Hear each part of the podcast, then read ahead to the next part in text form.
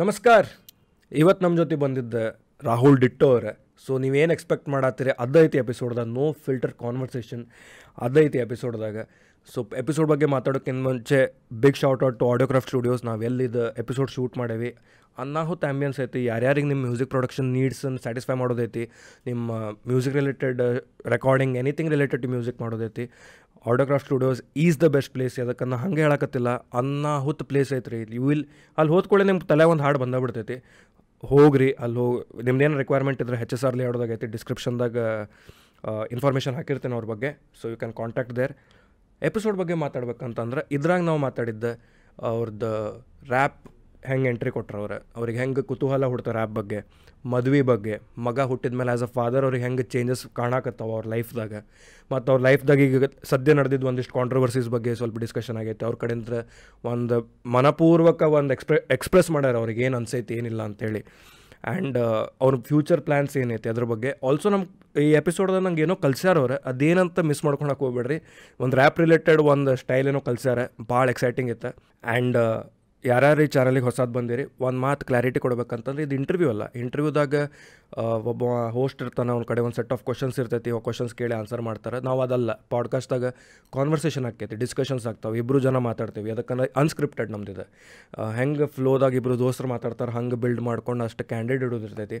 So ಇದು interview ಅಲ್ಲ ಅಂತ ಒಂದು ಕ್ಲಾರಿಟಿ ಕೊಡೋದಿತ್ತು. ಆ್ಯಂಡ್ ನಾವು pay as you watch campaign ಅಂತೇಳಿ ಸ್ಟಾರ್ಟ್ ಮಾಡೀವಿ. ಯಾರ್ಯಾರು we are running without sponsor right ನಾವು. ಸೊ ಯಾರ್ಯಾರಿಗೆ ಹೆಲ್ಪ್ ಮಾಡಬೇಕೆಲ್ಲ ಸಪೋರ್ಟ್ ಮಾಡ್ಬೇಕು, ಚಲೋ ಕೆಲಸ ಮಾಡತ್ತಾರೆ, ಮುಂದೆ ಬೆಳೀಲಿ ಅಂತ ಏನಾರು ಕಾಂಟ್ರಿಬ್ಯೂಟ್ ಮಾಡ್ಬೇಕು ಅನಿಸ್ತೈತಿ, ಇಲ್ಲ ಇಷ್ಟ ಆಯ್ತು ಅಂತ ಅನಿಸ್ತೈತಿ, ನಿಮಗೆ ಮನಸ್ಸಿಂದ ಎಷ್ಟು ನಿಮಗೆ ಕಾಂಟ್ರಿಬ್ಯೂಟ್ ಮಾಡ್ಬೇಕು ಅನಿಸ್ತೈತಿ, ಇಲ್ಲೇ ಡೀಟೇಲ್ಸ್ ಹಾಕಿರ್ತೇನೆ Scandimania@UPI ಅಂತ ಬರ್ತೈತಿ. ಸೊ ಅಲ್ಲಿ ನೀವು ಡೊನೇಟ್ ಮಾಡ್ಬೋದಿಲ್ಲ, ಕಾಂಟ್ರಿಬ್ಯೂಟ್ ಮಾಡ್ಬೋದು. ಆಡಿಯೋ ಪ್ಲ್ಯಾಟ್ಫಾರ್ಮ್ದಾಗ ಯಾರು ಕೇಳತ್ತೀರಿ ಅವ್ರಿಗೇನು ಹೇಳ್ಬೇಕಂತಂದ್ರೆ, ನಮಗೆ ರೇಟಿಂಗ್ ಕೊಡೋದು ನೆನಪು ಹಾರಕ್ಕೆ ಹೋಗ್ಬೇಡ್ರಿ, ಶೇರ್ ಮಾಡೋದು ನೆನಪು ಹಾರಕ್ಕೆ ಹೋಗ್ಬೇಡ್ರಿ. ಇಲ್ಲಿ ವೀಡಿಯೋದಾಗ ಯಾರು ನೋಡತ್ತೀರಿ ಲೈಕ್ ಶೇರ್ ಸಬ್ಸ್ಕ್ರೈಬ್ ಅಂತೂ ಇದ್ದೇ ಇರ್ತೈತಿ, ಬಟ್ ಕಾಮೆಂಟ್ ಹೊಡೋದ್ರಿ ಹೆಂಗೆ ಅನಿಸ್ತು ಏನು ಅನ್ನಿಸ್ತು ಮುಂದೇನು ಬೇಕಂತಂದ್ರೆ ನಮಗೆ ಐಡಿಯಾ ಸಿಗ್ತೈತಿ, ಜನ ಏನು ಎಕ್ಸ್ಪೆಕ್ಟ್ ಮಾಡತ್ತಾರೆ, ನಾವು ಏನು ಕೊಡ್ಬೋದು ಅಂತೇಳಿ. ಸೊ ಎಸ್, ನೀವೇ ಏನು ಅನಿಸ್ತೈತೆ ಅಲ್ಲಿ ಕಾಮೆಂಟ್ ಸೆಕ್ಷನ್ದಾಗ ಹಾಕಿರಿ. DM ದಾಗ ಹೇಳೋಕ್ಕಿಂತ ನಮಗೆ ಕಾಮೆಂಟ್ದಾಗ ಹೇಳಿದ್ರೆ ನಮಗೂ ಈ ವಿಡಿಯೋ ಪುಷ್ ಆಗಿ ಭಾಳ ಮಂದಿಗೆ ರೀಚ್ ಆಕೈತಿ. ಸೊ ಇಷ್ಟ ಹೇಳ್ತಾ ನಮ್ದು ಇಂಟ್ರೋ MC Biju ಅವ್ರು ಮಾಡಿಕೊಟ್ಟಿದ್ದು ನಮ್ದು ಲೆಜೆಂಡರಿ ಇಂಟ್ರೋ ಪ್ಲೇ ಮಾಡ್ಕೊಂತ ಈ ಎಪಿಸೋಡ್ ಸ್ಟಾರ್ಟ್ ಮಾಡೋಣ.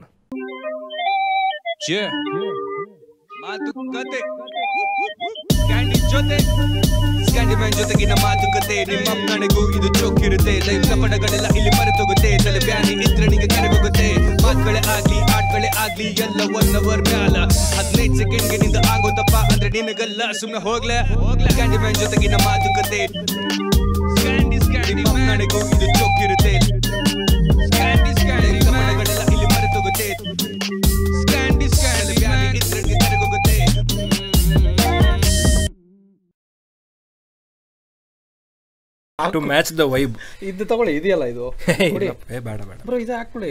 ನನ್ನ ಹತ್ರ ತುಂಬ ಎಲ್ಲ ಹೊರಗಡೆ ಬರುತ್ತೆ, ಟ್ರೈ ಮಾಡಿ. ನಾವು ಉಲ್ಟಾ ಹಾಕೊಂತಾಗಲ್ಲ, ಎಲ್ಲ ಅರ್ಬನ್ ಮಂಕಿಗೆ ಆಪ್ಷನ್ ಉಲ್ಟಾ ಹಾಕೊತಾನೆ. ಹಿಂಗೆ ನಿಮ್ಗೆ ಎಷ್ಟಕ್ಕೆ ಬೇಕೋ ಅಷ್ಟು ಅಡ್ಜಸ್ಟ್ ಮಾಡ್ಕೊಂಡು ಹಾಕ್ಕೊಳ್ಳಿ. ಕಾರಲ್ಲಿ ಇನ್ನೂ 2 ಕಲರ್ಸ್ ಇದೆ, ಬೇಕಂದ್ರೆ ಹೇಳಿ ತರ್ಸೋಣ. ಮರೂನ್ ಇದೆ, ಕಳು ಮಾಡೋಣ ಇದೆ, ಸ್ವಲ್ಪ ಲೂಸ್ ಮಾಡ್ಕೊತೀರಿ ಇದನ್ನ ಈ ಕಡೆ ಅಂದ್ರೆ ಅವರಿಗೆ ಹೋಗಿ ಸ್ಟೋರಿ ಹಾಕೋದೆ. ಥ್ಯಾಂಕ್ ಯು ಡಿಟ್ ಅವರೇ ಫಾರ್ ದ ಗಿಫ್ಟ್ ಹಿಂಗಂತೇಳಿ. ಒಂದೊಂದ ಕಳು ಮಾಡ್ಕೊಂತ ಹೋಗ್ತಿರ್ಬೇಕು, ಗೊತ್ತಾರ ಬರ್ದು ನಿಮ್ಮ ಥರ ಇಲ್ಲ ಬ್ರೋ, ರ್ಯಾಪರ್ ಥರ ಇದೆಯಾ ಬ್ಯಾಡ ಚೆನ್ನಾಗಿದೆ ಬ್ರೋ. ಹೆಂಗಿದ್ದೀರ ಗೊತ್ತಾ, ಮಂಗ್ಯ ಥರ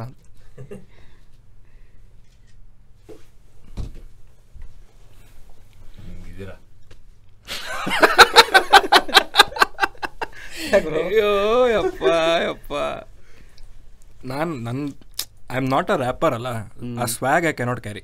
ಇಲ್ಲ ಬಟ್ ಐ ಆಮ್ ಕಂಪೋಸ್ಡ್, ಸ್ವಲ್ಪ ಏನೋ ಅದು ಬರೋದು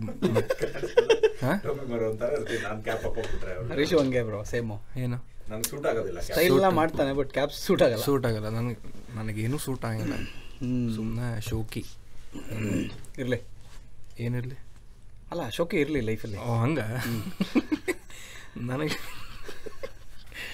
ಏನೋ ವಿಚಿತ್ರ ತಲೆ ಮೇಲೆ ಹಾಕೊಂಡಂಗೆ ಆಯ್ತಪ್ಪ ನನಗೆ. ಹಿಂಗೆ ನಾನು ಯಾವಾಗಲೂ ಕ್ಯಾಪ್ ಹಾಕ್ತೀನಿ, ಕ್ಯಾಪ್ ಇಲ್ಲ ಅಂದರೆ ಅಷ್ಟೇ. ಇಲ್ಲ ನಾನು ನಿಮ್ಗೆ ಸವಾಸ ಟೈಮ್ದಾಗೂ ಮೀಟ್ ಆಗೀನಿ.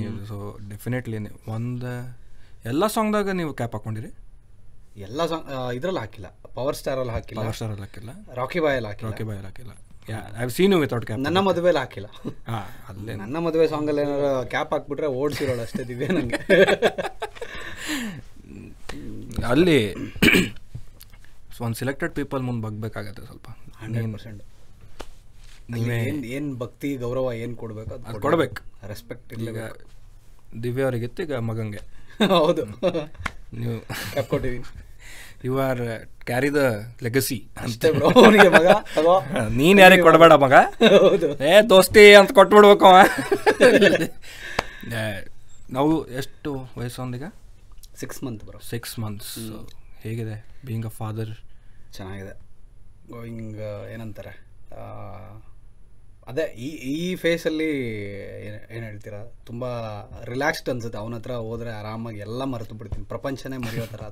ಸೊ ಥೆರಪಿ ಥೆರಪಿ ಅದು ಆ್ಯಕ್ಚುಲಿ ಅವನೇ ಥೆರಪಿ. ನಾನು ನಿಮಗೆ ಹೆಂಗೆ ಇಂಟರ್ವ್ಯೂಗಳು ಥೆರಪಿನೋ ನನಗೆ, ಅಥವಾ ಪಾಡ್ಕಾಸ್ಟ್ಗಳು ಇಂಟರ್ವ್ಯೂ ಅನ್ಬೇಡಿ ಬ್ರೋ, ಕರೆಕ್ಟ್ ಪಾಡ್ಕಾಸ್ಟ್, ಪಾಡ್ಕಾಸ್ಟ್ ಥೆರಪಿನೋ ನನಗೆ. ನನ್ನ ಮಗ ನಿಮಗೆ ರ್ಯಾಪ್ ಸಿಂಗರ್ ಅಂದಂಗೆ, ಅಂದಂಗೆ ಇಲ್ಲ ಸೇಮ್, ಇಲ್ಲ ಸಿಂಗರ್ ಅದೇ ನಮಗೆ ಪಾಡ್ಕಾಸ್ಟ್ ಅನ್ನಿ, ಡೆಫಿನೆಟ್ಲಿ ಪಾಡ್ಕಾಸ್ಟೇ.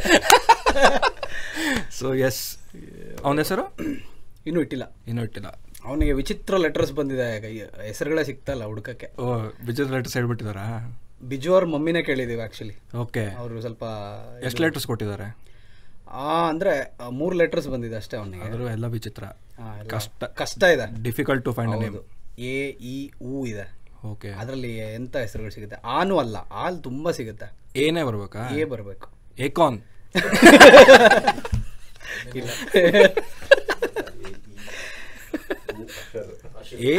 ಎ ಉ ಬಂದಿದೆ, ಅದೇ ಇಟ್ಬಿಡಿ ಎ ಇವು ಅಂತ, ಎ ಇವು ಬರಲೇ ಅಂತ. ಈಗ ಏನು ತಲೆಯಲ್ಲಿ ಬರ್ತಿಲ್ಲ, ಈಗ ಸೊ ಡಿಸ್ಕಸ್ ಆಗಿಲ್ಲ ಯಾವುದು ಹೆಸರು ಇಡಬೇಕು. ಹೀಗೆ ಅಂದರೆ ಒಬ್ಬ ಒಂದಿಷ್ಟು ಕಪಲ್ಸ್ ಇರ್ತಾರೆ, ಹೌದು ನಮ್ಮ ಮಗ ಆದರೆ ಇದೆ, ಆಲ್ರೆಡಿ ಡಿಸ್ಕಷನ್ ಇದೆ, ನಡೀತಾ ಇದೆ, ಜಗಳ ನಡೀತಾ ಇದೆ. ನೀನು ತಲೆನೇ ಕೆಟ್ಕೋತಾ ಇಲ್ಲ, ಇನ್ನೇನು ಬಂತು, ಇನ್ನು 2 months ಅವನಿಗೆ ನಾಮಕರಣ ಮಾಡಬೇಕು, ನೀನು ಇದ್ರ ಬಗ್ಗೆ ತಲೆನೇ ಕೆಡ್ಸ್ಕೋತಾ ಇಲ್ಲ. ನಾನಾದರೆ ಒಂದಷ್ಟು ಲಿಸ್ಟ್ ಕಳಿಸಿದ್ದೀನಿ, ನೀನು ಯಾವ್ದು ಚೂಸ್ ಮಾಡಿದೆ ಅಂತೆಲ್ಲ ಜಗಳ ನಡೀತಾ ಇದೆ. ಬಟ್ ಅದೇ ನನಗೆ ಅವ್ನು ಬಂದಿರೋ ಲೆಟರ್ಸಲ್ಲಿ ತುಂಬ ಹಳೇ ಕಾಲದ ಹೆಸರುಗಳು ಬರ್ತಾ ಇದೆ. ಸೊ ಆ ಥರ ಬೇಡ ಅಂತ ಸ್ವಲ್ಪ ಟ್ರೆಂಡಿಯಾಗಿ ಏನಾರು ಇಡೋದಕ್ಕೆ ಪ್ಲಾನ್ ಇದೆ. ಮತ್ತು ಅವ್ನು ದೊಡ್ಡವಾದ್ಮೇಲೆ ಅವ್ಗೆ ಇಂಥ ಹೆಸರಿಟ್ಟ ಅಂತೇಳಿ ಅಲ್ಲಿ ಯೂಟ್ಯೂಬಲ್ಲಿ ಫುಲ್ ಕೂಲು, ನನ್ನ ಹೆಸರು ಹೀಗೆ ಇಟ್ಬಿಟ್ಟ, ಅದೇ ಅದಾಗೋದು ಬೇಡ ಅಂತಲೇ ಸ್ವಲ್ಪ. ರೈಟ್ ರೈಟ್, ಹೌದು. ಬಿಕಾಸ್ ಅದು ಫಾದರ್ ಆದಮೇಲೆ ಈಗ ಐ ಫೀಲಿಂಗ್ ನಾವು ಈಗ 27 ಅದೇ, ಸೊ ಅದು ಫ್ಯಾಮಿಲಿ ಇಮೋಷನ್ಸ್ ನಮ್ಗೆ ಬರೋಕ್ಕೆ ಸ್ಟಾರ್ಟ್ ಆಗೈತೆ ಈಗ ಫ್ಯಾಮಿಲಿ ಇದು ಅಂತೇಳಿ. But father becoming a father is ಒಂದು ಡಿಫ್ರೆಂಟ್ ಬಾಲ್ ಗೇಮ್ ಅಂತ ಹೇಳ್ತಾರಲ್ಲ, like one moment life change ಆದಂಗೆ ಅದು. ಹೌದು, ಲೈಕ್ ಒಂದು ಖುಷಿ ಸುದ್ದಿ ಅಂತ ಬಂದಾಗ ಒಂದೇನೋ ಖುಷಿ ಇರ್ತೈತಿ, ಟೆನ್ಷನ್ ಸ್ವಲ್ಪ, ಆಂಗ್ಸೈಟಿ, ಏನೋ ಎಲ್ಲದ್ರ ಜೊತೆಗೆ ರೆಸ್ಪಾನ್ಸಿಬಿಲಿಟೀಸ್ ಅವತ್ತಿಂದಾನೇ ಸ್ಟಾರ್ಟ್ ಆಗಿಬಿಡೋದು. ರೈಟ್ ರೈಟ್, ನಂಗೆ already I can feel that. ಇವಾಗಲೇ ಇದು ಮಾಡಿಡಬೇಕು ಅವನಿಗೆ, ಅದು ಅದು ಮಾಡಬೇಕು, ಇದು ಮಾಡಬೇಕು, ಅವ್ನಿಗೆ ಈ ಸ್ಕೂಲ್ ಸೇರಿಸ್ಬೇಕು, ಅಲ್ಲಿ ಹೋಗ್ಬೇಕು, ಇದು ಹೋಗ್ಬೇಕು, ದುಡ್ಡು ಮಾಡಬೇಕು, ಎಲ್ಲ ಪ್ರೆಷರ್ ಇದ್ದೇ ಇರುತ್ತೆ. So responsibilities easily.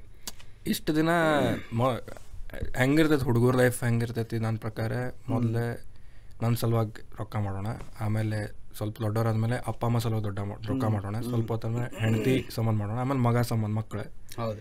So the shift is one, ಏನು ಮಾಡಿದ್ರು ಮಗ, ಎಲ್ಲ ಅಲ್ಲಿಗೆ ಹೋಗುತ್ತೆ ಈಗ ಸಂಸಾರಕ್ಕೆ, ಹೆಂಡತಿ ಮಕ್ಕಳು ನೋಡ್ಕೋಬೇಕು ಅಂತ. ಹೌದು. So congratulations. Thanks bro, thanks, congratulations. ಒಂದು ಚಲೋ ಹೆಸರು ಬರಲಿ ನಿನಗೆ. ಹೌದು, ನಾವು ಡಿಟ್ಟೋ ಅವರಿಗೆ, ಅವರ ಹೆಂಡತಿ ಅವರಿಗೆ ಚಲೋ ಸಾಕು ನನಗಿದೆ. ನಂಗೆ ವಿಚಿತ್ರ ಅನ್ಸಾತೈತೆ ಅದು. I am getting conscious. ನೀವು ವಿತೌಟ್ ಕ್ಯಾಪ್ ಹೆಂಗೆ ಕಾನ್ಷಿಯಸ್ ಹಾಕಿರಿ, ನಾವು ವಿತೌಟ್ ವಿತ್ ಕ್ಯಾಪ್ ಕಾನ್ಷಿಯಸ್ ಆಗಿ ಅಪೋಸಿಟ್ಸ್. ಹೌದು ಬ್ರೋ. ಸೊ ಇನ್ನೊಂದು ರ್ಯಾಪ್ ಬೀಯಿಂಗ್ ಸಚ್ ಏನಂತಾರೆ ಪರ್ಸೀವ್ಡ್ ಆ್ಯಸ್ ಅಗ್ರೆಸಿವ್ ಹಿಂಗೆ ಹಂಗಂತ ಇರ್ತೈತಿ. ಹೌದು. ಈಗ ನೀವು ಅದನ್ನು ಹೆಂಗೆ ಏನಂತಾರೆ ಡಿಫ್ರೆನ್ಷಿಯೇಟ್ ಮಾಡ್ತೀರಿ? ಈಗ ನೀವು ಮನೆಗೆ ಹೋಗೋಂಗೆ ಸಿಟಿದಾಗ ಹೋಗೋಕ್ಕಾಗಿರಲ್ಲ, 100% ಹೋಗೋಕ್ಕಾಗ. ಈಗ ತೊಗೋ ಅಂತ ಹೋಗೋಕ್ಕಾಗಿಲ್ಲ, ಬಿಕಾಸ್ ಆ ಮೂಡ್ ಚೇಂಜಸ್. ಹೌದು ಹೌದು ಹೌದು.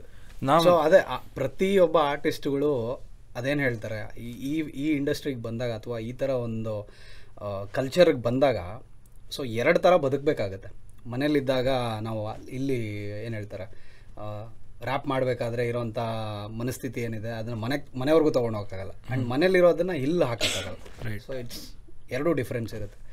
ಸೊ ಎರಡೆರಡು ಥರ ಕ್ಯಾರೆಕ್ಟರ್ಗಳನ್ನ ನಾವು ಪ್ಲೇ ಮಾಡಬೇಕಾಗುತ್ತೆ. ಅದು ಮತ್ತೆ ಎವ್ರಿ ಆರ್ಟಿಸ್ಟಿಂದ ಹಂಗನಿಸ್ತದೆ, ಅದು ಬ್ಯಾಲೆನ್ಸ್ ಮಾಡೋದು ಕಷ್ಟ ಆಗ್ಬಿಡ್ತೈತೆ ಒಮ್ಮೊಮ್ಮೆ. ನನಗೆ ತುಂಬ ಸತಿ ಆಗಿದೆ ಅದು ಆ್ಯಕ್ಚುಲಿ. ಓಕೆ, ಬ್ಯಾಲೆನ್ಸ್ ಮಾಡೋದಕ್ಕೆ ಇಂಬ್ಯಾಲೆನ್ಸ್ ಮಾಡೋಕ್ಕೆ ಅದೇ ಅಲ್ಲ, ಇಂಬ್ಯಾಲೆನ್ಸ್ ಆಗಿದೆ. ಸೊ ಟ್ರೈ ಮಾಡಿದ್ರು ಆಗಿದೆ. ಹೌದು. ಸೊ ಇದ್ರ ಏನು ಹೇಳ್ತಾರೆ, ಪ್ರೊಫೆಷ್ನಲ್ ಅಲ್ಲಿ ಇರೋಂಥ ಪ್ರೆಷರ್ಗಳನ್ನೆಲ್ಲ ತೊಗೊಂಡೋಗಿ ಕೆಲವೊಂದು ಸತಿ ಮನೆಯವ್ರ ಮೇಲೆ ಹಾಕಿದ್ದೀನಿ. ಸೊ ಅಲ್ಲಿರೋ ಪ್ರೆಷರ್ಗಳನ್ನ ತೊಗೊಂಬಂದು ಇಲ್ಲಿಗೆ ಹಾಕಕ್ಕೆ ಹೋಗ್ತೀನಿ, ಬಟ್ ಅದು ವರ್ಕೌಟ್ ಆಗಲ್ಲ. ಇಲ್ಲಿ ಬೇರೆನೇ ಹೋಗಬೇಕು.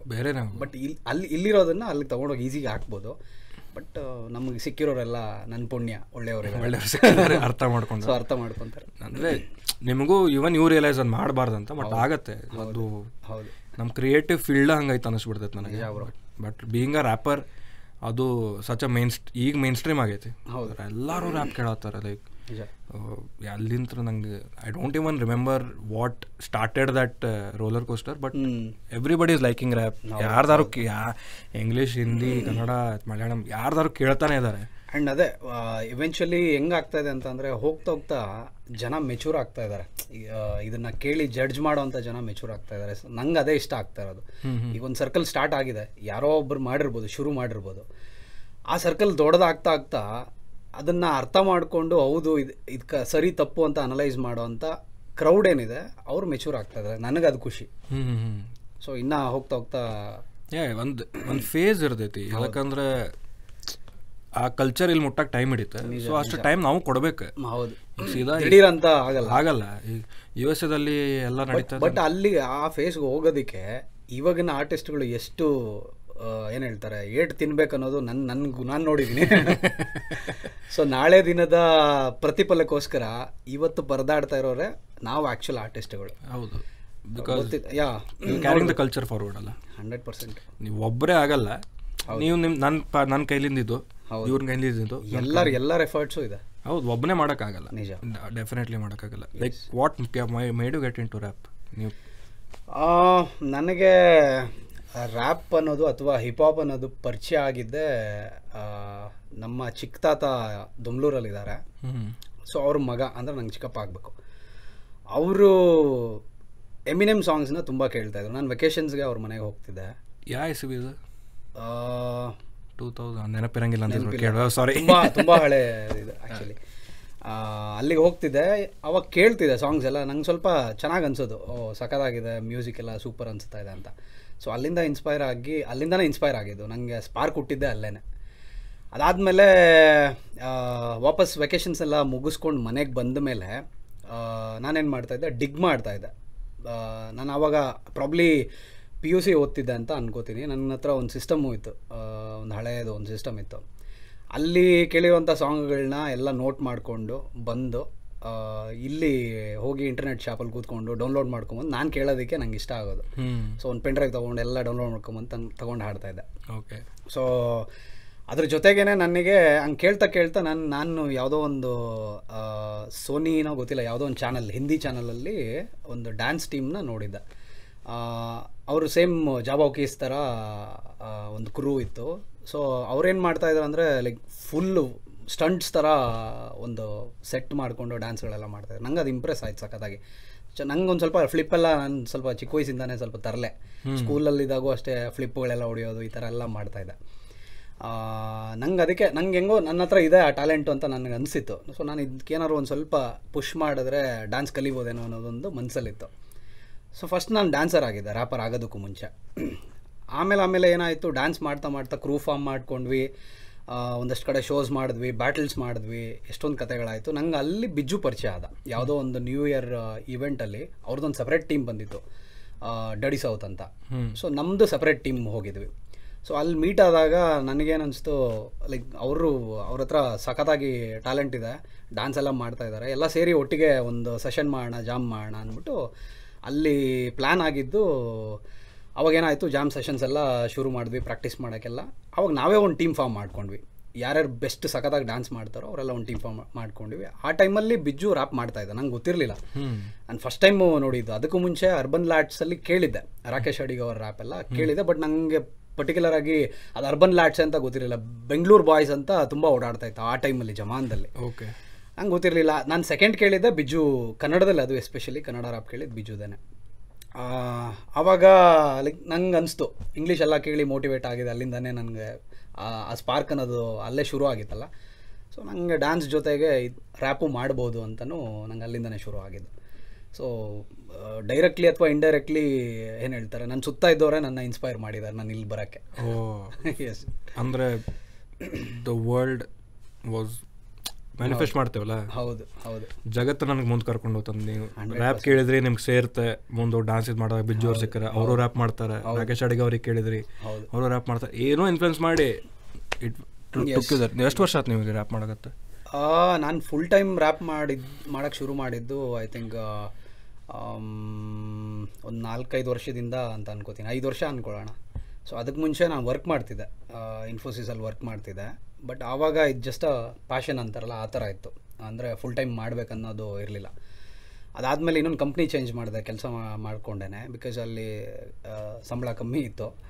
ಸೊ ಇನ್ನೊಂದು ಕಂಪ್ನಿ ಶಿಫ್ಟ್ ಆದಾಗ್ಲೂ ಸ್ವಲ್ಪ ಜಾಸ್ತಿ ಟೈಮ್ ಇನ್ವೆಸ್ಟ್ ಮಾಡೋಕ್ಕೆ ಶುರು ಮಾಡಿದೆ ರ್ಯಾಪ್ ಮೇಲೆ, ಇದ್ರ ಮೇಲೆ, ಬಿಕಾಸ್ ನನಗೆ ಶೋಸು ಸಿಗೋಕ್ಕೆ ಸ್ಟಾರ್ಟ್ ಆಗಿತ್ತು ಆ ಟೈಮಲ್ಲೇ. ಅಲ್ಲಿಂದ ನನಗನ್ನಿಸ್ತು ಆ್ಯಕ್ಚುಲಿ ಏನು ಹೇಳ್ತಾರೆ, ಇದರಿಂದ ದುಡಿಬೋದು ಅಂತ ಫೀಲ್ ಆಯ್ತಲ್ಲ. ಸೊ ಆಮೇಲೆ ಕಂಪ್ಲೀಟಾಗಿ ಸ್ಟಾಪ್ ಮಾಡಿಬಿಟ್ಟು ಮ್ಯೂಸಿಕ್ನೇ ಫುಲ್ ಟೈಮ್ ಮಾಡಿದ್ದು. So 5 years full time? ಹೌದು, 5 to 6 years ಅಂದ್ಕೊಳ್ಳೋಣ. ಓಕೆ, ನೀವು ಈ ಫುಲ್ ಪ್ರೊಸೆಸ್ ದಿವ್ಯ ಅವ್ರಿಗೆ ಯಾವಾಗ ಮಿಟ್ಟಾದ್ರಿ? ಅದೇ ಕಾಲೇಜ್ ಟೈಮಲ್ಲೇ. ಹೌದು ಹೌದು. ಓಕೆ, ಸೊ ನಾನು ಅದೇ ಬಿ ಬಾಯಿಂಗ್ ಮಾಡೋಕ್ಕೂ ಮುಂಚೆ, ಡ್ಯಾನ್ಸರ್ ಆಗೋದಕ್ಕೂ ಮುಂಚೆಯಿಂದನೂ, ಇದೆಲ್ಲ ಸ್ಟಾರ್ಟ್ ಆಗೋ ಮುಂಚೆನೇ ಹೌದು ಅವ್ರಿಗೆ ಮೀಟ್ ಆಗಿದ್ದು. ಹೌದು ಹೌದು. ಲವ್ ಸ್ಟೋರಿ ಹೇಳ್ರಿ. ಲವ್ ಸ್ಟೋರಿ ಇದು ಕಾಲೇಜಲ್ಲಿ ಶುರು ಆಗಿದ್ದು. ನಾನು ಡಿಗ್ರಿ ಮಾಡಬೇಕಾದ್ರೆ ವಿಜಯ ಕಾಲೇಜಲ್ಲಿ ಓದ್ತಿದ್ದಿದ್ದು. ಸೊ ಸೆಕೆಂಡ್ ಸೆಮ್ಮಲ್ಲಿ ನಂಗೆ ಆ್ಯಕ್ಚುಲಿ ಕ್ರಶ್ ಆಗಿದೆ ಅವಳ ಮೇಲೆ. ಅದಾದಮೇಲೆ 3 ತಿಂಗಳು ಹಿಂಸೆ ಇಟ್ಲು, ನನಗೆ ಒಪ್ಕೊಂಡೇ ಇರಲಿಲ್ಲ. ಪ್ರಪೋಸ್ ಮಾಡಿಬಿಟ್ರಿ? ಪ್ರಪೋಸ್ ಮಾಡಿರಲಿಲ್ಲ, ಇಟ್ ವಾಸ್ ಲೈಕ್ ಹಂಗೆ ತಮಾಷೆ ಥರನೇ ಆಗ್ತಾಯಿತ್ತು. ಬಟ್ ನನಗೆ ಆ ಫೀಲಿಂಗ್ಸ್ ಸ್ಟಾರ್ಟ್ ಆಗಿಬಿಟ್ಟಿತ್ತು. ಆ್ಯಂಡ್ ನಮ್ಮ ಮನೆಗೆ ಇಡೀ ಕಾಲೇಜವ್ರನ್ನೆಲ್ಲ, ಅಂದರೆ ನಮ್ಮ ಕ್ಲಾಸ್ಮೇಟ್ಸ್ನೆಲ್ಲ ಒಂದು ಸತಿ ಇದಕ್ಕೆ ಕರ್ಕೊಂಡು ಹೋಗಿದ್ವಿ, ಏನೋ ಏನೋ ಸಮಥಿಂಗ್ ಫೆಸ್ಟಿವಲ್ಲು ಅಥವಾ ಏನೋ ಒಂದಿತ್ತು, ಹಾಂ ಆ ಥರ ಇದ್ದಿದ್ದಕ್ಕೆ ಕರ್ಕೊಂಡು ಹೋಗಿದ್ವಿ. ಅವತ್ತು ನಮ್ಮ ಅಪ್ಪ ಅಮ್ಮನೂ ಗೊತ್ತಿಲ್ಲದೆ ಇಷ್ಟಪಟ್ಟುಬಿಟ್ಟಿದ್ರು, ಇವಳು ಮನೇಲಿ ಇನ್ವಾಲ್ವ್ ಆಗಿ ಎಲ್ಲ ಕೆಲಸಗಳು ಮಾಡೋದು, ನಮ್ಮನೆ ಹುಡುಗಿ ಥರ ಕೆಲಸ ಮಾಡ್ತಾಳೆ ಅನ್ನೋದು ಅವರಿಗೆ ಇತ್ತು. ನನ್ನ ತಲೆಯಲ್ಲೂ ಅದೇ ಓಡ್ತಾಯಿತ್ತಲ್ಲ, ಓ ಇದೆಲ್ಲೋ ಕನೆಕ್ಟ್ ಆಗ್ತಾಯಿದೆ, ಸೊ ವರ್ಕೌಟ್ ಆಗ್ಬೋದು ಅಂದ್ಬಿಟ್ಟು ನಾನು ಇಷ್ಟಪಟ್ಟಿದ್ದು. ಆ್ಯಂಡ್ 3 ತಿಂಗಳಾದಮೇಲೆ ಅವಳ ಬರ್ಡೇ ದಿನನೇ ಅಕ್ಸೆಪ್ಟ್ ಮಾಡೋದು. ಸೊ ಅಲ್ಲಿಂದ ಕತೆ ಆಯ್ತಿದ್ದು. 3 ತಿಂಗಳ ಹಿಂಸೆ ಇಸ್ ನಾಟ್ ಹಿಂಸೆ. ಹೌದು, ನಿಜ. ಸುಮ್ಮನೆ ವಿಲನ್ ಮಾಡ್ತಿದ್ದೀರ ನೀವು. ಆ 3 ತಿಂಗಳು ಕಷ್ಟಪಟ್ಟಿರೋದಕ್ಕೇನೆ, ಹಿಂಸೆ ಆಗಿದ್ದಕ್ಕೇನೆ ಈಗ ಏನು ಹೇಳ್ತಾರೆ, ಎಷ್ಟೋ ವರ್ಷದ ಲವ್ ಸ್ಟೋರಿ ನಮ್ಮ ಹತ್ರ ಇದೆ ಹೇಳ್ಕೊಳಕ್ಕೆ. ಎಷ್ಟು ವರ್ಷ ನೀವು? 5 years ಫುಲ್ ಟೈಮ್ ರ್ಯಾಪ್ ಮಾಡತ್ತೆ? ಇಲ್ಲ ಇಲ್ಲ, 5 years ಇಲ್ಲ, ಇದು ಕಾಲೇಜ್ ಯಾವ ಟೈಮಲ್ಲಿ ಆ್ಯಕ್ಚುಲಿ 2012 ಅನ್ಕೋತೀನಿ ಬ್ರೋ. ನಂದು ಡಿಗ್ರಿ ಮುಗ್ದಿದ್ದು 2012ಗೆ. 11 years, almost 11 years love. 11 to 12 years ಅಂದ್ಕೊಳ್ಳಿ. 11 to 12 years ಎಲ್ಲ ಆದಮೇಲೆ ಆಲೋಕೆನಾ? ನನಗೆ ಎಲ್ಲ ಆಲೋಕೆನೇ. ಬಟ್ ಅದೇ ಸ್ವಲ್ಪ ಜನಕ್ಕೆ ಏನು ಹೇಳ್ತಾರೆ, ನಾನು ಚೆನ್ನಾಗಿರೋದು ನೋಡಿ, ನಾನು ಚೆನ್ನಾಗಿ ಬದುಕ್ತಾ ಇರೋದು ನೋಡಿ ಅವರಿಗೆ ಆಲ್ ನಾಟ್ ಓಕೆ ಅನಿಸ್ತಾ ಇರ್ಬೋದು. ಬಟ್ ಲೈಫ್ ಏನು ಮಾಡೋಕ್ಕಾಗಲ್ಲ, ಬಿಕಾಸ್ ಆವಾಗ ಅಷ್ಟು ನಂಬ್ತಾ ಇದ್ದೆ ಅವ್ರನ್ನ ನಾನು. ಅದರಲ್ಲಿ ನನ್ನ ನಂಬಿಕೆಯನ್ನು ಉಳಿಸ್ಕೊಂಡವ್ರು ಇವಾಗಲೂ ನನ್ನ ಜೊತೆ ಇದ್ದಾರೆ, ಒಂದು ಸ್ವಲ್ಪ ಜನ ದೂರ ಇದ್ದಾರೆ, ದೂರ ಇಟ್ಟಿದ್ದೀನಿ. ಹೇಳ್ಬಿಡಿ. ಆ ನಂಬಿಕೆಗಳನ್ನ ಉಳಿಸ್ಕೊಂಬರೋದು ಅವ್ರವ್ರಿಗೆ ಬಿಟ್ಟಿರುತ್ತೆ ಅಷ್ಟೇ. ಈಗ ಯಾವಾಗೂ ಡೇ ಒನ್ನಿಂದ ನನ್ನ ಜೊತೆ ಯಾರಿದ್ದಾರೆ ಅವರೆಲ್ಲರೂ ಇದ್ದಾರೆ ನನ್ನ ಜೊತೆ, ಇವಾಗಲೂ ಇದ್ದಾರೆ, ಚೆನ್ನಾಗೇ ಇದ್ದಾರೆ, ಆ್ಯಂಡ್ ಕೊನೆವರೆಗೂ ಇರ್ತಾರೆ. ಅದು ಇರ್ತಾರೆ ಅಂತ ನಾನು ಯಾವ ಥರ ಹೇಳ್ತಾ ಇದ್ದೀನಿ ಅಂದರೆ, ನನ್ನ ಹತ್ರ ಇರೋ ಮನೋಭಾವ ಅವ್ರ ಹತ್ರ ಇರಬೇಕು, ಇದ್ದಾಗ ಇರ್ತಾರೆ, ಇಲ್ಲದೆ ಇರೋರು ಹೋಗ್ತಾರೆ, ಏನು ಮಾಡೋಕ್ಕಾಗಲ್ಲ. ಈಗ ಅದ ಈಗ ಫ್ಯಾನ್ಸ್ ಆರ್ ಹೇಟರ್ಸ್ ಅದಕ್ಕೇನು ಲೇಬಲ್ ಹೇಳೋಕ್ಕಾಗಿಲ್ಲ. ಬಟ್ ಈಗ ನಾ ಇಂದು ಹೇಳ್ತೀನಿ, ರಿಜಿಸ್ಟರ್ ಯಾರು ಸೈನ್ ಹೊಡೆದಿದ್ದು ಹೇಳ್ತೀನಿ ಕೊಟ್ಟಾಗ, ಹೌದು ಇದ್ದಿದ್ದ ಹೇಳಕತ್ತೀರಿ, ಫ್ಯಾಕ್ಟ್ ಇಸ್ ಫ್ಯಾಕ್ಟ್. ಅದು ಬಿಡೋಣ, ಅದು ಬಿಟ್ಬಿಡೋಣ ಬೇಕಾರೆ, ಆ ಥರ ಪಾಯಿಂಟಿಂದ ಯೋಚನೆ ಮಾಡೋದು ಬಿಟ್ರು. ನಾನು ಹೇಳಿರೋದು ಫ್ಯಾಕ್ಟ್ಸ್ ಅಷ್ಟೇ. ನನ್ನ ಮತ್ತು ನಿನ್ನ ನಡುವೆ ಏನಾಗಿದೆ ನಾನು ಅದನ್ನು ಮಾತಾಡ್ತಾ ಇದ್ದೀನಿ. Not going personal. ನಾನು ಇನ್ನೊಬ್ಬರು ಫ್ಯಾಮಿಲಿ ವಿಚಾರ ತಗೊಂಡು ಅಥವಾ ನಿನಗಿದಾಗಿತ್ತು ಅದಾಗಿತ್ತು ಅಂತ ನೀ ಡಿಸ್ಕ್ಲೋಸ್ ಮಾಡಬಾರ್ದು. ಆ್ಯಕ್ಚುಲಿ ಅದು ತಪ್ಪು, ಪರ್ಸ್ನಲ್ ಹೋಗೋದು ತಪ್ಪು. ಹಂಗಂತ ಹೋಗೋದು ನೋಡಿದ್ರೆ, ಹಂಗೆ ಹೇಳ್ಕೊಳ್ಳೋದು ನೋಡಿದ್ರೆ, ಈ ಥರ ಎಲ್ಲ ಡಿಸ್ಕ್ಲೋಸ್ ಆಗಿದೆ ಅಂತ ಅಂದರೆ ನನ್ನ ಹತ್ರನೂ ತುಂಬ ವಿಷಯಗಳಿದೆ, ನಾನು ಮಾತಾಡ್ಬೋದು. ಬಟ್ ನಾನು ಆ ಲೆವೆಲ್ಗಂತೂ ಹೋಗಲ್ಲ. ನಾನು ಫೇಸ್ ಮಾಡಿರೋದು, ನಾನು ಅನುಭವಿಸಿರೋದನ್ನ ನಾನು ಹೇಳ್ಕೊಂಡಿದ್ದೀನಿ. ಅದನ್ನು ಬಿಟ್ಟು ಪರ್ಸ್ನಲ್ಲು ಅಥವಾ ಇನ್ನೊಂದು ಮತ್ತೊಂದು ನಮಗದು ಅವಶ್ಯಕತೆಯೂ ಇಲ್ಲ. ಆ್ಯಂಡ್ ಅದರಿಂದ ನಮಗೇನೋ ಬೆನಿಫಿಟ್ಸ್ ಆಗುತ್ತೆ, ಅದರಿಂದ ಏನೋ ನಾವು ಸಂಪಾದನೆ ಮಾಡಿಬಿಡ್ತೀವಿ, ಫೇಮ್ ಆಗಿಬಿಡುತ್ತೆ, ಅದು ಮತ್ತೊಂದು ದುಡ್ಡು ಮಾಡ್ಕೊಂಡ್ಬಿಡ್ತೀವಿ. ಅದೆಲ್ಲ ಬುಲ್ಶಿಟ್, ಅಷ್ಟೇ ಸುಳ್ಳು. ಅದಕ್ಕೆ ಬೇರೆನೇ ದಾರಿಗಳಿದೆ. ನಾವು ಕಷ್ಟಪಡ್ತಾಯಿದ್ದೀವಿ ನಾನು ಹೆಸರು ಮಾಡೋದಕ್ಕೆ, ನಾನು ದುಡ್ಡು ಮಾಡೋದಕ್ಕೆ, ಇನ್ನೊಂದು ಮಾಡೋದಕ್ಕೆ ನನ್ನ ಗೋಲ್ಸ್ ಬೇರೆ ಇದೆ, ನನ್ನ ಯೋಚನೆಗಳು ಬೇರೆ ಇದೆ. ನಾವು ಆ ಲೆವೆಲಲ್ಲಿ ಯೋಚನೆ ಮಾಡ್ತಾಯಿದ್ದೀವಿ. ಈ ಥರ ಮಾಡೋದ್ರಿಂದ ನಮಗೆ ಏನೋ ಸಿಕ್ಬಿಡುತ್ತೆ, ಮೈಲೇಜ್ ಸಿಕ್ಬಿಡುತ್ತೆ ಅನ್ನೋದು it is wrong actually. It is just expressing what you feel ಅಷ್ಟೇ. ನಾನು ಏನಾಯಿತು ನಾನು ಹೇಳ್ಕೊಂಡಿದ್ದೀನಿ. ಅದು ಇನ್ನೊಂದು ಜನಕ್ಕೆ ಟೈಟ್ಲ್ ಅರ್ಥ ಆದರೆ, ನಾನು ನಂಗನ್ಸಿದ್ದು ಒಂದಿಂದಾನು ನಾನು ಇದೇ ಹೇಳ್ಕೊಂಬಂದಿರೋದು. ನಾನು ಹೇಳೋ ಟೈಟ್ಲ್ ಒಂದು ಅರ್ಥ ಮಾಡ್ಕೊಂಬಿಟ್ರೆ ಅವ್ರು ಮಾತಾಡೋ ಅವಶ್ಯಕತೆನೇ ಇಲ್ಲ. ಅದು ನನಗನ್ಸಿದ್ದು, ನನಗಷ್ಟೇ ಅನಿಸಿದ್ದು. ನಿಮಗನ್ಸ್ತಾ ಇದೆ ಅಂತ ಅನಿಸಿದ್ರೆ ನನ್ನ ಥರ ಯೋಚನೆ ಮಾಡ್ತಾ ಇದ್ದೀರಾ, ಅಂಡ್ ಇಲ್ಲ ನನ್ನ ಥರ ಯೋಚನೆ ಮಾಡ್ತಾ ಇದ್ದೀರಾ, ಇಲ್ಲ ನನಗಾಗಿರೋದೇ ನೀವು ಅನುಭವಿಸ್ತಿರ್ತೀರ, ಅದರಿಂದ ನಿಮಗೂ ಅನಿಸುತ್ತೆ. ಈಗ ನಿಮ್ಗೆ ಅನಿಸ್ತಾ ಇಲ್ಲ ಅಂತ ಅನಿಸಿದ್ರೆ ಪ್ರಾಬ್ಲಿ ನೀವು ಬ್ಲೈಂಡಾಗಿ ಏನೋ ನನ್ನನ್ನು ಬೇರೆ ಥರ ಹೇಟ್ ಮಾಡೋ ಥರ ನೋಡ್ತಾ ಇರ್ತೀರ, ಬಿಟ್ಟರೆ ಬೇರೇನೂ ಇರಲ್ಲ ತಲೆಯಲ್ಲಿ ಅನ್ನೋದಷ್ಟೇ. ಕಲ್ಚರ್ ಎಷ್ಟೋ ದೊಡ್ಡದಾಗಿ ಬೆಳೆದಿದೆ, ನಮ್ಮ ಕಣ್ಣು ಮುಂದೆನೇ ಇದೆ, ಗೊತ್ತಿರೋರು ಗೊತ್ತಿದೆ, ಇದು ಗೊತ್ತಿಲ್ಲದಿರೋರು ಸುಮ್ಮನೆ ಅದೇ ಆ ಟ್ಯಾಗ್ಲೈನ್ ಹೇಳಿದ್ನಲ್ಲ, ಓ ಇವ್ನು ಕಂಡ್ರೆ ಆಗಲ್ಲ, ಕಾಲು ಎಳಿತಾನೆ, ಇಷ್ಟೇ ಮಾತಾಡ್ತಾರೆ, ರೈಟ್? ಬಟ್ ಅದರಿಂದ ಏನೂ ಇಲ್ಲ. ನಾವು ಮಾಡೋದು ನಾವು ಮಾಡ್ತಾಯಿದ್ದೀವಿ, ನಮಗೆ ಸಿಗೋದು ನಮಗೆ ಸಿಗ್ತಾಯಿದೆ. ನಾವು ಕೊನೆಗೆ ಏನು ಮಾಡಬೇಕು, ಏನು ಅಚೀವ್ ಮಾಡಬೇಕು, ನಮ್ಮ ಗೋಲ್ಸ್ ಅಷ್ಟಿದೆ, ಅದು ನಾವು ಮಾಡ್ಕೊಂಡು ಹೋಗ್ತೀವಿ. ಡಿಸ್ಸಿಗೆ ನಾನು ಕೇಳ್ತೀನಿ, ನಾ ಅಷ್ಟು ನೀವು ಆಬ್ವಿಯಸ್ಲಿ ರ್ಯಾಪರ್ ಅದರ, ನಿಮಗೆ ಜಾಸ್ತಿನೇ ಗೊತ್ತು. ನಾ ಬರೀ I am a listener of a rap. So ಈಗ ನಾವೆಲ್ಲ ಎಮಿವೇರ್ ಅಫ್ತಾರ್ ಬೀಫ್ ಆತ್, ಕೃಷ್ಣಮ್ಮ ಯಾರಮ್ಮ ಮೂಫಾಡ್ ಅವ್ರ ಬೀಫ್ ಆತ್, ಇವ್ರವ್ರ ಬೀಫ್ ಆಗ್ತಿರ್ತೈತಿ, ಕೇಳ್ತಿರ್ತೇವಿ. ನಾ ಆ್ಯಸ್ ಅ ಲಿಸನರ್ ಮೊದ್ಲಿಂತ್ರೂ ನಂಗೆ ಏನು ರೆಫರೆನ್ಸ್, ಇವ ಹೆಂಗೆ ಈ ಲೈನ್ ಬರ್ದ, ಇದು ಬರ್ದ, ನಾನು ಆ ಥರ ಯೋಚನೆ ಮಾಡಬೇಕು. ಬಟ್ ಇಲ್ಲಿ ಜನ ಯೋಚನೆ ಮಾಡೋದೇ ಬೇರೆ. ನಾನು ತುಂಬ ನೋಡ್ಬಿಡಿ, ನಂಗನ್ಸಿದ್ದು ಒನ್ ಟೈಮಿಂದಾನು ನೋಡ್ಬಿಟ್ಟಿದ್ದೀನಿ, ನಾನು ಆವಾಗಲೇ ಟ್ರೈ ಮಾಡಿದ್ದೆ. ಆ್ಯಂಡ್ ಇನ್ನೊಂದು ವಿಷಯನೂ ನಾನು ಕ್ಲಿಯರ್ ಕಟ್ಟಾಗಿ ಹೇಳೋದಾದರೆ, ನಂಗನ್ಸಿದ್ದು ನಾನು ಮಾಡಿದ ಉದ್ದೇಶನೇ ಚಂದನ್ ಶೆಟ್ಟಿಗೆ ಸಬ್ಲಿಮಿನಲ್ ಆಗಿತ್ತು. ಅದು I was very bold to tell that in front of everybody. You are ready to tell that 100%. ನಾನು ರೆಡಿ ಇದ್ದೆ. ಆವಾಗ ನನಗೆ ಪ್ರೊಡ್ಯೂಸ್ ಮಾಡಿದೆ ಅಂತ ಹೇಳಿದಂಥ ದೊಡ್ಡ ಮಹಾನ್ ವ್ಯಕ್ತಿ, ಅದು ಅವ್ರ ಚಾನಲಲ್ಲಿ ರಿಲೀಸ್ ಆಗಿದೆ ಅನ್ನೋ ಒಂದೇ ಕಾರಣಕ್ಕೆ, ಅಥವಾ ಅದು ನೆಗೆಟಿವ್ ಆಗಿ ಜನಕ್ಕೆ ರೀಚ್ ಆಗ್ತಾ ಇದೆ, ಅಥವಾ ಅದನ್ನ ನೆಗೆಟಿವ್ ಆಗಿ ತೊಗೊಂಡು ಇವ್ರ ಮೇಲೆ ಆ ನೆಗೆಟಿವಿಟಿ ಎಲ್ಲ ಬೀಳ್ತಾ ಇದೆ ಅನ್ನೋ ಒಂದೇ ಒಂದು ಕಾರಣಕ್ಕೆ ಆ ಕಂಟೆಂಟ್ನೇ ಕಿಲ್ ಮಾಡಿಬಿಟ್ರು. ನಾನು ಆ ಟೈಮಲ್ಲೇ ರೆಡಿ ಇದೆ, ಬಿಕಾಸ್ ನನಗೆ ಇವತ್ತು ಸಾಂಗ್ ರಿಲೀಸ್ ಆಗಿದೆ, ಇವತ್ತು ಸಾಂಗ್ ರಿಲೀಸ್ ಆದ ತಕ್ಷಣವೇ that was a peak time. ಹೆಂಗೆ ಅಂತ ಅಂದರೆ, ಚಂದನ್ ಶೆಟ್ಟಿ ಅವರು ಬಿಗ್ ಬಾಸಲ್ಲಿ ವಿನ್ ಆಗಿ ನೆಕ್ಸ್ಟ್ ಡೇನೇ ಸಾಂಗ್ ರಿಲೀಸ್ ಆಗಿರೋದು. ಇದು ಅದು ಕೋಇನ್ಸಿಡೆನ್ಸಾ? ಕೋಇನ್ಸಿಡೆನ್ಸ್ ನಮ್ಗೆ ಗೊತ್ತೇ ಇಲ್ಲ. ಅವತ್ತು ಫಿನಾಲೆ ಇತ್ತು, ರಿಸಲ್ಟ್ ಬರುತ್ತೆ, ಅದು ಯಾರು ಗೆಲ್ತಾರೆ ಯಾರು ಬಿಡ್ತಾರೆ ನಾವು ಕೇರು ಮಾಡಿರಲಿಲ್ಲ. ಓಕೆ, ನಮಗೇನೋ ಸಾಂಗ್ ಮಾಡಿದ್ದೀವಿ, ಹಾಕಬೇಕನ್ನೋದು ಒಂದು ತಲೆಯಲ್ಲಿತ್ತು, ಹಾಕಿದ್ದೀವಿ. ನಾನು ರೆಡಿ ಇದ್ದೆ, ಬಿಕಾಸ್ ನಾನು ಹೇಳಕ್ಕೆ ಹೊಟ್ಟಿದ್ದೆ ಅದೇ ಪಾಪ್ ಅಂತ ನಾವು ಕೇಳಿದಾಗ ಅನಿಸೋದು ಇಟ್ಸ್ ಅ ಪಾಪ್ ಮ್ಯೂಸಿಕ್. ಅದನ್ನ ರ್ಯಾಪ್ ಅಂತ ಹೇಳಿಕೊಂಡು ಜನಕ್ಕೆ ಪೋರ್ಟ್ರೇ ಮಾಡಿದಾಗ, ಆ್ಯಕ್ಚುಯಲ್ ರ್ಯಾಪರ್ಸ್ ಏನಿರ್ತಾರೆ, ಕೆಲವ್ರು ಹೇಳ್ತಾರೆ ಇದು ತುಂಬ ಏನಂತಾರೆ ಚಿಕ್ಕ ಏನಂತಾರೆ ಸರ್ಕಲ್, ಇದು ಚಿಕ್ಕ ಮಾರ್ಕೆಟ್ ಇರೋದು ಕನ್ನಡ ರ್ಯಾಪ್ಗೆ, ಅಷ್ಟೊಂದು ದೊಡ್ಡ ಮಾರ್ಕೆಟ್ ಇಲ್ಲ ನಮಗೆ ಅಂತ ಹೇಳ್ತಾರಲ್ಲ. ಸೊ ಇಂಥ ಚಿಕ್ಕ ಮಾರ್ಕೆಟ್ ಇರೋ ಜಾಗದಲ್ಲಿ ಆ್ಯಕ್ಚುಯಲ್ ರ್ಯಾಪರ್ಸ್ ಇರೋಂಥವ್ರು ಹೊಟ್ಟೆ ಮೇಲೆ ಹೊಡೆದಂಗೆ ತಾನೆ, ಅದು ಇಂಡೈರೆಕ್ಟಾಗಿ ಮಾಡಲಿ, ರ್ಯಾಪ್ ಮಾಡ್ಬಿಟ್ಟು ರ್ಯಾಪರ್ ಅಂತ ಹೇಳ್ಕೊಳ್ಳಿ. ನಾನು ಅದನ್ನೇ ಹೇಳಿರೋದು, ಸಾಂಗಲ್ಲೂ ಅಷ್ಟೇ ಹೇಳಿರೋದು, ಹೇಟು ಮತ್ತೊಂದು ಏನೂ ಇರಲಿಲ್ಲ. ನಾನು ಆವಾಗಲೇ ಸ್ಟಾರ್ಟ್ ಮಾಡಿಬಿಟ್ಟಿದ್ದೆ, ಬೀಫ್ ಆಗಲಿ ಆಗಿದ್ದಾಗಲಿ ಅಂತ ರೆಡಿ ಇದ್ದೆ. ಬಟ್ ಸಾಂಗ್ ರಿಲೀಸ್ ಆಗಿದ್ದ ನೆಕ್ಸ್ಟ್ ಡೇನೇ ಯಾವಾಗ ನೆಗೆಟಿವ್ ಎಲ್ಲ ಇವ್ರ ಮೇಲೆ ಬೀಳಕ್ಕೆ ಶುರು ಆಯಿತು, ನನ್ನ ಮೇಲೆ ಜಾಸ್ತಿ ಬಿತ್ತು, ಅವ್ರಿಗಿಂತ ನನ್ನ ಮೇಲೇ ಪರ್ಸೆಂಟೇಜ್ ಜಾಸ್ತಿ ಬಿದ್ದಿದ್ದು. ಬಟ್ ನಾನು ರೆಡಿ ಇದ್ದೆ.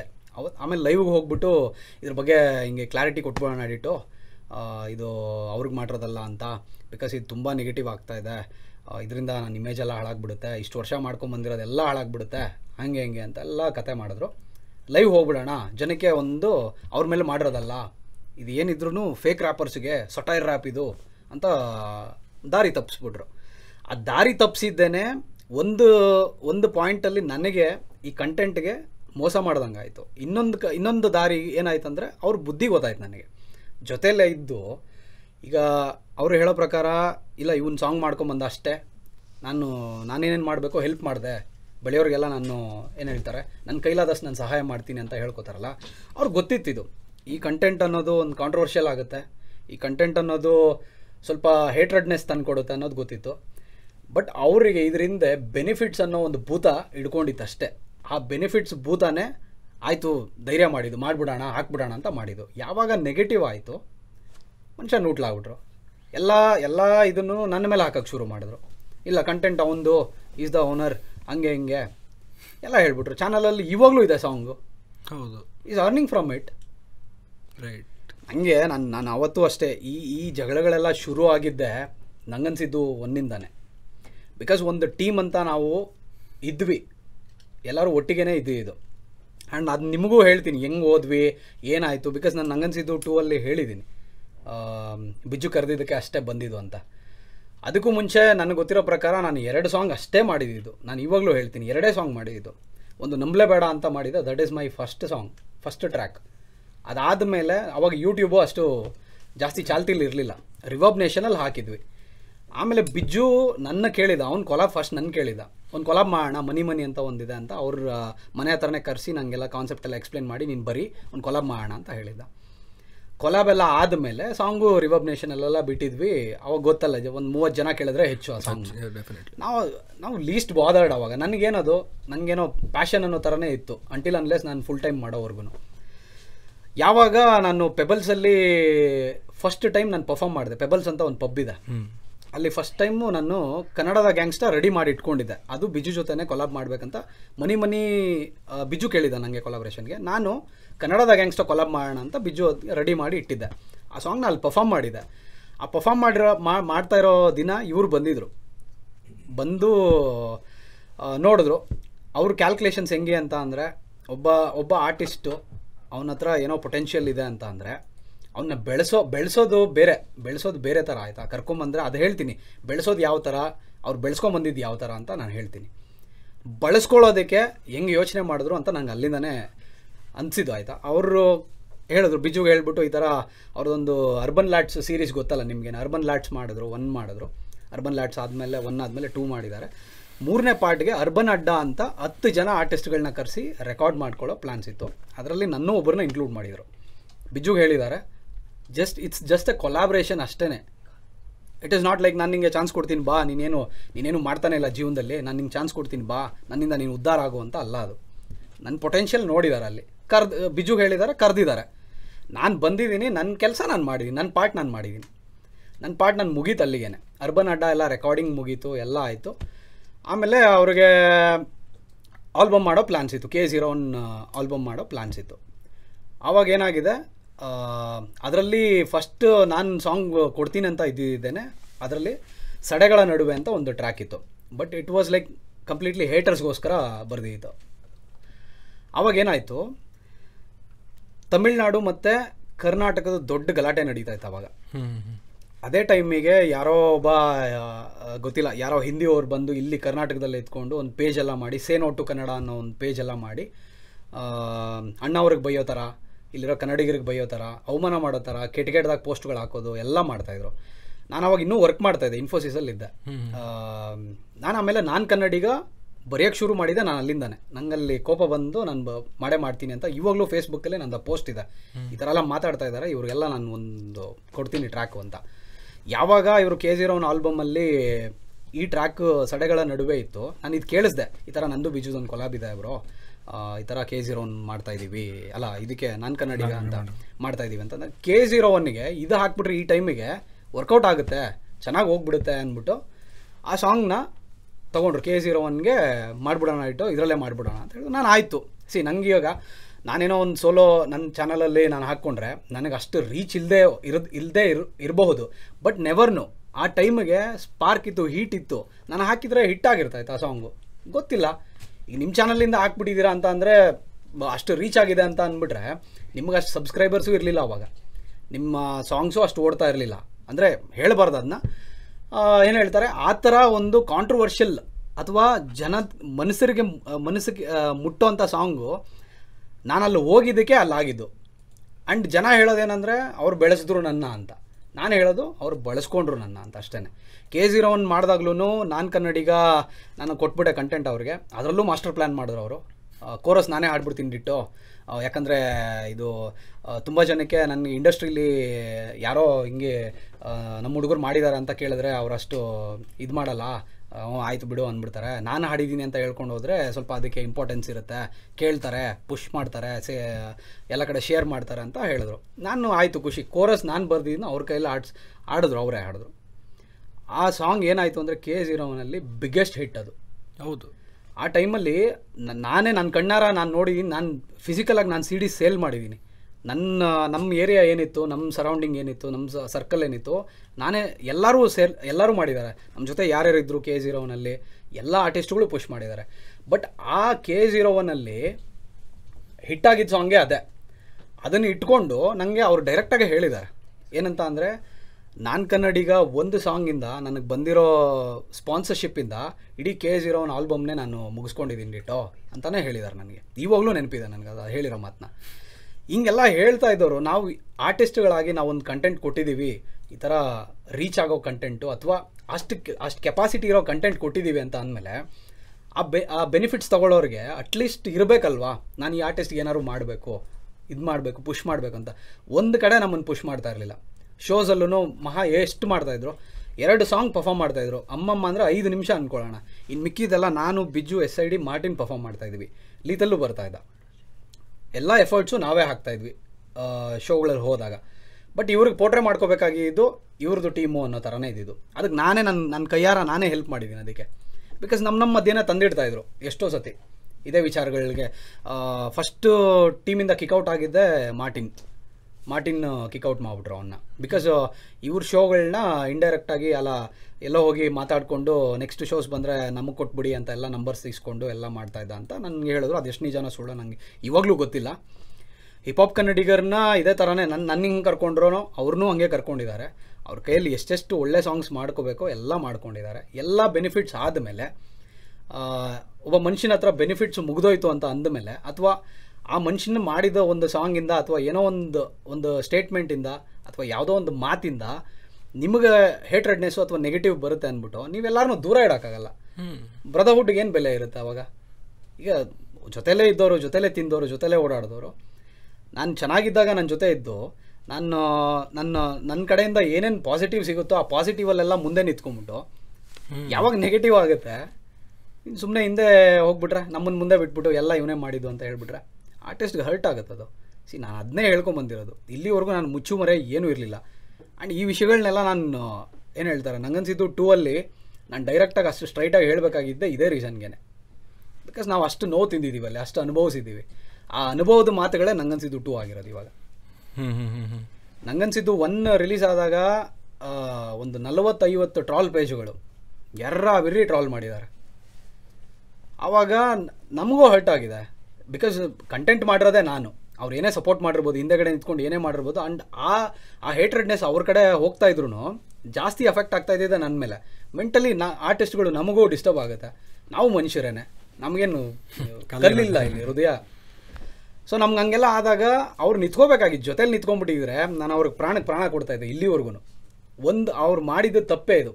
ಯಾವಾಗ ನಾನು ಕನ್ನಡಿಗ ಮತ್ತು ಹೌದಾ ಅಂತ ಕಂಟೆಂಟ್ಗಳನ್ನೆಲ್ಲ ಸಖತ್ತಾಗಿ ಓಡೋವಾಗ ಮುಂದೆ ನಿಂತ್ಕೊಂಡು ಶೋಗಳಲ್ಲೆಲ್ಲ ಪ್ರೌಡಾಗಿ ಬಂದು ನಾವು ಮಾಡಿರೋದಿದ್ದು ಕನ್ನಡಕ್ಕೋಸ್ಕರ ಮಾಡಿರೋದು, ಕನ್ನಡ ಜನ ಏನು ಅಂದ್ಕೊತಾರೆ, ಹುಷಾರಾಗಬೇಕು ಇನ್ಮೇಲೆ, ಈ ಥರ ಎಲ್ಲ ಹೇಳ್ಕೊಂಡು ಅದರಿಂದ ಸಿಗೋ ಬೆನಿಫಿಟ್ಸ್ನೆಲ್ಲ ತೊಗೊಂಡು ಈಗ ರೆವಿನ್ಯೂ ಬಿಟ್ಬಿಡೋಣ, ನಾನು ಕನ್ನಡಿಗ ಇಂದ ಮತ್ತು ಹೌದಾ ಇಂದ ಸಿಕ್ಕಿರೋ ರೆವಿನ್ಯೂ ಬಿಟ್ಬಿಡೋಣ. ನಂಗೆ ಆವಾಗ ಲೀಸ್ಟ್ ಬಾದರ್ಡ್ ನಾನು ಅವ್ರು ಕೊಡ್ತಾಯಿದ್ದು ಶೋ ದುಡ್ಡುಗಳು. ಮತ್ತು ನಂಗೆ ಐಡಿಯಾನೇ ಇಲ್ಲ ಯೂಟ್ಯೂಬಲ್ಲಿ ಈ ಥರ ಒಂದು ಕಂಟೆಂಟ್ ಹಾಕಿದ್ರೆ ಅದರಿಂದ ದುಡ್ಡು ಬರುತ್ತೆ ಅನ್ನೋ ಐಡಿಯಾನೇ ಇಲ್ಲ. Because I was earning there, ನಾನು ದುಡಿತಾ ಇದ್ದೆ. ನಂಗೆ ಏನಂದರೆ ಇದು ನಂಗೆ ಪ್ಯಾಷನ್ ಆಗಿತ್ತು ಅಷ್ಟೇ. ಬಟ್ ಯಾವಾಗ ನಾನು ಫುಲ್ ಟೈಮ್ ಮಾಡೋಕ್ಕೆ ಶುರು ಮಾಡಿದೆ ನಂಗೆ ಎಲ್ಲ ಮ್ಯಾಟ್ರ್ ಆಗುತ್ತೆ.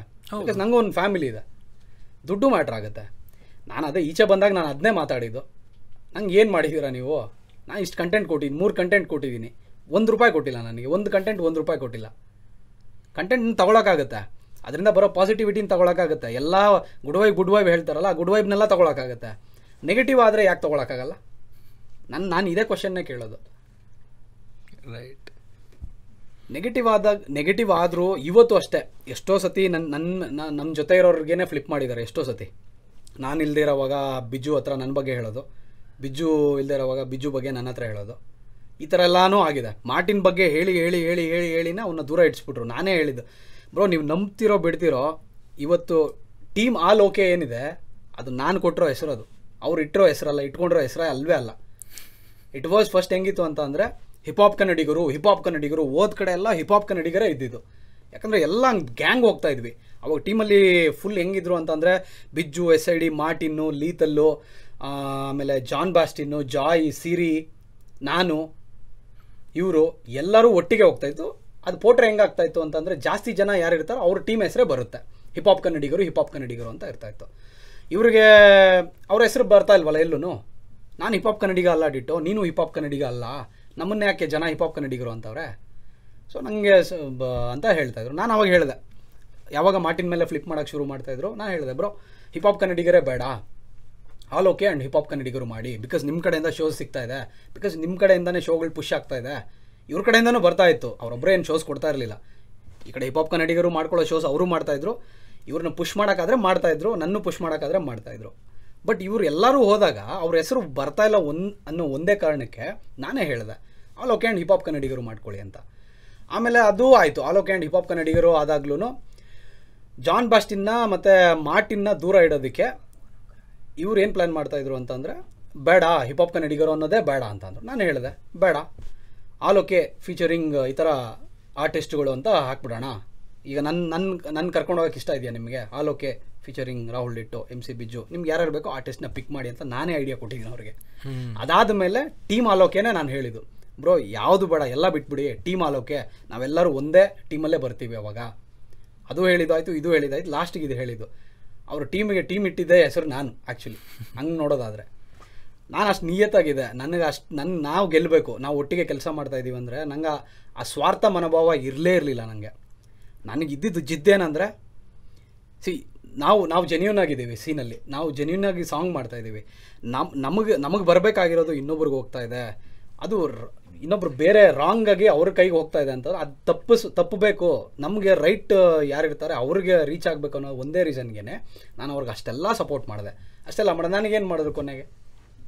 ಎಲ್ಲ ಉಲ್ಟಾ ಮಾಡಿಬಿಟ್ರು. ಸೊ ಅದಕ್ಕೆ ಈಗ ನಾನು ಇಷ್ಟು ನನಗನ್ಸಿದ್ದು ಒನ್ ಟೈಮಿಂದನೂ ನಾನು ಏನೇನು ನೋವುಗಳು ತಿನ್ಕೊಂಬಂದೆ ಅದನ್ನ ಹೇಳ್ಕೊಂಡಿಲ್ಲ. ಎಷ್ಟೊಂದು ಕಡೆ ನನ್ನ ಪಾಡಿಗೆ ನನ್ನ ಸಾಂಗ್ಸ್ಗಳೆಲ್ಲ ಮಾಡಿಕೊಂಡು ಅದರಲ್ಲೂ ನನ್ನ ಸಾಂಗ್ಸಲ್ಲೂ ಸಬ್ಲಿಮಿನಲ್ ಮಾಡಿದ್ದೀನಿ. ಅವರು ಏನು ಮಾಡಿಲ್ಲ ಅಂತ ಏನಿಲ್ಲ, ಡೋಂಟ್ ವರಿಲ್ ನನಗೆ ಸಬ್ಲಿಮಿನಲ್ ಮಾಡಿದ್ದಾರೆ. ಯಾಕೆ ಹಿಂಗೆಲ್ಲಿ ಸಬ್ಲಿಮಿನಲ್ ಮಾಡಿದ್ದಾರೆ ಅದು ನನಗೆ ಕೇಳೋನಿಗೆ ಪರ್ಸ್ನಲ್ಲಾಗಿ ನನ್ನ ಫೀಲ್ ಮಾಡ್ಕೊಳ್ಳೋ ನನಗೆ ಗೊತ್ತಾಗುತ್ತೆ. ಹಿಂದೆ ಏನಾಗಿತ್ತು, ಯಾವ ವಿಷಯಗಳನ್ನ ಇಟ್ಕೊಂಡು ಅವ್ರು ಮಾತಾಡ್ತಾ ಇದ್ದಾರೆ. ಲಾಯಲ್ಟಿ ಅಂತಾರೆ, ರೆಸ್ಪೆಕ್ಟ್ ಅಂತಾರೆ, ಯಾಕೋ ಗಾಂಚಲ್ಲಿ ನೆಲದ ಮೇಲೆ ನಡಿ ಅಂತಾರೆ. ಈ ಮಾತುಗಳೆಲ್ಲ ಯಾರಿಗೆ ಹೇಳ್ತಾರೆ? ದೂರ ದೂರ ಬಂದ ಮೇಲೆ ಒಬ್ಬ ವ್ಯಕ್ತಿ, ನಾನು ನೀನು ಚೆನ್ನಾಗಿದ್ದಾಗ ನನ್ನನ್ನು ನೀನು ದೂರ ಇಟ್ಬಿಟ್ರೆ ಅಥವಾ ನಿನ್ನಿಂದ ನಾನು ದೂರ ಹೋದರೆ, ನಾನು ಚೆನ್ನಾಗಾಗ್ಬಿಟ್ರೆ ನಿನಗೆ ಹೊಟ್ಟೆವ್ರಿ, ನಾನು ಚೆನ್ನಾಗಾಗ್ಬಿಟ್ರೆ ನಿನಗೆ ಕಣ್ಣೂರಿ, ನಾನು ಹಾಳಾಗೋಗ್ಬಿಟ್ರೆ ನನ್ನ ಕೈಯಲ್ಲಿ ಎದಳೋಕ್ಕೆ ಆಗ್ತಾಯಿಲ್ಲ ಅಂತಂದರೆ ಇಲ್ ಬಿ ಹ್ಯಾಪಿ.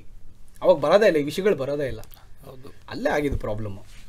ಯಾವಾಗ ಇಂಟರ್ವ್ಯೂಗಳಲ್ಲಿ ಅಥವಾ ಪಾಡ್ಕಾಸ್ಟ್ಗಳಲ್ಲಿ ಎಲ್ಲೇ ಹೋದ್ರೂ ಯಾರಾದರೂ ಒಂದು ವಿಷಯ ತೆಗಿಯೋರು ಇದನ್ನು, ಈ ಥರ ಹಿಪಾಪಲ್ಲಿ, ರ್ಯಾಪಲ್ಲಿ ಈ ಥರ ಅವಾಗವಾಗ ಜಗಳಗಳು ನಡೀತಾ ಇರುತ್ತೆ, ಅವಾಗವಾಗ ಮನಸ್ತಾಪಗಳಾಗ್ತಾ ಇರುತ್ತೆ, ಏನು ಹೇಳ್ತೀರಾ ಅದು ಇದು ಅಂತೆಲ್ಲ ಕೇಳಿದಾಗ ಅವ್ರು ಹೇಳ್ತಾ ಇದ್ದಿದ್ದೇ ಇದೇ ವಿಚಾರಣೆ.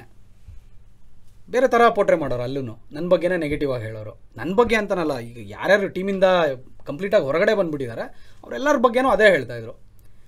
ಒಬ್ಬ ಮ್ಯಾನೇಜ್ ಮಾಡೋನಾಗಿದ್ದರೆ ಅಥವಾ ಏನು ಹೇಳ್ತಾರೆ, ಎಲ್ಲನೂ ನಾನು ನೋಡ್ಕೊತೀನಿ, ನೀವು ನನ್ನ ಜೊತೆ ಇರ್ರಿ ಅಂತ ಹೇಳೋರಾಗಿದ್ದರೆ ಅದು ಬೇರೆ ಥರ ಹೋಗಿರೋದು. ಇಲ್ಲಿವರೆಗೂ ಕಿತ್ಕೊಂಡು ಹೋಗ್ತಾ ಇರಲಿಲ್ಲ, ಇದು ಉಲ್ಟಾ ಆಗಿದ್ದಕ್ಕೆ ಎಲ್ಲ ಉಲ್ಟಾ ಆಗಿದ್ದು. ಮತ್ತೆ ಕರ್ಮ ರಿಟರ್ನ್ ಅಲ್ಲಿಗೆ ಹೋಗಿರೋದು. ನನಗನ್ಸಿದ್ದು ಒನ್ನಲ್ಲಿ ಏನು ಮಾಡಿದ್ರು ಅದು ವಾಪಸ್ ಅವ್ರಿಗೆ ಆಗಿದೆ. ಆ್ಯಂಡ್ ಎಷ್ಟೋ ಸತಿ ನಾನು ಇವಾಗ ನನಗನ್ಸಿದ್ದು ಒನ್ ಅವರಿಂದ ಈಚೆ ಬಂದ ಮೇಲೆ ನನಗನ್ಸಿದ್ದು 2 ಮಾಡೋ ಅವಶ್ಯಕತೆನೇ ನನಗೆ ಇರಲಿಲ್ಲ. ಬಿಕಾಸ್ ನನಗನ್ಸಿದ್ದು ಒನ್ನಲ್ಲೇ ಅವ್ರಿಗೆ ಬೇಕಾಗಿರೋ ಸಾಲಗಳನ್ನ ಅಲ್ಲೇ ಕೊಟ್ಬಿಟ್ಟಿದ್ದೀನಿ. ಅವ್ರಿಗೆ ರಿಲೇಟ್ ಆಗುತ್ತೆ, ಅವ್ರ ಚಾನಲಲ್ಲಿ ಹೋಗಿ ಬೇಕಾದ್ರೆ ಅವರೇ ನೋಡ್ಕೊಳ್ಳಿ, ಇವಾಗ್ಲೂ ಕೇಳಿಸ್ಕೊಳ್ಳಿ, ಆ ಲೈನ್ಸ್ ಎಲ್ಲ ಅವ್ರಿಗೆ ರಿಲೇಟ್ ಆಗುತ್ತೆ. ಎಷ್ಟೋ ಸಾಲುಗಳು ನಂಗೆ ಮಾಡೋ ಅವಶ್ಯಕತೆ ಇರಲಿಲ್ಲ. ಯಾವಾಗ ಏನು ಹೇಳ್ತಾರೆ, ಸ್ಟೋರಿ ವಾರ್ ಒಂದು ಸತಿ ಆಯಿತು. ನಾನು ಈಚೆ ಬಂದ ಮೇಲೆ, ಟೀಮಿಂದ ಈಚೆ ಬಂದ ಮೇಲೆ ಒಂದಷ್ಟು ಸಾಂಗ್ಸ್ ಮಾಡಿದೆ, ಯಾವುದು ತಗೋ ಮಾಡಿದೆ. ಬಿಕಾಸ್ ನಂಗೆ ಅಷ್ಟು ಕೋಪ ಆಯಿತು ಎಲ್ಲರ ಮೇಲೇನೂ. ನಾನೇನೋ ಇರೋದನ್ನ ಇದ್ದಂಗೆ ಹೇಳ್ಕೊಂಡ್ರೆ, ಸತ್ಯ ಹೇಳ್ಕೊಂಡ್ರೆ ಜನ ಎಲ್ಲ ನನ್ನ ಮೇಲೆ ರಿವರ್ಸ್ ಆಗಿಬಿಟ್ರು, ಇವರು ಸಪೋರ್ಟಿಗೆ ನಿಂತಿಲ್ಲ, ನಾನು ಒಬ್ಬನೇ ಹೊಡೆದಾಡೋಣ ಅಂತ ನಾನು ತಗೋ ಮಾಡಿದ್ದು. ತಗೋ ಮಾಡಿದೆ, ಅದಾದಮೇಲೆ ಬ್ರೋ ಮಾಡಿದೆ, ಅದಾದಮೇಲೆ ರಾಕಿ ಬಾಯ್ ಮಾಡಿದೆ. ಎಲ್ಲನೂ ಸಖತ್ತಾಗೆ ಹೋಯಿತು, ಎಲ್ಲ ಸಖತ್ತಾಗಿ ಹೋಗಿದಾಗ ಅವ್ರು ಕಣ್ಣೂರಿಗೆ ಬಂದಿದ್ದು, ಹಿಂಗೆ ಆಗ್ತಾಯಿದೆ, ಹಿಂಗೆ ಬೆಳೀತಾ ಇದ್ದಾನೆ ಅನ್ನೋದಕ್ಕೆ. ಆಮೇಲೆ ಎಲ್ಲ ಕಡೆ ಹೋದ ಕಡೆ ಎಲ್ಲ ಬರೀ ನನ್ನ ಬಗ್ಗೆ ಇಂಡೈರೆಕ್ಟಾಗಿ ಮಾತಾಡೋದಕ್ಕೆ ನನಗನ್ನಿಸ್ತಾ ಇತ್ತು. ಸೊ ಅದಕ್ಕೆ ನಂಗನ್ಸಿದಲ್ಲಿ ಏನು ಆಗಬೇಕಾಗಿತ್ತು ಅದು ಹೆಂಗೆ ಉಲ್ಟಾ ಆಯಿತು, ಆಮೇಲೆ ಇವಾಗ ನಂಗನ್ಸಿದ್ದುಟ್ಟು ಅವ್ರಿಗೆ ಹೆಂಗೆ ಹೋಗಿದೆ ಅನ್ನೋದು ಅವ್ರಿಗೆ ಅರ್ಥ ಆಗಬೇಕಷ್ಟೇ. ಅದಕ್ಕೆ ನಾನು ಡೈರೆಕ್ಟಾಗಿ ಕೊಟ್ಟಿದ್ದಿದ್ರಲ್ಲಿ. ಈಗ ನೀವು ಆ ಸ್ಟೋರಿ ವಾರ್ ಅಂತ ಹೇಳಿದ್ರಲ್ಲ, ಲೈಕ್ ಆ ಸ್ಟೋರಿ ವಾರ್ ಹೆಂಗೆ ಸ್ಟಾರ್ಟ್ ಆಯ್ತು? ಲೈಕ್ ಸ್ಟೋರಿ ವಾರ್ ಆ್ಯಕ್ಚುಲಿ ನಂಗೆ ಗೊತ್ತಿಲ್ಲ, ನಂಗೆ ಅಷ್ಟು ನೆನಪಿಲ್ಲ, ಬಟ್ ಒಂದು ಪೋಸ್ಟ್ ಫಸ್ಟ್ ಅವ್ರು ಹಾಕಿದ್ರು, ಸ್ಟೋರಿನೋ ಪೋಸ್ಟ್ ಒಂದು ಹಾಕಿದ್ರು. ಈ ಥರ ನಾನು ಜನಗಳಿಗೆ ಏನು ಹೇಳ್ತಾರೆ, ಹಸಿವಿದ್ದವರಿಗೆ ಅಷ್ಟೇ ನಾನು ಊಟ ಹಾಕೋದು, ಯೋಗ್ಯತೆ ಇಲ್ದವರು ಬಿಟ್ಟು ಹೋಗ್ಬಿಡ್ತಾರೆ ಆ್ಯಂಡ್ ಏನೋ ಹಾಕಿದ್ರು. ಆ್ಯಕ್ಚುಲಿ ಈ ಥರ ನಾನು ಮಾಡಿರೋ ಹೆಲ್ಪ್ಗಳನ್ನೆಲ್ಲ ನಾನು ನೆನ್ಪಿಟ್ಕೊಳ್ಳಲ್ಲ, ಬಿಕಾಸ್ ಅದು ಅವರು ಬೆಳೀತಾ ಇದ್ದಾರೆ ಅಂತ ಅಂದರೆ ಅದು ದೇವರು ನಮ್ಮನ್ನು ಚೆನ್ನಾಗಿ ನೋಡ್ಕೊಳ್ಳೋ ಥರ ಸಮಥಿಂಗ್ ಏನೋ ಆ ಥರ ಇಷ್ಟುದ್ದ ಕತೆ ಬರೆದು ಹಾಕಿದ್ರು. ನಂಗೆ ಲಿಟ್ರಲಿ ನೆನಪಿಲ್ಲ. ಸೊ ಅದಕ್ಕೆ ಸೇಮ್ ಹೆಂಗೆ ಹಾಕಿದ್ರು ಅದೇ ಥರ ಉಲ್ಟಾ ನಾನು ಇನ್ನೊಂದು ಹಾಕಿದ್ದೆ. ಅವರೊಬ್ಬರೇ ಎಲ್ಲ ಮಾಡಿದ್ದು, ನಾವು ಮಾಡಿದ್ದೀವಿ, ಅವ್ರ ಟೀಮಿಗೆ ಹೋಗಿ, ಅವ್ರ ಟೀಮೂ ಇರಲಿಲ್ಲ, ಅವ್ರ ಜೊತೆ ಸೇರಿಕೊಂಡು ನಾವು ಮಾಡಿದ್ದೀವಿ, ಅಷ್ಟೆಲ್ಲ ಎಲ್ಲ ಕೆಲಸನೂ ಮಾಡಿದ್ದೀವಿ. ನಮಗೂ ಹರ್ಟ್ ಆಗುತ್ತೆ ಅದೆಲ್ಲ ಹೇಳಿದಾಗ. ನಾನು ಹಾಕಿದೆ, ಅದಕ್ಕೆ ವಾಪಸ್ ಹಾಕೋಕ್ಕೆ ಶುರು ಮಾಡಿದ್ರು, ನಾನು ಹೇಳೋದಕ್ಕೆಲ್ಲ ಕೌಂಟ್ರ್ ಕೊಡೋಕ್ಕೆ ಶುರು ಮಾಡಿದ್ರು ಸ್ಟೋರಿ ವಾರಲ್ಲಿ. ನಾನೆಲ್ಲ ಹೇಳಿದೆ, ಕಂಟೆಂಟ್ ನಮ್ದಾಗಿದ್ದಕ್ಕೆ ತಾನೇ ನೀವು ಸ್ಟೋರಿ ಅಥವಾ ಸ್ಕ್ರಿಪ್ಟು ಮತ್ತೊಂದು ಪ್ರೊಡಕ್ಷನ್ ಅಂತ ಎಲ್ಲ ಪ್ರೊಡಕ್ಷನ್ನು ನಾವು ನೋಡಿದ್ದೀವಿ ಬ್ರೋ, ಈ ಸಾಂಗೆಲ್ಲ ಹೇಳಿದ್ದೀನಿ ಬ್ರೋ, ಅವ್ರು ಮಾಡ್ತಾಯಿದ್ರು ಪ್ರೊಡಕ್ಷನ್ಸು ಎಲ್ಲ ಬಿಟ್ಟು ಕೆಲಸ ಮಾಡಿಸ್ತಾಯಿದ್ರು. ಅದು ಹೇಳ್ಕೋಬಾರ್ದು, ಅವ್ರು ₹1 ಮಾಡಿರಲಿ, ಇಟ್ಸ್ ಅ ಪ್ರೊಡಕ್ಷನ್, ಹೌದಾ ಇಲ್ವಾ? ಡೆಫಿನೆಟ್ಲಿ ಪ್ರೊಡಕ್ಷನ್ನೇ ದುಡ್ಡು. ಬಟ್ ನಾನು ಹೇಳೋದೇನು ಗೊತ್ತಾ, ಆ ಥರ ಈಚೆ ಕಡೆ ಬಂದ್ಬಿಟ್ಟು ನಿನ್ಗೆ ಯೋಗ್ಯತೆನೇ ಇರಲಿಲ್ಲ, ನಾನು ಮಾಡಿಲ್ಲ ಅಂದರೆ ನಿನ್ನ ಕೈಲಿ ಆಗ್ತಾನೆ ಇರಲಿಲ್ಲ, ಅದನ್ನು ಹಂಗೆ ಹೇಳೋದು ತಪ್ಪು. ನಾನು ₹1 ಮಾಡಿದ್ದೀನಿ ಅಂತ ಹೇಳೋದು ಬೇರೆ ಇದೆ, ನಿನ್ನ ಕೈಲಿ ಆಗ್ತಾನೆ ಇರಲಿಲ್ಲ, ನೀನು ಇಷ್ಟು ಮಾತಾಡ್ತೀಯಾ ಅನ್ನೋ ಥರ. ನಾನು ಅದಕ್ಕೆ ಹೇಳಿದೆ, ನನ್ನ ಕಂಟೆಂಟ್ ಇಲ್ಲ ಅಂದರೆ ನೀವು ಅದೆಲ್ಲ ಎಲ್ಲಿ ಮಾಡ್ತಾಯಿದ್ರಿ? ಕಂಟೆಂಟೇ ಇಲ್ಲ ಅಂದರೆ ಯಾರಿಗೆ ಮಾಡ್ತಾಯಿದ್ರಿ? ನಿಮ್ಮ ಹತ್ರ ಕಂಟೆಂಟೂ ಇರಲಿಲ್ಲ ಆ ಥರ ಮಾಡೋದಕ್ಕೆ. ಬೇಸಿಕಲಿ ಬೆನಿಫಿಟ್ಸ್ ನೋಡೋಂಥ ಜನಗಳೇನಿರ್ತಾರೆ, ದೇವ್ರನ್ನ ಹೇಳ್ತೀನಿ, ಅವ್ರ ಮೆಂಟಾಲಿಟಿ ಇದೇ ಇರುತ್ತೆ. ಹೊರಗಡೆ ಮಾತ್ರ ಚೆನ್ನಾಗಿ ಕಾಣಿಸ್ತಾರೆ, ಒಳ್ಳೆಯವ್ರ ಥರ, ಮೋಟಿವೇಶನ್ ಮಾಡೋ ಥರ, ಬಟ್ ಮನಸ್ಸಲ್ಲಿ ಬೇರೆನೇ ಇರುತ್ತೆ. ಅದನ್ನ ತುಂಬ ಹತ್ತಿರದಿಂದ ತುಂಬ ಕ್ಲೋಸ್ ಆಗಿದ್ದು ಎಲ್ಲ ನೋಡಿ, ಕಣ್ಣಾರ ನಾನು ನೋಡಿ, ನನಗೆ ಅನುಭವ ಆದಾಗಲೇ ಅದು ನಂಗನ್ಸಿದ್ದು ಆಗಿದ್ದು ಅಷ್ಟೇ, ಬೇರೆ ಏನೂ ಇಲ್ಲ. ಅನುಭವದ ಮಾತುಗಳೇ ನಂಗನ್ಸಿದ್ದುಟ್ಟು. ಸೊ ನಿಮಗಿದ್ದ ಫೋಲ್ ಸ್ಟೋರಿದಾಗ ನಿಮಗೆ ಬೇಜಾರಾಗಿದ್ದೆ? ಈಗ ನೀವು ನಾನು ಸ್ಟೋರಿ ವಾರ್ ಆಗೋದಕ್ಕೂ ಮುಂಚೆ ನಾನು ಬಿಟ್ಬಿಟ್ಟಿದ್ದೆ, ಹೋಗ್ಲಿ ಬಿಟ್ಟಾಕು, ಇದು ಏನೇನೋ ಆಗೋಯ್ತು. ಜನ ಒಂದು ಟ್ಯಾಗ್ಲೈನ್ನ ಹಾಕ್ಬಿಟ್ಟಿದ್ರು ನನಗೆ, ನೀನು ಬೆಳೆದಿದ್ದಲ್ಲ ಬೆಳೆಸಿದ್ದು, ಅವ್ರು ನಿನ್ನ ಬೆಳೆಸಿದ್ದು. ನಂಗೆ ಇದಿಷ್ಟ ಆಗ್ತಾ ಇರಲಿಲ್ಲ ಬ್ರೋ, ಬಿಕಾಸ್ ಯಾರನ್ನೂ ಬೆಳೆಸೋಕ್ಕಾಗಲ್ಲ ಯಾವ ಪಾಯಿಂಟಲ್ಲೂ. ನಮ್ಮನ್ನು ಇಷ್ಟಪಡೋರು ನಮ್ಮನ್ನು ಬೆಳೆಸ್ಬೋದೇ ಹೊರತು, ನಮ್ಮ ಜೊತೆ ಇರೋರು ನಮ್ಮನ್ನು ಬೆಳೆಸ್ಬೋದೇ ಹೊರತು, ಯಾರು ಏನೇ ಪುಷ್ ಮಾಡಿದ್ರು ಬೆಳೆಯೋಕ್ಕಾಗಲ್ಲ, ಅಂಟಿಲ್ ಅನ್ಲೆಸ್ ನಿಮ್ಮ ಹತ್ರ ಆ ಕೆಪಾಸಿಟಿ ಇದ್ದರೆ. ಒಂದು ಅಪರ್ಚುನಿಟಿ, ಒಂದು ರೀಚ್ ಮಾಡಿಸ್ಕೊಡ್ಬೋದು, ಓಕೆ ಅಷ್ಟೇ. ಬಟ್ ಆ ಆಪರ್ಚುನಿಟಿ ರೀಚ್ ಮಾಡಿಸ್ಕೊಳ್ಳೋದ್ರಲ್ಲೂ ಬೆನಿಫಿಟ್ಸ್ ನೋಡೋರು ಏನು ಹೇಳ್ತೀರಾ? ಅದೇ ದಟ್ ಈಸ್ ವಾಟ್ ನನಗೆ. ಈಗ ನಾನು ಆಡಿಯನ್ಸ್, ನಂಗೆ ಅನ್ಸಿದ್ದು ನಂಗೆ audience, I am a audience to ಆಲೋಕೆ sir also, ಅದಕ್ಕೆ ಇಬ್ಬರಿಗೂ ಆಡಿಯನ್ಸೇ ನಾನು. ನೀವು ವಿಡಿಯೋದಾಗ ಏನು ಮಾಡ್ತೀರಿ, ನಮ್ಮೊಂದು ಪರ್ಸೆಪ್ಷನ್ ನಾವೇ ಬೇರೆ ತಿಳ್ಕೊಬೋದು, ಅವ್ರು ತಿಳ್ಕೊಬೋದು, ಇವ್ರು ತಿಳ್ಕೊಬೋದು, ಹಂಗೆ. ಈಗ ನಿಮ್ದು ಸ್ಟೋರಿ ಕೇಳಿದ್ಮೇಲೆ ನನ್ನ ಪರ್ಸೆಪ್ಷನ್, ಲೈಕ್ ನಾನು ಕಾಂಟೆಂಟ್ ಕೊಟ್ಟೆ, ನಂಗೆ ಬೇಜಾರಿಲ್ಲ, ನೀವು ಹಾಕ್ಕೊಂಡ್ರಿ ನಂಗೆ ಬೇಜಾರಿಲ್ಲ, ನಂಗೆ ಅನ್ಸಿದ್ದು ಒಂದು ಬಂತೆ ಹಾಕಿದೆ, ಹೇಟ್ ಬಂತ ನಂಗೆ ಬೇಜಾರಿಲ್ಲ. ಅದು ಹೇಟ್ ಬಂದಾಗ ನೀವು ನನ್ನ ಜೊತೆ ಇರಲಿಲ್ಲ, ಅದು ನಂಗೆ ಬೇಜಾರು, ನನಗದು ಬೇಜಾರು. ಓಕೆ, ನಂಗೆ ಇದಷ್ಟೇ ಬೇಜಾರು, ಇದಷ್ಟೇ ಮ್ಯಾಟ್ರ್ ಆಗೋದು. ನಂಗೆ ಅವ್ರ ಜೊತೆ ಇಲ್ಲ ಇಟ್ಟು ನಿಂತ್ಕೊಳ್ಳೋಣ, ಫೈಟ್ ಮಾಡೋಣ ಮಾಡಿಬಿಟ್ಟಿದ್ದೀವಿ, ಎಲ್ಲ ಸ್ಕ್ರಾಚಿಂದನೂ ಅವ್ರು ಇದ್ರು ಅಂತ ಹೇಳ್ತಾವ್ರಲ್ಲ ಸ್ಟೋರಿ ವಾರಲ್ಲಿ ಹೇಳಿದ್ದಾರೆ. ನಿಮಗೆ ಸ್ಕ್ರಿಪ್ಟ್ ಮಾಡೋಕ್ಕೆ ಇದಕ್ಕೆ ಎಲ್ಲದಕ್ಕೂ ನಾನು ಬೇಕಾಗಿತ್ತು, ಇವಾಗ ಬೇಕಾಗಿಲ್ಲ ಅನ್ನೋ ಥರ ಮಾತಾಡಿದ್ರಲ್ಲ. ಅವಾಗ ಎಲ್ಲ ನಂಗನ್ಸಿದ್ದು, ಒಂದು ಸಾಂಗ್ ಕೇಳಿಸ್ದಾಗ್ಲೂ ನನಗಿಂತ ಜಾಸ್ತಿ ಸಾಂಗ್ ಕೇಳಿದವ್ರೆ ಅವರು. ಇಟ್ಟು ಇದು ಸಖತ್ತಾಗಿ ಹೋಗುತ್ತೆ, ಕಾಂಟ್ರವರ್ಷಿಯಲ್ ಆದರೂ ಪರವಾಗಿಲ್ಲ. ಒಂದು ನಂಗೊಂದು ಡೈಲಾಗ್ ಹೊಡೆದಿದ್ರು, ಅದು ಇವಾಗಲೂ ನೆನಪಿದೆ. ರೇಸಲ್ಲಿ ಒಂದು ಕಾರ್ ಮುಂದೆ ಹೋಗ್ತಾ ಇರುತ್ತೆ, ಟಾಪಲ್ಲಿ ಸ್ಪೀಡಲ್ಲಿ ಹೋಗ್ತಾ ಇರುತ್ತೆ, ಹಿಂದೆ ಹೋಗ್ತಾ ಇರ್ಬೇಕು ಡಿಟ್ಟು, ಟೈಮ್ ಬಂದಾಗ ಹೊಡಿಬೇಕು, ಇವಾಗ ಟೈಮು ಅಂತಲೇ ಹೇಳಿದರು. ನಾನು ಅದಕ್ಕೆ ಈ ಸಾಂಗಲ್ಲಿ ಚಟ್ಟಿನ ಕೆಳಗಿಳಿಸೋ ಪ್ಲಾನೇ ನಿಂದಾಗಿತ್ತು ಅಂತ ಹೇಳಿರೋದು ಇದೇ ರೀಸನ್ಗೆ. ನನ್ನ ಹತ್ರ ಕಂಟೆಂಟ್ ಇತ್ತು, ನಂಗೆ ಒಂದು ಪಾಯಿಂಟಲ್ಲಿ ಹರ್ಟ್ ಆಗಿತ್ತು. ಯಾರಿಗೋ ಸಿಗಬೇಕಾಗಿರೋದು ಕ್ರೆಡಿಟ್ಸು, ಯಾರಿಗೋ ಸಿಗಬೇಕಾಗಿರೋದು ಇನ್ನೊಂದು ಮತ್ತೊಂದು ಬೇರೆಯವ್ರಿಗೆ ಹೋಗ್ತಾ ಇದೆ, ಅವ್ರು ಮಾಡ್ತಾ ಇರೋದೇ ಬೇರೆ. ನನಗೆ ಅನಿಸಿರೋದು ನಾನು ಹೇಳ್ಕೊಂಡೆ ಅಷ್ಟೇ.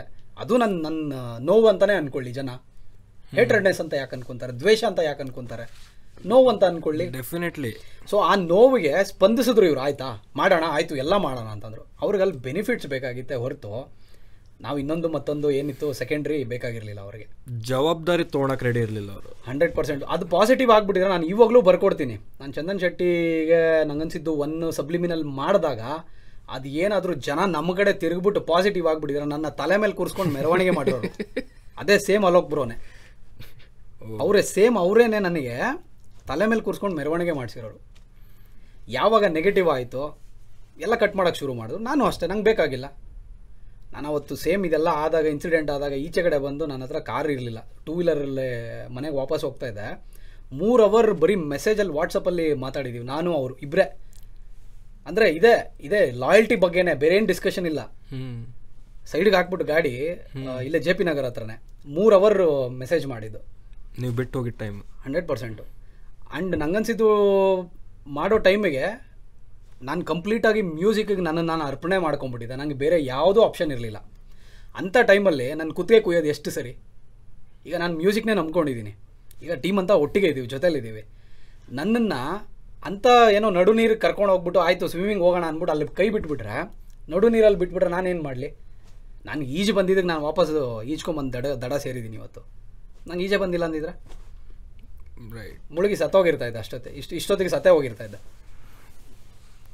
ಸೊ ಕೆಲವೊಂದು ವಿಚಾರಗಳನ್ನ ನಾವು ಸೂಕ್ಷ್ಮವಾಗಿ ನೋಡೋದಾದರೆ ತುಂಬ ಜನ ಏನು ಹೇಳ್ತಾರೆ, ಮನಸ್ಸಿಂದ ಅಷ್ಟೇ ಮಾತಾಡೋದು ಅಂತ ಹೇಳ್ತಾರಲ್ಲ, ಎಲ್ಲರೂ ಹೇಳ್ಕೊಳ್ತಾರಲ್ಲ, ಅದು ಇರಲ್ಲ.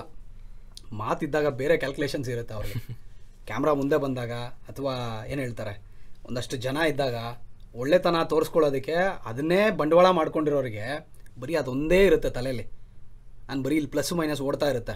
ಓ, ನಾನು ಇವತ್ತು ಇವ್ರಿಗೆ ಶೇಕ್ ಹ್ಯಾಂಡ್ ಕೊಟ್ಟರೆ ನಾಳೆ ಇವನಿಂದ ನನಗೇನು ಬೆನಿಫಿಟ್ ಸಿಗುತ್ತೆ, ನಾನು ಇನ್ನೊಬ್ಬನ ಸ್ಟೋರಿ ಶೇರ್ ಮಾಡಿದ್ರೆ ನನಗೇನು ಬೆನಿಫಿಟ್, ಬರೀ ಬೆನಿಫಿಟ್ಸ್ ನೋಡೋ ಮನುಷ್ಯ ಬರೀ ನಾಟಕ ಮಾಡಿಕೊಂಡು ಮುಖವಾಡ ಹಾಕ್ಕೊಂಡು ಅಷ್ಟೇ ಬದುಕೋಕ್ಕಾಗುತ್ತೆ.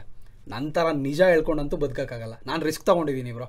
ನಂಗನ್ಸಿದ್ದು ಟೂ ಅಲ್ಲಿ ನಾನು ಸಖತ್ತಾಗಿ ರಿಸ್ಕ್ ತೊಗೊಂಡಿದ್ದೀನಿ. ಬಿಕಾಸ್ ನನಗೆ ಗೊತ್ತು. ಬಿಕಾಸ್ ಇಲ್ಲಿ ಹೆಂಗೆ ಅಂದರೆ, ಇದು ಈ ಕಾಲ ಎಂಥದ್ದು ಅಂತಂದರೆ ಸುಳ್ಳನ್ನು ಹೇಳೋಕ್ಕೇ ಎದುರುಕೊಳ್ಳಲ್ಲ ಜನ. ಅಂಥದ್ರಲ್ಲಿ ನಾನು ಸತ್ಯ ಹೇಳೋನು, ನಾನೇನಕ್ಕೆ ಎದುರುಕೊಳ್ಳಿ ಅಲ್ವಾ? ಡೆಫಿನೆಟ್ಲಿ. ಆ್ಯಂಡ್ ಸತ್ಯಕ್ಕೆ ಡೆಫಿನೆಟ್ಲಿ ಆ ಪಾಯಿಂಟಿಗೆ ಜನ ನೆಗೆಟಿವ್ ಆಗಿ ರಿಯಾಕ್ಟ್ ಮಾಡ್ತಾರೆ, ಹೇಟ್ ಮಾಡ್ತಾರೆ. ಅದರ ಪ್ರತಿಫಲ ನನಗೆ ಗೊತ್ತು ಯಾವಾಗ ಸಿಗುತ್ತೆ ಅಂತ. ನಾನು ಅದಕ್ಕೆ ಕಾಯ್ತೀನಿ, ನನಗೆ ಗೊತ್ತು. ಬಿಕಾಸ್ ನನಗೆ ಅನುಭವ ಆಗಿದೆ. ನನಗನ್ಸಿದ್ದು ಒನ್ ಆದಾಗ ಜನ ಎಲ್ಲ ದಬಾದಿಬಿ ಬಂದು ಎಲ್ಲ ಬೈದಿರೋ ಮಾತುಗಳೇ ಇಲ್ಲ.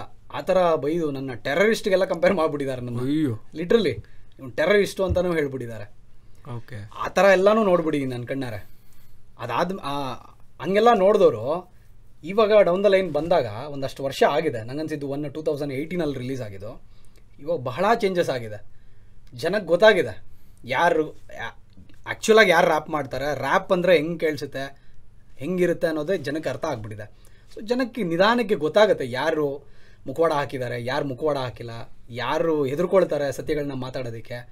ಅದನ್ನೆಲ್ಲ ಇಲ್ಲೇ ಫಿಲ್ಟರ್ ಮಾಡಿಬಿಟ್ಟು ಬರೀ ಸುಳ್ಳುಗಳನ್ನ ಯಾರು ಹೇಳ್ತಾರೆ, ಆ ಸುಳ್ಳುಗಳನ್ನೇ ಬಂಡವಾಳ ಯಾರು ಮಾಡ್ಕೊಂಡವ್ರೆ, ಒಂದು ದಿನ ಗೊತ್ತಾಗುತ್ತೆ. ಆ ಒಂದು ದಿನಕ್ಕೆ ಕಾದಿಲ್ಲ ಅಂದ್ರೂ ನಾನು ಅದನ್ನ ಹೇಳ್ತಾ ಹೋಗ್ತಾ ಇರ್ತೀನಿ. ಅಂಟಿಲ್ ಅನ್ಲೆಸ್ ನನಗೆ ಟ್ರಿಗರ್ ಮಾಡ್ತಾಯಿದ್ರೆ ನಾನು ಬಿಡೋದಿಲ್ಲ. ಯಾರಾದರೂ ಬರಲಿ ಸಪೋರ್ಟ್ಗೆ, ನಾನು ಕೇರ್ ಮಾಡಲ್ಲ. ಇಲ್ಲಿವರೆಗೂ ಬಂದಿದ್ದೀನಿ ನಾನು. ಆ್ಯಂಡ್ ಯಾರು ಸಪೋರ್ಟ್ ಇಲ್ಲದೇ, ಯಾರು ಸಪೋರ್ಟ್ ಹೇಳ್ತಾರಲ್ಲ, ಬೆಳೆಸ್ದೆ ನನಗೆ ಈ ವಿಚಾರ ಏನು ಗೊತ್ತಾ ಬ್ರೋ, ನನಗೆ ಲಿಟ್ರಲಿ ಹರ್ಟ್ ಆಗಿದೆ. ಏನಕ್ಕಂದರೆ ನನ್ನ ತಂದೆ ತಾಯಿ ಕೇಳ್ಬಿಟ್ಟಿದ್ದಾರೆ ಒಂದು ಸತಿ. ಬಿಕಾಸ್ ಅವರಿಗೆ ಆ್ಯಂಡ್ರಾಯ್ಡ್ ಫೋನ್ಸ್ ಎಲ್ಲ ರೀಸೆಂಟಾಗೆ ಅವರು ಒಂದು ಟೈಮಲ್ಲಿ ಯೂಸ್ ಮಾಡೋಕ್ಕೆ ಸ್ಟಾರ್ಟ್ ಮಾಡಿದ್ದು. ಅವ್ರಿಗೆ ಒಂದಷ್ಟು ಇದೆಲ್ಲ ಕಾಂಟ್ರವರ್ಸಿಗಳು, ನಾನು ಈಚೆ ಬಂದ ಮೇಲೆ ಬಂದಿರೋ ವಿಡಿಯೋಗಳಿದೆಯಲ್ಲ, ನನ್ನ ಮೇಲೆ ಆಗಿರೋ ರೋಸ್ಟ್ ವಿಡಿಯೋಗಳು, ಬೆಳೆಸಿದ ಗುರಿಗೆ ಏನೇನೋ ಇದು ಮಾಡೋದು, ಆ ಥರ ಈ ಥರ ಎಲ್ಲ ನೋಡೋದು. ನನ್ನ ಪ್ರಶ್ನೆ ಮಾಡ್ತಾರೆ ತಂದೆ ತಾಯಿ ಆದರು, ನಿನ್ನ ಫೋಟೋ ಹಾಕ್ಕೊಂಡು ಇವ್ರಿಗೆಲ್ಲ ಯಾಕೆ ಹಿಂಗೆ ಮಾತಾಡ್ತಾರೆ ಅಂತ. ಅವ್ರ ಮನಸ್ಸಲ್ಲೂ ಬರಬಾರ್ದು ಅದು. ನನ್ನ ಮಗ ಹೋಗ್ಬಿಟ್ಟು ಇನ್ಯಾರ ಹತ್ರನೋ ಬೆಳೆದ ಅವ್ರು ಬೆಳೆಸ್ಬಿಟ್ಟವ್ರೆ ಅನ್ನೋದು ಬರಬಾರ್ದು. ಅವ್ರು ನನ್ನ ಪ್ರಶ್ನೆ ಮಾಡಿದಾಗ ನನಗೆ ಹರ್ಟ್ ಆಗುತ್ತೆ ಅದು. ನಾನು ನೋಡಿದ್ದೀನಿ ಕಣ್ಣಾರೆ. ಆ ಬೆಳೆಸಿದ್ದೀನಿ ಅನ್ನೋ ಟ್ಯಾಗ್ಲೈನ್ನ ಇವರು ಹಂಗೆ ಮೇಂಟೈನ್ ಮಾಡ್ಕೊಂಬಂದ್ಬಿಟ್ರು. ನಂಗೆ ಅದು ಇಷ್ಟ ಆಗಲಿಲ್ಲ. ಇಲ್ಲ, ಈಚೆ ಬಂದು ಹೇಳ್ಬೋದಾಗಿತ್ತು. ಇಲ್ಲ, ಅವ್ರು ಕೊಲಾಬ್ರೇಷನ್ ಅಂತ ಬಂದಿದ್ದು ಅಷ್ಟೇ. ಎಲ್ಲ ಆರ್ಟಿಸ್ಟ್ಗಳು ಕೊಲಾಬ್ರೇಷನ್ ಅಂತ ಬಂದಿದ್ದು. ಆಮೇಲೆ ಒಂದು ಟೀಮ್ ಫಾರ್ಮ್ ಮಾಡ್ಕೊಂಡ್ವಿ. It is a team. ಎಲ್ಲ ಒಟ್ಟಿಗೆ ಕೆಲಸ ಮಾಡೋಣ ಅಂದ್ಕೊಂಡ್ವಿ. ಬಟ್ ನಾವೇನು ದೋಖ ಮಾಡಿಲ್ಲ. ನಮ್ಮ ಕೆಲಸ ನಾವು ಏನು ಮಾಡಬೇಕಾಗಿತ್ತು ಅಷ್ಟೇ ಮಾಡ್ತಾಯಿದ್ವಿ. ಇವಾಗಲೂ ನಾನು ಮಾತಾಡೋ ಥರನೇ ಬಿಜುನ್ ಕೂರಿಸ್ಕೊಳ್ಳಿ, S.I.D ಕೂರಿಸ್ಕೊಳ್ಳಿ, ಯಾರನ್ನಾದರೂ ಕೂರಿಸ್ಕೊಳ್ಳಿ. ಅಲ್ಲಿಂದ ಏನಂತಾರೆ, ಅಲ್ಲಿಂದ ಏನೇನು ನೆಗೆಟಿವ್ ಆಗಿದೆ, ಅವ್ರಿಗೆ ಅನಿಸಿದೆ, ನೋವಾಗಿದೆ, ಅವ್ರನ್ನೆಲ್ಲ ಕೂರಿಸ್ಕೊಂಡು ಕೇಳಿ. ಅವ್ರ ಮನಸ್ಸಲ್ಲೂ ಇದೆ ಅದು. ನಾನೇನೋ ನನ್ನೊಬ್ಬನ ಮನಸ್ಸಲ್ಲಿ ಇದೆ, ಅದನ್ನ ನಾನು ಹೇಳ್ಕೊಳ್ತಾ ಇದ್ದೀನಿ, ಈಚೆ ಆಗ್ತಾ ಇದ್ದೀನಿ ಅನ್ನೋದಲ್ಲ. ಎಲ್ಲರ ಮನಸ್ಸಲ್ಲೂ ಇದೆ. ಹಂಗೂ ನೀವು ನೋಡೋದಾದರೆ ಇದಕ್ಕೆಲ್ಲ ಬೇಕಾದ್ರೆ ಒಂದೇ ಮಾತಲ್ಲೇ ನಾನು ಮುಗಿಸ್ಬೋದು. ಹೆಂಗೆ ಗೊತ್ತಾ, ಅವರು ಅರ್ಬನ್ ಲಾಡ್ಸಿಂದನೂ, ಅರ್ಬನ್ ಲಾಡ್ಸ್ದು ಒಂದು ವಿಷಯ ಗೊತ್ತು ನನಗೆ, ಬಟ್ ಅದು ನಾನು ಹೇಳ್ಕೋಬಾರ್ದು, ಹೇಳಿದ್ರು ಏನು ತಪ್ಪೇನಾಗಲ್ಲ, ಬಿಕಾಸ್ ನಾನೆಲ್ಲ ಒಂದಷ್ಟು ಸೇವ್ ಮಾಡ್ಕೋತಾ ಇದ್ದೀನಿ, ಬೇಕಾಗುತ್ತೆ ವಿಷಯಗಳು ಅಂತ. ನನಗೆ ಅರ್ಬನ್ ಲಾಡ್ಸ್ನ ಶುರು ಮಾಡಿದವರೇ ಹೇಳಿದ್ದಾರೆ, ಆ್ಯಕ್ಚುಲಿ ನಮ್ಮ ಸರ್ರ ಒಬ್ಬರೇ ಹೇಳಿದ್ದಾರೆ. ನಾವೆಲ್ಲ ಸ್ಟಾರ್ಟ್ ಮಾಡಿದ್ದು ಈ ಥರ ಒಂದು ರ್ಯಾಪ್ ಮಾಡ್ಬೋದು, ಹಿಂಗೆಲ್ಲ ಕನ್ನಡದಲ್ಲಿ ಹೋಗುತ್ತೆ ಅಂತ ರಾಕೇಶ್ ಅಡಿಗ ಅವರೆಲ್ಲ ಒಂದು ಟೀಮ್ ಮಾಡ್ಕೊಂಡಿದ್ದಾಗ ಇವರು ಅಲ್ಲೇ ಇದ್ದು ಸಿಂಗರು, ನಾನು ನನಗೊಂದು ಚಾನ್ಸ್ ಕೊಡಿ ಅಂತ ಹೋಗಿದ್ದವ್ರು ಇವರು, ಇವರೇ ಚಾನ್ಸ್ ಕೊಡಿ ಅಂತ ಹೋಗಿದ್ದವರು. ನಮಗೆಲ್ಲಿಂದ ಚಾನ್ಸ್ ಕೊಡ್ತಾರೆ ಅಲ್ವಾ? ಸೊ ಒಂದಷ್ಟು ಕ್ಲಿಯರಾಗಿ ಜನಗಳಿಗೆ ಗೊತ್ತಾಗಬೇಕು ನಾನು ಏನಕ್ಕೆ ಹೇಳಿದ್ದೀನಿ, ಏನಕ್ಕೆ ಹೇಳಿಲ್ಲ ಅಂತ. ಹೌದು, ಅದಕ್ಕಂದ್ರೆ ಈಗ ನಾಳೆ ಅವರು ಬರ್ಬೋದಿಲ್ಲ, ಅವ್ರದ್ದು ಒಂದು ಸೈಡ್ ಸ್ಟೋರಿ ಇದ್ದೇ ಇರ್ತೈತಿ. ಒನ್ ಸೈಡ್ ಸ್ಟೋರಿ ನಾನು ಇವಾಗಲೂ ರೆಡಿ ಇದ್ದೀನಿ, ನನ್ನ ಸ್ಟೋರಿ ಹೇಳಿದ್ಮೇಲೆ ನಾನು ಹೇಳಿರೋದೆಲ್ಲ ಸುಳ್ಳು ಅಂತ ಅವ್ರೇನಾದರೂ ಬಂದು ಕೂತ್ಕೊಂಡು ಎಲ್ಲಾದರೂ ಹೇಳಿ, ನಾನು ಇದ್ದೀನಿ, ರೆಡಿ ಇದ್ದೀನಿ ಮಾತಾಡೋದಕ್ಕೆ. ಬಿಕಾಸ್ ನನಗೆ ಗೊತ್ತು, ನನ್ನ ಹತ್ರ ನಿಜ ಇರೋದಕ್ಕೆ ನಾನು ಅಷ್ಟು ಜೋರಾಗಿ ಮಾತಾಡ್ತಾ ಇದ್ದೀನಿ, ಕಾನ್ಫಿಡೆಂಟಾಗಿ ಮಾತಾಡ್ತಾ ಇದ್ದೀನಿ. ಇಲ್ಲದೆ ಇರೋರು ಬರೀ ನಾಟಕ ಮಾಡಬೇಕಷ್ಟೇ. ಇವಾಗ ಅದು ಇದೊಂದು ಹಾಕಿದ್ದಾರೆ, ನನಗನ್ಸಿದ್ದು 2 ಬಂದಮೇಲೆ ನಾನು ಎಕ್ಸ್ಪೆಕ್ಟ್ ಮಾಡಿದ್ದೆ, ಅಂದರೆ ರಿಪ್ಲೈ ಅಂತೂ ಬರಲ್ಲ, ನಾನು ಪ್ರೆಡಿಕ್ಟ್ ಮಾಡಿದ್ದೆ ಇದು ರಿಪ್ಲೈ ಬರಲ್ಲ, ನಮಗೆ ಗೊತ್ತು ಅವ್ರದ್ದು ಸ್ಟ್ರಾಟಜಿನೇ ಬೇರೆ ಇದೆ, ದಾರಿನೇ ಬೇರೆ ಇದೆ, ಅದನ್ನ ಪೋರ್ಟ್ರೇ ಮಾಡೋ ರೀತಿನೇ ಬೇರೆ ಇದೆ ಅಂತ ನನಗೆ ಗೊತ್ತಿತ್ತು. ಕ್ಯಾಪ್ಷನ್ ಹಾಕಿದಾರಲ್ಲ, ನಾನು ಅದ್ರ ಮೇಲೇ ಒಂದು ಸಾಂಗ್ ಮಾಡ್ಬೋದು, ಬಿಕಾಸ್ ಕಲ್ಚರ್ ಬಗ್ಗೆ ಮಾತಾಡ್ತಾರೆ. ಆ್ಯಂಡ್ ಈ ಕಲ್ಚರ್ ಏನಿದೆ ರ್ಯಾಪಲ್ಲಿ, ಇದೊಂದು ಡಿಸ್ಕಲ್ಚರ್ ಅನ್ನೋದೊಂದು ಇದೆಯಲ್ಲ, ಅದನ್ನು ಕೆಟ್ಟ ರೋಗ ಅಂತ ಹೇಳ್ತಾರಲ್ಲ, ಅದ್ರ ಬಗ್ಗೆ ನಾನು ಒಂದು ಹೇಳ್ಬೋದು. ಯಾಕೆ ಇವ್ರಿಗೆ ಅನಿಸ್ಲಿಲ್ವಾ? ನಂಗನ್ಸಿದ್ದು ಒಂದು ಮಾಡಿದಾಗ ಇದು ಚಂದನ್ ಶೆಟ್ಟಿಗೆ ಹೋಗ್ತಾ ಇದೆ, ಇಂಡೈರೆಕ್ಟಾಗಿ ಸಬ್ಲಿಮಿನಲ್ ಹೋಗ್ತಾ ಇದೆ ಅಂದಾಗ ಅವ್ರಿಗೆ ಕೆಟ್ಟ ರೋಗ ಅನಿಸಿಲ್ವಾ? ಅಷ್ಟೆಲ್ಲ ಸಪೋರ್ಟ್ ಮಾಡಬೇಕಾದ್ರೆ ಅವ್ರಿಗೆ ಕೆಟ್ಟ ರೋಗ ಅನಿಸಿಲ್ವಾ? ಯಾವಾಗ ನೆಗೆಟಿವ್ ಆಗುತ್ತೆ ಆವಾಗ ಕೆಟ್ಟ ರೋಗ ನಿಮಗೆ. ನಾನು ಅದು ಹೇಳ್ತೀನಲ್ಲ, ಕೆಟ್ಟ ರೋಗ ಇಲ್ಲಿದೆ, ಮನಸ್ಸಲ್ಲಿದೆ, ಅದು ದೊಡ್ಡ ರೋಗ. ಅದು ಅದನ್ನ ಕೆಟ್ಟದ್ದು ಮಾಡೋದಿದೆಯಲ್ಲ, ಟಾಕ್ಸಿಕ್ ಪಾಸಿಟಿವಿಟಿ ಇದೆಯಲ್ಲ, ಅದರಂಥ ದೊಡ್ಡ ರೋಗ ಬೇರೆ ಭೂಮಿ ಮೇಲೆ ಬೇರೆ ಯಾವುದೂ ಇಲ್ಲ. ಅದನ್ನು ಇಟ್ಕೊಂಡಿರೋರು ದೇವ್ರನೇ ಹೇಳ್ತೀನಿ, ಜನಗಳ ಮುಂದೆ ದೇವ್ರ ಥರನೇ ಕಾಣಿಸ್ತಾರೆ, ಬಟ್ ಮನಸ್ಸಲ್ಲಿ ಬೇರೆ ಇರ್ತಾರೆ. ನಾನು ಅಷ್ಟೆಲ್ಲ ಆರೋಪಗಳನ್ನ ಮಾಡಬೇಕಂತನೂ ಇರಲಿಲ್ಲ ನನಗೆ, ಇಷ್ಟೆಲ್ಲ ಹೇಳ್ಕೋಬೇಕು ಮಾಡಬೇಕಂತ. ಅವರು ಪ್ರತಿಯೊಂದಕ್ಕೂ ನನಗೆ ಪ್ರಶ್ನೆ ಮಾಡಿದ್ದಾರೆ. ನಿನಗೆ ಕಾನ್ಸರ್ಟೆಲ್ಲ ಮಾಡ್ತಾಯಿದ್ವಿ, ಒಂದಷ್ಟು ಶೋಸ್ ಮಾಡಿದ್ವಿ ಒಟ್ಟಿಗೆ ಸೇರಿಕೊಂಡು, KG1 ಆದಮೇಲೆ ಇಟ್ ವಾಸ್ ಲೈಕ್ ಬೂಮ್, ಎಲ್ಲ ಕಡೆ ಹೋಗಿತ್ತು, ಆಲ್ಬಮ್ ಸಖತ್ತಾಗಿ ರೀಚ್ ಆಗಿತ್ತು, ಎಲ್ಲ ಕಾಲೇಜ್ ಶೋಸು ಮಾಡ್ತಾಯಿದ್ವಿ, ಎಲ್ಲ ಕಡೆ ಪರ್ಫಾಮ್ ಮಾಡ್ತಾಯಿದ್ವಿ.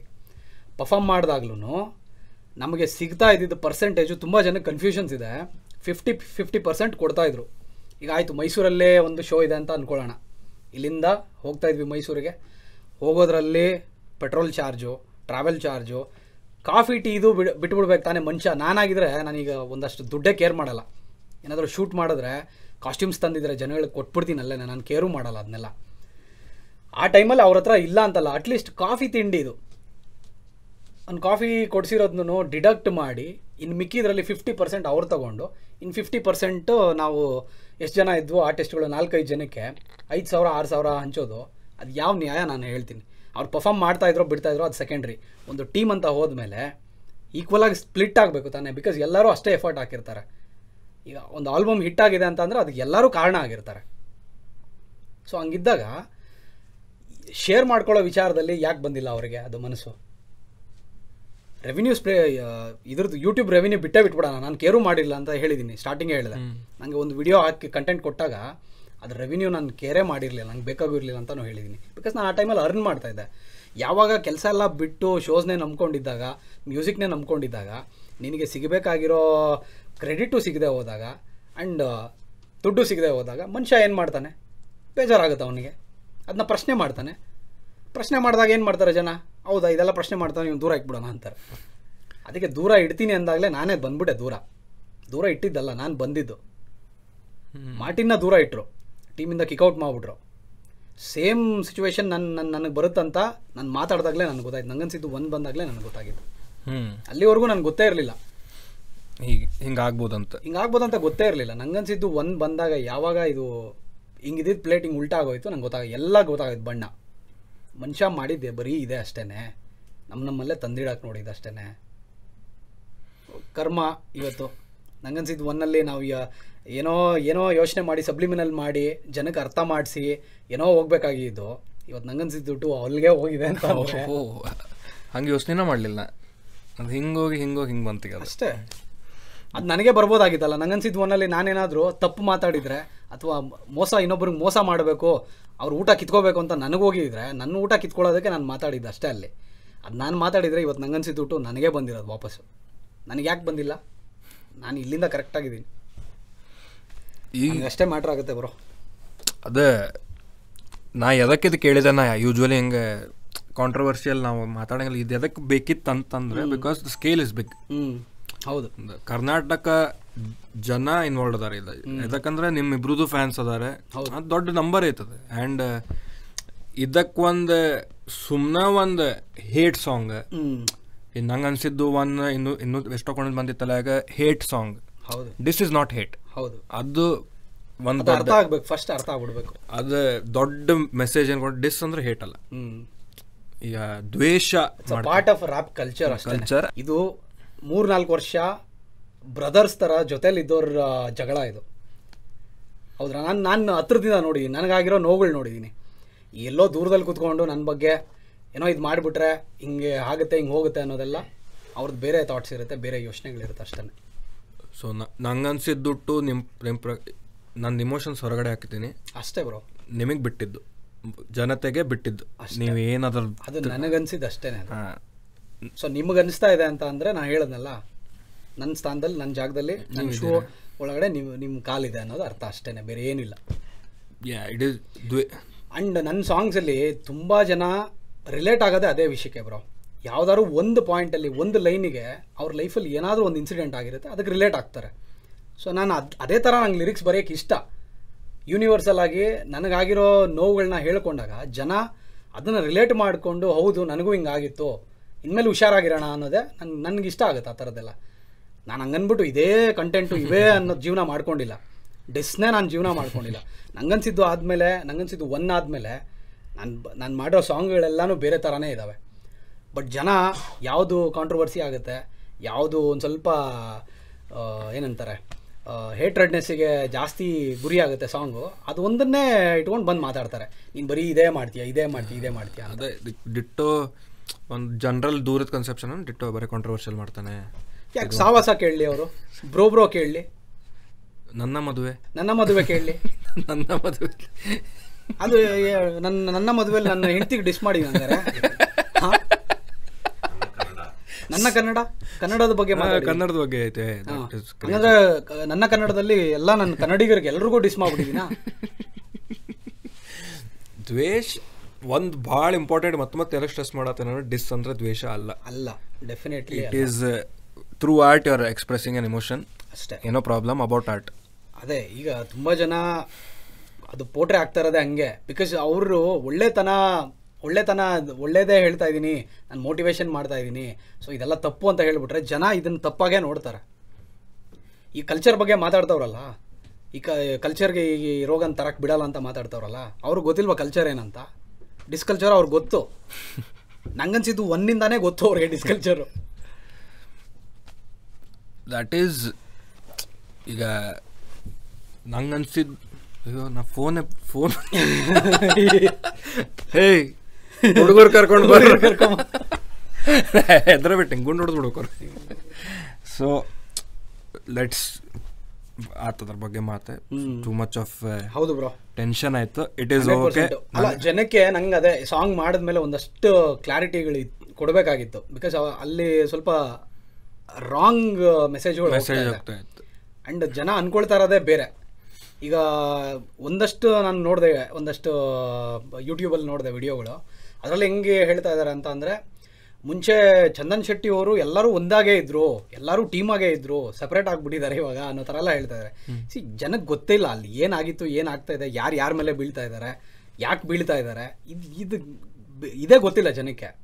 ಸೊ ಅವರೆಲ್ಲ ಏನು ಮಾಡ್ತಾಯಿದ್ರು ಅಂದರೆ, ಎಲ್ರಿಗೂ ಗೊತ್ತಿಲ್ಲ ಅಂತಲ್ಲ, ದಯವಿಟ್ಟು ಎಲ್ರಿಗೂ ಗೊತ್ತಿಲ್ಲ ಅಂತಲ್ಲ, ತುಂಬ ಜನಕ್ಕೆ ಗೊತ್ತಿದ್ದು, ಕೆಲವು ಮಂದಿಗೆ ಇದ್ದಾರೆ, ಒಂದು ಸ್ವಲ್ಪ ಜನಕ್ಕೆ ಗೊತ್ತಿಲ್ಲ ಇದು. ಅವ್ರು ಬಂದು ಸುಮ್ಮನೆ ಹೇಟ್ರೆಡ್ನೆಸ್ ಮಾಡ್ತಾ ಇದ್ದಾರೆ. ಅವ್ರಿಗೆಲ್ಲ ನೀವು ಹೇಳ್ದಂಗೆ ಡಿಸ್ ಇಸ್ ನಾಟ್ ಅ ದ್ವೇಷ, ಇಮೋಷನ್ ಎಕ್ಸ್ಪ್ರೆಸ್ ಮಾಡೋದು ಥ್ರೂ ಆರ್ಟ್. ಏನೋ ಪ್ರಾಬ್ಲಮ್ ವಿತ್ ಆರ್ಟ್ 100%. ಮುಂದೆ ಮಾಡೋದಂಗೆ ಆರ್ಟ್ ಫಾರ್ಮ್ಸ್ ಏರಾತಿಲ್ಲ ಅಂದರೆ ಡಿಸ್ ಮಾಡ್ತಾನೆ ನಾ. ಯಾಕಂದರೆ ಒಂದು ಎಕ್ಸ್ಪ್ಲನೇಷನ್ನ ನನ್ನ ಸೈಡಿಂದ ಏನು ಕೊಡ್ಬೋದು ಅಂತಂದರೆ, ಡಿಸ್ ಯಾವ್ದಾರ ಹಾಡು ತೆಗಿರಿ, ಇಟ್ ಈಸ್ ಅಬೌಟ್ ನೀ ಮಾಡೋದು ರ್ಯಾಪ್ ಅಲ್ಲ, ಅಥವಾ ನೀ ಮಾಡಿದ ಹಾಡು ಸರಿಯಲ್ಲ, ಅಥವಾ ನೀ ಆ ರ್ಯಾಪದ ಮಾತಾಡಿದ ಸರಿಯಲ್ಲ, ನಾ ಯಾರಿಗೂ ನೀ ನನ್ಗೆ ಎದಕ್ ಗುರಾಯಿಸಿದಿ, ನನ್ನ ಹುಡುಗಿಗೆ ಯಾಕೆ ಮಾತಾಡ್ಸಿದೆ ಅಂತ ಯಾರು ಡಿಸ್ ಮಾಡಂಗಿಲ್ಲ. ಯಾಕಂದ್ರೆ there is no point.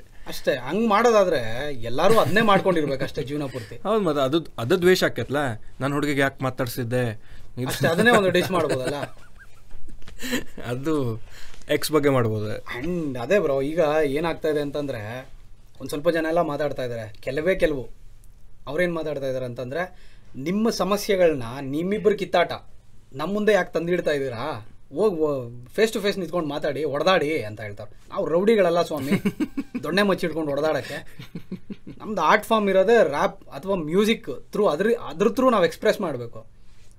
It is like competition. ಈಗ ನಾನು ನಿಮಗೆ ಏನೋ ಹೇಳ್ತೀನಿ ಅಂತಂದರೆ ನೀವು ವಾಪಸ್ ನನಗೆ ಹೇಳಿದ್ರೆ ಅಲ್ಲೊಂದು ಬ್ಯಾಟಲ್ ಕ್ರಿಯೇಟ್ ಆಗುತ್ತೆ.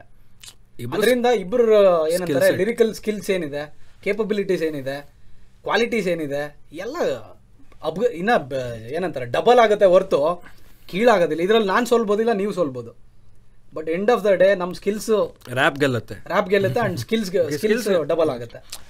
ಬೀಫ್ ಎಂಡ್ ಆದಮೇಲೆ ಎಂಡ್ ಆಫ್ ದ ಡೇ ಇಬ್ರು ಸ್ಕಿಲ್ಸ್ ಜಾಸ್ತಿನೇ ಆಗುತ್ತೆ. ಯಾಕಂದ್ರೆ ಇಮಿಡಿಯೇಟ್ ಬಟ್ ಅದನ್ನು ಜನ ಸ್ಪೋರ್ಟಿವ್ ಆಗಿ ತಗೊಳ್ಬೇಕು ಅಷ್ಟೇ ಅವರು.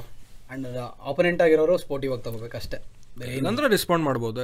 That is the way it is. ನಾನು ರೆಸ್ಪಾಂಡ್ ಮಾಡಲೇಬೇಕಂತನೂ ಹೇಳ್ತೇನೆ. ಈಗ ನಾನು ನನಗನ್ಸಿದ್ದು ಟೂ ಮಾಡಿದಾಗ ನನ್ನ ಎಕ್ಸ್ಪೆಕ್ಟೇ ಮಾಡಿಲ್ಲ ನಂಗೆ ಅವ್ರು ರಿಪ್ಲೈ ಮಾಡಲಿ, ಸೊ ಇದು ಬೀಫ್ ಕಂಟಿನ್ಯೂ ಆಗುತ್ತೆ. ನಾನು ರಿಪ್ಲೈ ನಂಗೇನು ಗೊತ್ತಾಗ್ರೋ, ನನ್ನನ್ನು ಇಷ್ಟಪಡೋ ಕೆಲವು ಜನ ಇದ್ದಾರೆ, ನನ್ನ ಫ್ಯಾಮಿಲಿ ಇದೆ, ನಂದೊಂದಷ್ಟು ಕ್ಲೋಸ್ಡ್ ಫ್ರೆಂಡ್ ಸರ್ಕಲ್ ಇದೆ. ಅವ್ರಿಗೆಲ್ಲ ನನಗಾಗಿರೋ ನೋವು ಹೇಳ್ಕೋಬೇಕಾಗಿತ್ತು, ನನಗಿದಾಗಿದೆ, ಇದರಲ್ಲಿ ಏನೇನೋ ಇತ್ತು, ಇಷ್ಟೊಂದು ಪಾಯಿಂಟ್ಸ್ ಎಲ್ಲ ಇತ್ತು ಅಂತ ಅವ್ರಿಗೆ ಹೇಳ್ಕೊಬೇಕಾಗಿತ್ತು. ನಾನು ಓಪನ್ ಆಗಿ ಬಂದು ನಾನು ಹೇಳ್ಕೊಂಡಿದ್ದೀನಿ ಅಷ್ಟೇ. ಈಗ ನಿಮ್ಗೆ ಅದು ತಪ್ಪು ಅನಿಸಿದ್ರೆ ನೀವು ಬಂದು ಹೇಳ್ಕೊಬೋದು, ಇಲ್ಲ ಹೇಳ್ಕೊಳ್ಳೋದು ಬೇಡ ಅಂತಂದರೆ ನನಗೆ ಬೇಕಾಗೂ ಇಲ್ಲ, ಅದು ನಿಮ್ಮ ರಿಪ್ಲೈ ನನಗೆ ಬೇಕಾಗಿಲ್ಲ. ನಾನು ಎಷ್ಟೋ ಜನಕ್ಕೆ ರಿಪ್ಲೈ ಮಾಡಲಿಲ್ಲ, ಆಯಿತಾ. ನನ್ನ ಮೇಲೆ ಎಗರಾಡಿ ಧುಮ್ಕಾಡೋರಿಗೆಲ್ಲ ನಾನು ಹೋಗಿ ರಿಪ್ಲೈ ಮಾಡಲಿಲ್ಲ, ಬಿಕಾಸ್ ನಂಗೆ ಬೇಕಾಗಿಲ್ಲ. ಅವ್ರಿಗೂ ಬೇಕಾಗಿಲ್ಲ ಅಂದರೆ ನಾನು ಬಿಟ್ಬಿಡ್ತೀನಿ, ನನಗೂ ಬೇಕಾಗಿಲ್ಲ ಅದು. ಇಟ್ ಈಸ್ ಲೈಕ್ ನನ್ನ ಫ್ರೆಂಡ್ಸ್ ಮುಂದೆ ಮಾತಾಡಿಕೊಂಡೆ, ನನ್ನ ಫ್ಯಾಮಿಲಿ, ನನ್ನ ಜನ ಅಷ್ಟೇ. ನನ್ನ ಎಂಡ್ ಆಫ್ ದ ಸ್ಟೋರಿ ಏನಂತಂದರೆ, ನನಗೆ ಒಂದು ಟ್ಯಾಗ್ಲೈನ್ ಕಟ್ಟಿದ್ರಲ್ಲ, ಬೆಳೆಸಿದ್ದು ಅನ್ನೋದು, ಆ ಟ್ಯಾಗ್ಲೈನ್ ಹಿಂದೆ ಏನೇನಾಗಿತ್ತು ಅಂತ ನಾನು ಅವ್ರಿಗೆ ಹೇಳಬೇಕಾಗಿತ್ತು, ನನ್ನನ್ನು ಇಷ್ಟಪಡೋರಿಗೆ ಹೇಳಬೇಕಾಗಿತ್ತು. ಬಿಕಾಸ್ ಅವ್ರಿಗೆ ಇವಾಗ ಯಾರೋ ಒಂದು ಸ್ವಲ್ಪ ಜನ ನಮ್ಮನ್ನು ಇಷ್ಟಪಡ್ತಾರೆ ಅಂತಂದ್ರೆ ಅವ್ರಿಗೆ ಆಸೆ ಇರುತ್ತಲ್ಲ.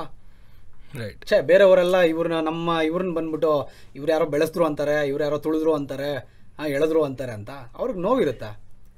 ಅಂಥವ್ರ ಮುಂದೆ ನಾವು ಹೇಳ್ಕೊಂಡ್ರೆ, ನಮಗಾಗಿರೋ ಕಷ್ಟಗಳು ಹೇಳ್ಕೊಂಡ್ರೆ ಅವ್ರಿಗೆ ಪ್ರೌಡ್ ಅನಿಸುತ್ತೆ. ಅವರು ಆ ಸ್ಟೇಜಲ್ಲಿ ಇದ್ರೂ ಇರ್ತಾರೆ, ಕೆಲವರು ಎಷ್ಟೋ ಜನ ರಿಲೇಟ್ ಮಾಡ್ಕೊತಾರೆ, ಹುಷಾರಾಗಿರ್ತಾರೆ ಇನ್ಮೇಲೆ.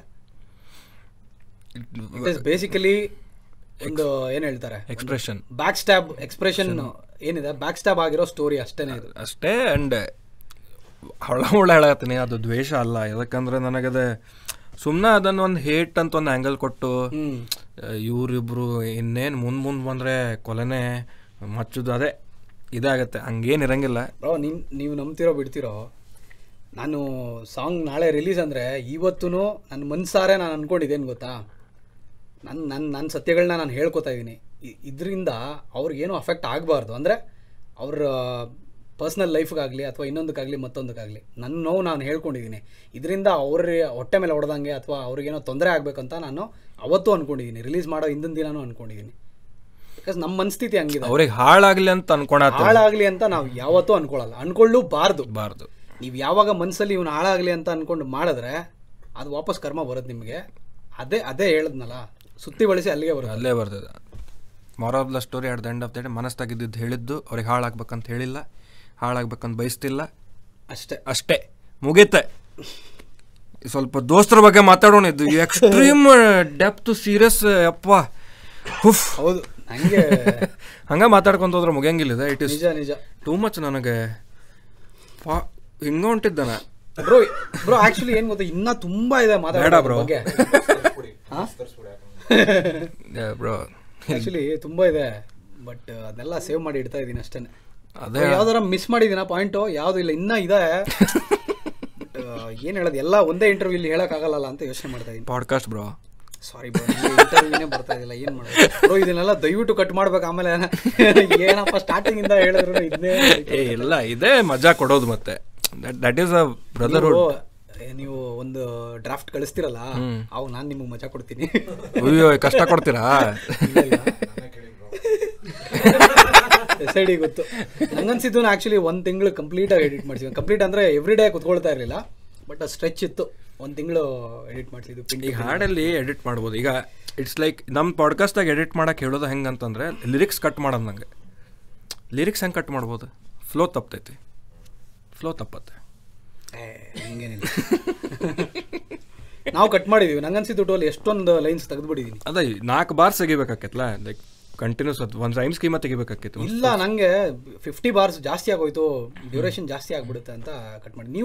ನೀವು ಏನು 20 ಅವರ್ ಮಾಡೋಕ್ಕಾಗತ್ತಾ ಪಾಡ್ಕಾಸ್ಟ್ನ? ನಾವು ಮಾಡೋಣ.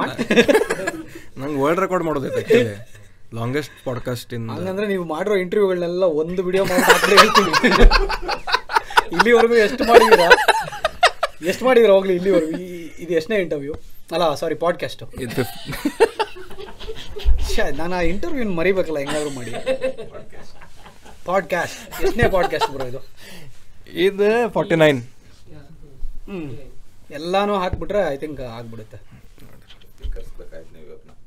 ಹೌದು, 50ನೇ ಪಾಡ್ಕಾಸ್ಟ್ ಕರೆಸಿದ್ರೆ ನಾನು ಪದೇ ಪಾಡ್ಕಾಸ್ಟ್ ಏನು ಕೇಳ್ತಾ ಇದ್ದೀನಿ ಅಂದರೆ ಆ ಇಂಟರ್ವ್ಯೂ ಮರೆಯೋದಕ್ಕೆ. ಆ್ಯಕ್ಚುಲಿ ನಾನು ಒಬ್ಬರಿಗೆ ಪ್ರಾಮಿಸ್ ಮಾಡಿದ್ದೆ 50th ಅವ್ರಿಗೆ ಕರೆಸ್ತೇನಂತೆ. ಸೊ ಆ ಪ್ರಾಮಿಸ್ ಫುಲ್ಫಿಲ್ ಮಾಡಕ್ಕೆ ಅವ್ರಿಗೆ ಕರೆಸ್ಬೇಕು. ಮತ್ತೆ ಅವ್ರಿಗೆ ಇವ್ರನ್ನ ಕರೆಸ್ತೀರಾ ಹೆಂಗೆ? ಯಾರನ್ನೇ?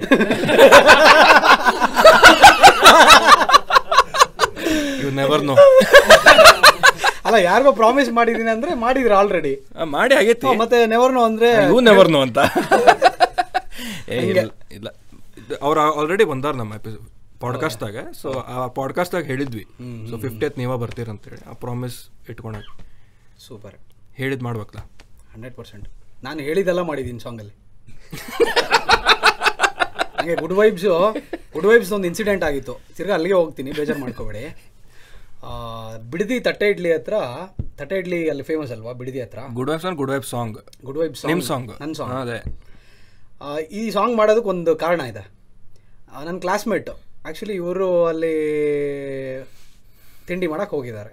ಆ್ಯಂಡ್ ಸಾಹೇಬರು ಇದ್ದಾರೆ ಅಲ್ಲೇ, ನಮ್ಮ ಗೊತ್ತಲ್ಲ ಸಾಹೇಬರು ತಿಂಡಿ ಮಾಡ್ತಾಯಿದ್ರಂತೆ. ಇವನು ಏನೋ ಒಂದು ಪ್ರೀತಿ ಅಭಿಮಾನ ಹೋಗಿ ಮಾತಾಡ್ಸಿದ್ದಾನೆ. ಹಾಯ್ ಬ್ರೋ, ನೀವು ಇವರೆಲ್ಲ ರಾಹುಲ್ ಅವರೆಲ್ಲ ಒಟ್ಟಿಗೆ ಇರ್ತಿರಲ್ಲ, ರಾಹುಲ್ ನನ್ನ ಫ್ರೆಂಡ್ ಆ್ಯಕ್ಚುಲಿ ಅಂತ ಏನೋ ಅವ್ನು ಪಾಪ ಖುಷಿಯಿಂದ ಮಾತಾಡ್ಸೋಕೆ ಹೋಗಿದ್ದಾನೆ. ಇವರು ಏನೋ ಇದ್ವಿ ಒಂದು ಟೈಮಲ್ಲಿ ಅದು ಮನಸ್ಸಲ್ಲಿ ಇದ್ರೂ ಹೊರಗಡೆ ವ್ಯಕ್ತಪಡಿಸೋ ಅವಶ್ಯಕತೆ ಇಲ್ಲ ತಾನೆ. ಹೌದಾ ಇವರು ಹೌದಾ ಹೇಳ್ಬಿಟ್ಟು ಓಕೆ ಚೆನ್ನಾಗಿ ಬಿಟ್ಟು ಮುಗ್ದೋಗಿತ್ತು ಅಲ್ಲಿಗೆ.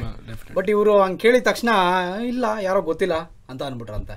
ಆ್ಯಂಡ್ ಅಲ್ಲಿ ಗೊತ್ತಿಲ್ಲ ಅಂದಿದ್ರು ಹಾಳಾಗೋಗ್ಲಿ, ಗೊತ್ತಿಲ್ಲ ಅಂತ ಹೇಳ್ಬಿಟ್ಟಿದ್ರು ನನಗೆ ಬೇಜಾರು ಇರ್ತಿರಲಿಲ್ಲ.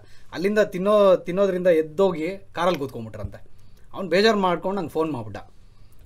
ಏನು ಮಚ್ಚಿ ನಾನು ಕೇಳಿದ್ರೆ ಹಿಂಗೆ ಬೇಜಾರು ಮಾಡ್ಕೊಂಬಿಟ್ರು, ಹಿಂಗಾಗೋಯ್ತು. ನನ್ನ ಫ್ರೆಂಡ್ಸ್ ಎಲ್ಲ ಇದ್ದರು, ಅವರು ನೀನೇ ಗೊತ್ತಿಲ್ಲ ನನಗೆ, ರಾಹುಲೇ ಗೊತ್ತಿಲ್ಲ, ಸುಮ್ಮನೆ ಹೋಗಿ ಬಿಲ್ಡಪ್ ಹಾಕೋತಾ ಇದೆಯಾ ಅಂತ ಎಲ್ಲ ಮಾತಾಡ್ಬಿಟ್ರು, ನಂಗೆ ಬೇಜಾರಾಗೋಯ್ತು ಅಂತಂದ.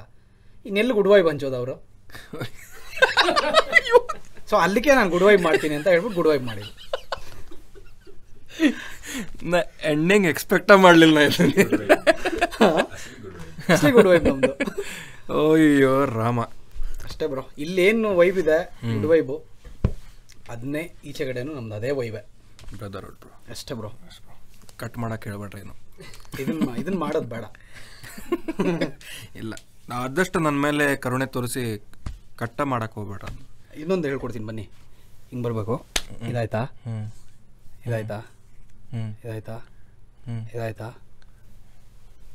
ಅಷ್ಟೇ. ಎಸ್, ಇದು ವಿಡಿಯೋ ರಿಪೀಟ್ ಮಾಡಿ ಪ್ರಾಕ್ಟೀಸ್ ಮಾಡ್ಬೇಕು. ಇದ ಅಂತೇಳಿ ಇವಾಗ ಮಾಡಿ ಹೋಗ್ಲಿ, ನೋಡೋಣ ಮಾಡಿ ಇವಾಗ. ನಾನೇನು ಮಾಡಲ್ಲ, ನೀವೇ ಮಾಡಬೇಕು. ಹೇ ನೋಡ್ದಾ, fast bro. Yes, very fast learn.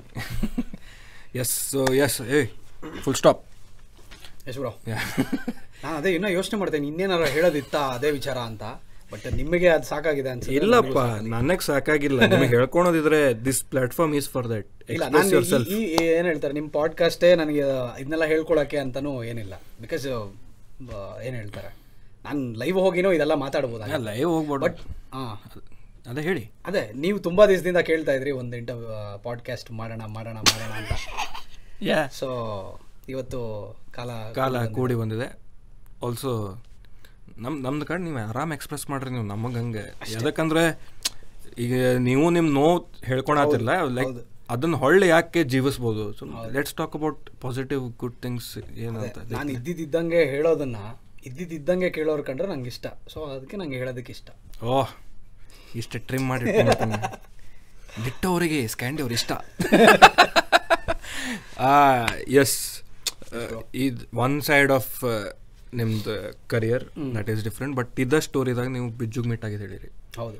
And ಈ ಸ್ಟೋರಿದಾಗ ನೀವು ಹೇಳ್ದಂಗೆ ಒಂದು ಎಫರ್ಟ್ ಇತ್ತು ಅವ್ರ ಕಡೆಯಿಂದ ಇಬ್ಬರು ದೂರ ಮಾಡೋದು. ಬಟ್ ಇನ್ನೂ ತನ ಐ ಹ್ಯಾವ್ ಸೀನ್, ಲೈಕ್ ನೀವೆಲ್ಲರೂ ಫ್ರೆಂಡ್ಸ್ ಅದಿರಿ, ನೀವು ಎಸ್.ಐ.ಡಿ ಅವರು, ಬಿಜ್ಜು, ಮಾರ್ಟಿನ್, ಇವು ಎಲ್ಲ. ನಾನು ಬಿಜ್ಜು ಅವ್ರದ್ದು ಹ್ಯಾಪಿ ಬರ್ಡೇ ಲಾಂಚ್ ಇವೆಂಟಿಗೆ ಬಂದಾಗ ನಾನು ನೋಡಿದ್ದೆ, ಎವ್ರಿಬಡಿ ಒಬ್ರಿಗೊಬ್ರು ಖುಷಿ ಪಡಾತಿದ್ರು. ಇವ ಲೈಕ್ ನಮ್ಮ ಹುಡುಗನ ಸಾಂಗ್ ಇವತ್ತು ಹಂಗೆ ಇದೀವಿ. ಅದೇ that is what I am telling. ನಾನು ಐ ಹ್ಯಾವ್ ಸೀನ್. ಹೌದು, ನಾನು ನೋಡಿದ್ದು ಹೇಳ್ತಿದ್ದೀನಿ. ಈಗ ನೀವು ಹೇಳೋದು ಸುಳ್ಳು ಅನ್ಬೋದು ಜನ. ಹೌದು, ನಾ ಕಣ್ಣಲ್ಲಿ ನೋಡಿದ್ದೀನಲ್ಲ. ಬಿಕಾಸ್ ರ್ಯಾಪರ್ಸ್ ಎಲ್ಲರೂ ಹೇಟ ಮಾಡ್ತಾರೆ, ಅವ್ರಿಗೆ ಆಗೇ ಬರಲ್ಲ ಅಂತಿರಲ್ಲ. Tomorrow Bijju might have a better track then you, you might have a better. ನಾನು ಸಪೋರ್ಟ್ ಮಾಡ್ತೀನಿ ಬ್ರೋ, ಅದಕ್ಕೆ ಖುಷಿ ಪಡ್ತೀರಾ. ಸಪೋರ್ಟ್ ದೂರ, ಖುಷಿ ಪಡ್ತೀರಾ. ಏನು ಬರ್ದಾಗ್ರು, ಏನು ಬರ್ದ್ಯಾ ಅಂತ ಇವ್ಳು ಮೆಸೇಜ್. ಡೆಫಿನೆಟ್ಲಿ ನಾನು ಅದು ಮಾಡೇ ಮಾಡ್ತೀನಿ. ಬಟ್ ಅದೇ ಬಿಜ್ಜು ಗೆಸೂಸ್ ಬ್ಯಾಕ್ ಮಾಡಿದಾಗ ಫಸ್ಟ್ ಕಟ್ಟು ನನಗೆ ಎಸ್.ಐ.ಡಿ ತೋರಿಸಿದ. ಎಸ್.ಐ.ಡಿನೇ ಎಡಿಟ್ ಮಾಡಿದ್ದು. ನಾನು ಮನೆಗೆ ವಾಪಸ್ ಹೋಗ್ಬೇಕಾದ್ರೆ ನಾನೇ ಕಾಲ್ ಮಾಡಿ ಹೇಳಿದ್ದೀನಿ, ಸಾಕಾಗಿದೆ ಮಗ, ಕ್ರೇಜಿ ಅನ್ಕೋ, ವಿಡಿಯೋ ಸೂಪರ್ ಆಗಿದೆ ಅನ್ನೋ ಥರ. ಈವನ್ ನನ್ನ ವಿಡಿಯೋಸ್ ರಿಲೀಸ್ಗೂ ಮುಂಚೆ ಏನಾದರೂ ನೋಡಿದ್ರೆ ಎಲ್ಲರೂ ಅಪ್ರಿಷಿಯೇಟ್ ಮಾಡ್ತಾರೆ, ನನ್ನ ಸುತ್ತಮುತ್ತ ಇರೋರೆಲ್ಲ. ಸಿ, ಆ ಇರಬೇಕು, ಆ ಬಾಂಡಿಂಗ್ ಇರಬೇಕು, ಆ ಥರ ಅಪ್ರಿಷಿಯೇಟ್ ಮಾಡೋವಂಥದ್ದು. ಅಥವಾ ನಾನು ಎಷ್ಟೋ ಪೋಸ್ಟ್ಗಳು ಹಾಕಿದ್ದೀನಿ, ನನ್ನ ಜೊತೆ ಇರೋರ್ದೆ ಎಷ್ಟೋ ಜನದ್ದು ನಾನು ಶೇರ್ಗಳು ಮಾಡಿದ್ದೀನಿ, ಸ್ಟೋರಿಗಳು ಹಾಕಿದ್ದೀನಿ ಜೊತೆಲಿದ್ದಾಗಲೇ. ಬಟ್ ನಾವು ಅವ್ರ ಜೊತೆ ಇದ್ದಾಗ ಇವ ನಾವೇನು ನೋಡೇ ಇಲ್ಲ. ಸಪೋರ್ಟ್ ಇರಲಿ, ಸುಮ್ಮನೆ ಹೇಳ್ಕೊಳಕ್ಕಷ್ಟೇ ಮೇಲ್ಗಡೆ ಸಪೋರ್ಟ್ ಮಾಡ್ತಾ ಇದ್ದೀವಿ ಎಲ್ಲ, ಏನೋ ಬೆಳೆಯೋರನ್ನ ಬೆಳೆಸ್ತೀನಿ ಅಂದಿದ್ದು ಅಂತ ಅದಕ್ಕೆ ಹೇಳಿದ್ದು ನಾನು. ಬಟ್ ಬೆಳೆಸ್ತಾ ಇರಲಿಲ್ಲ, ಬಳಸ್ತಾ ಇದ್ರು ಅಷ್ಟೇ ಅದನ್ನ. ಬೆಳೆಯೋರನ್ನ ಬಳಸ್ತಾ ಇದ್ರು. ಇವೆಲ್ಲ ಇವ್ರು ರ್ಯಾಪರ್ಸ್ ಮಾತಾಡ್ಬೇಕಾದ್ರೆ every line is a title, every line is a reference. ಹಿಂಗೆ ಇಲ್ಲಿಟ್ರೇಟ್ ಪೀಪಲ್ ಅನಿಸ್ಬಿಡ್ತಾವೆ ನನಗೆ. ಅದಕ್ಕೇನು ಮತ್ತೆ ಬೇರೆ ಮೀನಿಂಗ್ ಇತ್ತಾನೆ. ಇದೆಲ್ಲ ವಾಪಸ್ ಕೇಳ್ಬೇಕಾದ್ರೆ ಗೊತ್ತಾಗಬೇಕು ನನಗೆ ಫುಲ್ ಕಂಟಿನ್ಯೂಸ್ ಡಿಸ್ ಮಾಡ್ರೆ ನನಗೆ ಸಬ್ಲಿಮಿನಲ್ ಇತ್ತಂತೇಳಿ. ಸೊ ಎಸ್, ಈಗ ನೀವು the group that is together ನಾವು. ಸೊ ನೀವು ಹೆಂಗೆ, ವಾಟ್ ಈಸ್ ಯುವರ್ ಏನಂತಾರೆ ಅಲ್ಲ, ಟುಗೆದರ್ ಅನ್ನೋದಕ್ಕಿಂತ, ಗ್ರೂಪ್ ಅನ್ನೋದಕ್ಕಿಂತ ಇಂಡಿವಿಜುವಲ್ ಆಗಿ ಅವ್ರವ್ರ ಕೆಲಸ ಅವ್ರವ್ರು ಮಾಡ್ತಿದ್ದಾರೆ. ಬಟ್ ನಾವೆಲ್ಲ ಒಂದು ಕೆಲಸ ಅಂತ ಬಂದಾಗ ನಾವೆಲ್ಲರೂ ಶೇರ್ ಮಾಡ್ಕೊಂತೀರಿ, ಜೊತೆಲಿರ್ತೀವಿ, ಕಷ್ಟಗಳಲ್ಲಿ ಜೊತೆಲಿರ್ತೀವಿ, ಖುಷಿಗಳಲ್ಲಿ ಜೊತೆಲಿರ್ತೀವಿ. ಇವಾಗ್ಲವರ್ಗು, ಯಾವಾಗ ನಾವು ಫ್ರಮ್ ಡೇ ಒನ್ನಿಂದ ಇವತ್ತುವರೆಗೂ ಏನೇ ಖುಷಿ ಆದರೂ ಎಲ್ಲರೂ ಮೀಟ್ ಆಗ್ತೀವಿ, ಎಲ್ಲರೂ ಶೇರ್ ಮಾಡ್ಕೋತೀವಿ. ಅದೇ ಥರ ಕೆಲಸದ ವಿಚಾರ ಬಂದ್ರೂ ಅಷ್ಟೇ. ನನಗೇನೋ ಒಂದು ಪ್ರಾಜೆಕ್ಟ್ ಬಂದರೆ ಡೆಫಿನೆಟ್ಲಿ ನಾನು ಇನ್ನೊಬ್ಬರ ಹತ್ರ ಹೋಗೋದಕ್ಕೂ ಮುಂಚೆ ಇಲ್ಲ ಆಗುತ್ತಾ ಅಂತ ನೋಡ್ತೀನಿ. ನನ್ನ ಜೊತೆ ಇರೋರಿಗೆ ನಾನು ಏನು ಮಾಡೋಕ್ಕಾಗುತ್ತೆ ಅನ್ನೋದೇ ನೋಡೋದು ನಾನು ಫಸ್ಟು. ಮಿಕ್ಕಿದೆಲ್ಲ ಸೆಕೆಂಡ್ರಿ ನೋಡ್ತೀನಿ ನಾನು. ಬಿಕಾಸ್ ಅವ್ರವ್ರ ಇಂಡಿವಿಜುವಲ್ ದಾರಿಗಳೇನಿರುತ್ತೆ ಅವ್ರವ್ರಿಗೆ ಇದ್ದೇ ಇರುತ್ತೆ. ಬಟ್ ಜೊತೆಲಿದ್ದಾಗ ನಾನು ಬೆಳೆಯೋದ್ರ ಜೊತೆಗೆ ನನ್ನವ್ರನ್ನೂ ಬೆಳೆಸೋದಿದೆಯಲ್ಲ, ಅದು ಒಳ್ಳೆತನ, ಅದು ಗುಡ್ ವೈಬು. ನಮ್ಮ ಜೊತೆ ಇದ್ದವ್ರ ಜೊತೆ ಬೆಳೆಸದೆ ಅವ್ರನ್ನ ಬಳಸ್ಕೊಂಡು ಬರೀ ಬೆಳೆಯೋದಿದೆಯಲ್ಲ, ಮತ್ತೊಂದು ದಟ್ಸ್ ನಾಟ್ ಅಟ್ ಆಲ್. ಏನು ಹೇಳ್ತಾರೆ, ವೈಬೇ ಅಲ್ಲ ಅದು. ಆ ಟ್ರೈಬಲ್ಲಿ ವೈಬ್ ಇರಲ್ಲ. ಓಹ್ ನೋಡಿ, ಮೂರು ಟೈಟಲ್ ಸಿಕ್ಕು ಈಗ. ಅರ್ಧ ಹಾಡು ಬರೋದ್ರು ಬ್ರೋ ಅವರ. ನೀವು ಬರ್ಕೊ, ಇಲ್ಲೇ ಒಂದು ಬೀಟ್ ರೆಕಾರ್ಡ್ ಮಾಡಿಬಿಡೋಣ ಬನ್ನಿ, ಇಲ್ಲೇ ಮಾಡಿ. ಸೊ ಈಗ ನಿಮ್ಮ ಗ್ರೂಪ್, ಈಗ ರ್ಯಾಪರ್ಸ್ ಗ್ರೂಪ್, ನೀವು ಫ್ರೆಂಡ್ಸ್, ನೀವು ರ್ಯಾಪರ್ಸ್ ಇರಲಾರ್ದ ಬರೀ ಫ್ರೆಂಡ್ಸ್ ಇದ್ದಾಗ ಏನು ಮಾಡ್ತೀರಿ? ಯು ಆರ್ ನಾಟ್ ರ್ಯಾಪರ್ಸ್ ನಾವು, ಫ್ರೆಂಡ್ಸಾಗಿ ಚಿಲ್ ಮಾಡ್ತಿದ್ದೀರಾ? ಲೈಕ್ ಫುಲ್ ಪಾರ್ಟಿ ಮಾಡ್ತೀವಿ, ಚಿಲ್ ಮಾಡ್ತೀವಿ. ಅವ್ರು ಖುಷಿಯಾದ್ರು. ಸೊ ಇಲ್ಲ, ಒಂದಷ್ಟು ಪಾರ್ಟಿ ಅಂತಲೇ ಅಲ್ಲ, ಚಿಲ್ ಅಂತಲೇ ಅಲ್ಲ, ಒಂದಷ್ಟು ವಿಚಾರಗಳನ್ನ ಮಾತಾಡ್ತೀವಿ. ಏನು ಸೀನಲ್ಲಿ ಇನ್ನೇನು ಬದಲಾವಣೆಗಳು ತರಬೇಕು, ಯಾರ್ಯಾರು ತರ್ತಾ ಇದ್ದಾರೆ, ನಾವು ನಮ್ಮ ಕಾಂಟ್ರಿಬ್ಯೂಷನ್ ಏನು, ನಾವು ಇನ್ನೇನು ಮಾಡ್ಬೋದು. ನಮ್ಮ ಯೋಚನೆಗಳೇ ಬೇರೆ ಇದೆ ಬ್ರೋ. ನಾವು ಇನ್ನು ಮುಂದೆ ನೋಡಿದ್ವಿ ಗೊತ್ತಾಗುತ್ತೆ, ನಿಮಗೆ ಗೊತ್ತಾಗುತ್ತೆ ಯಾರು ಮಾಡ್ತಾ ಇದ್ದಾರೆ, ಯಾರು ಬರೀ ಮಾತಿಂದ ಹೇಳ್ತಾರೆ ಮಾಡಿ ತೋರಿಸಲ್ಲ, ಯಾರು ಮಾತಾಡ್ತಾರೆ ಮಾಡಿ ತೋರಿಸ್ತಾರೆ. ಅದು ಮುಂದೆ ಹೋಗ್ತಾನೆ ಗೊತ್ತಾಗುತ್ತೆ ನಮ್ಮ ಯೋಚನೆಗಳೇನಿದೆ, ನಾವು ರೀಚ್ ಮಾಡ್ತಾ ಇರೋ ಜನ ಯಾರಿದ್ದಾರೆ, ಆ್ಯಂಡ್ ಕನ್ನಡ ರ್ಯಾಪ್ ಎಲ್ಲಿಗೆ ಹೋಗಬೇಕು ಇವತ್ತು, ಅದನ್ನೆಲ್ಲ ನಾವು ಕ್ಯಾಲ್ಕುಲೇಟ್ ಮಾಡ್ತಾ ಇದ್ದೀವಿ. ನಾವು ಅದಕ್ಕೆ ತಕ್ಕಂಗೆ ಕೆಲಸ ಮಾಡ್ತಾ ಇದ್ದೀವಿ. ರೈಟ್, ಬರೀ ಮೋಟಿವೇಶನ್ನು, ಬೋಧನೆಗಳು ಮಾಡಿಕೊಂಡ್ರೆ ದೇವ್ರನ್ನೇ ಸೀನ್ ಉದ್ಧಾರ ಆಗಲ್ಲ. ನಿಮ್ಮ ಸಾಂಗ್ಸ್ನ ಒಂದಷ್ಟು ಜನ ವಾಪಸ್ ಬಂದು ಬಂದು ಬೇಜಾರಲ್ಲಿರೋರು ಕೇಳ್ಬೋದೇ ಹೊರತು ಸೀನ್ ದೇವ್ರನ್ನೇ ಉದ್ಧಾರ ಆಗಲ್ಲ. ಅಂಥವ್ರು ಕಲ್ಚರ್ ಬಗ್ಗೆ ಬಂದು ಮಾತಾಡ್ತಾರೆ, ಕಲ್ಚರನ್ನ ಬಿಟ್ಟು ಹೋಗ್ಬಿಡ್ತೀನಿ ಕಲ್ಚರನ್ನ ಸೇವ್ ಮಾಡೋದಕ್ಕಂತ. ಕಲ್ಚರಲ್ಲಿ ಹೇಳಿದ್ರು ಅವರು, ಕಲ್ಚರಲ್ಲಿ ಫಸ್ಟ್ ಆಫ್ ಆಲ್ ಇಲ್ಲೇ ಇರಲಿಲ್ಲ, ಇನ್ನು ಕಲ್ಚರ್ ಬಿಟ್ಟು ಹೋಗೋದು ಎಲ್ಲಿಂದ ಬಂತು? ಹೌದಾ ಇಲ್ವಾ? ಕರೆಕ್ಟಾ ಇಲ್ವಾ ಹೇಳ್ಬಿಡಿ. ನನಗೆ ಗೊತ್ತಿಲ್ಲ, ನಾನು ತುಂಬ ಒಳ್ಳೆಯವನು, ನಂಗೆ ಗೊತ್ತಿಲ್ಲ ಅಂತಾನೆ ನೀವೊಂದು ಸಾಂಗ್ ಮಾಡ್ಬೋದು. ನಾನೇ ಮಾಡ್ತೀನಿ ನೋಡಿ, ನನಗೆ ಗೊತ್ತಿಲ್ಲ, ನಾನು ತುಂಬ ಒಳ್ಳೆಯವನು, ಹಂಗೆ ಯಾವುದೋ ಕಿರಿಕ್ ಪಾರ್ಟ್ ಇಲ್ಲ ಅದಕ್ಕೆ. ಯಾ, ಸೊ ಎಸ್, ನೀವು ಲಾಸ್ಟ್ ಮೂವಿ ಯಾವ್ದು ನೋಡಿದ್ರೆ? Random question. Last movie I think ಅಂದರೆ ಮನೇಲಿದ್ದಾಗ ನಾನು ಒಬ್ಬೊಬ್ಬನೇ ಬೇಜಾರಾದಾಗ ನೋಡ್ತೀನಿ. ಅದು ಹೇಳ್ಬೋದು. Last movie what cons? ಹಾಂ, ಅದೇ ಹೇಳೋಣ. ವೆಡ್ನೆಸ್ಡೇ ಸೀರೀಸ್ ನೋಡ್ತಾ ಇದ್ದೆ. ಮೂವಿ ಅಂತ ಅಂದರೆ ಐ ಗೆಸ್ ಕ್ರಾಂತಿನೇ ಲಾಸ್ಟ್ ಅಂತ ಅನ್ಕೋತೀನಿ. ಓ ಎಸ್, ಕ್ರಾಂತಿ. ಪ್ರೈಮಲ್ಲಿ ಈಗ ರೀಸೆಂಟ್ಲಿ ಬಂದಿತ್ತು. ಎಸ್, ಅದೇ ಲಾಸ್ಟ್ ನೋಡಿ. ಥಿಯೇಟರ್ದಾಗ ನೋಡಿದ್ದು ಲಾಸ್ಟ್? ಥಿಯೇಟ್ರಲ್ಲಿ ಹೋಗಿ ನೋಡಿದ ಮೂವಿ ಕಾಂತಾರ. ಕಾಂತಾರನೇ ಕರೆಕ್ಟ್. ಎಂಗೇಜ್ ಮಾಡಿದ್ರಿ ಬ್ರದರ್, ಇಲ್ಲಿದೆಲ್ಲ ಗೊತ್ತಾಗ್ತದೆ, ರೀಡ್ ಮಾಡ್ತಾ ಇದ್ದೀರ. ಸೊ ನೀವು when you see rap, underground rap, ಈಗ ಎಷ್ಟೋ ಜನ ಬರ್ತಾರೆ ಅಂಡರ್ಗ್ರೌಂಡ್. ಫಾರ್ ಅ ಲೇಮ್ಯಾನ್, ಒಬ್ಬ ನಾನು ಆಡಿಯನ್ಸ್, ನನಗೆ ಗೊತ್ತಿಲ್ಲ, ನನ್ನ ತಪ್ಪಲ್ಲ, ನಾನು ಕಲಿಯಾಕೆ ಬಂದೇನೆ. ಲೈಕ್ ನನಗೆ ಐ ಆಮ್ ಅ ಗೈ, ನನ್ಗೆ ಕೇಳ್ಸೋಕೆ ಇಷ್ಟ ಆದರೆ any song is fine.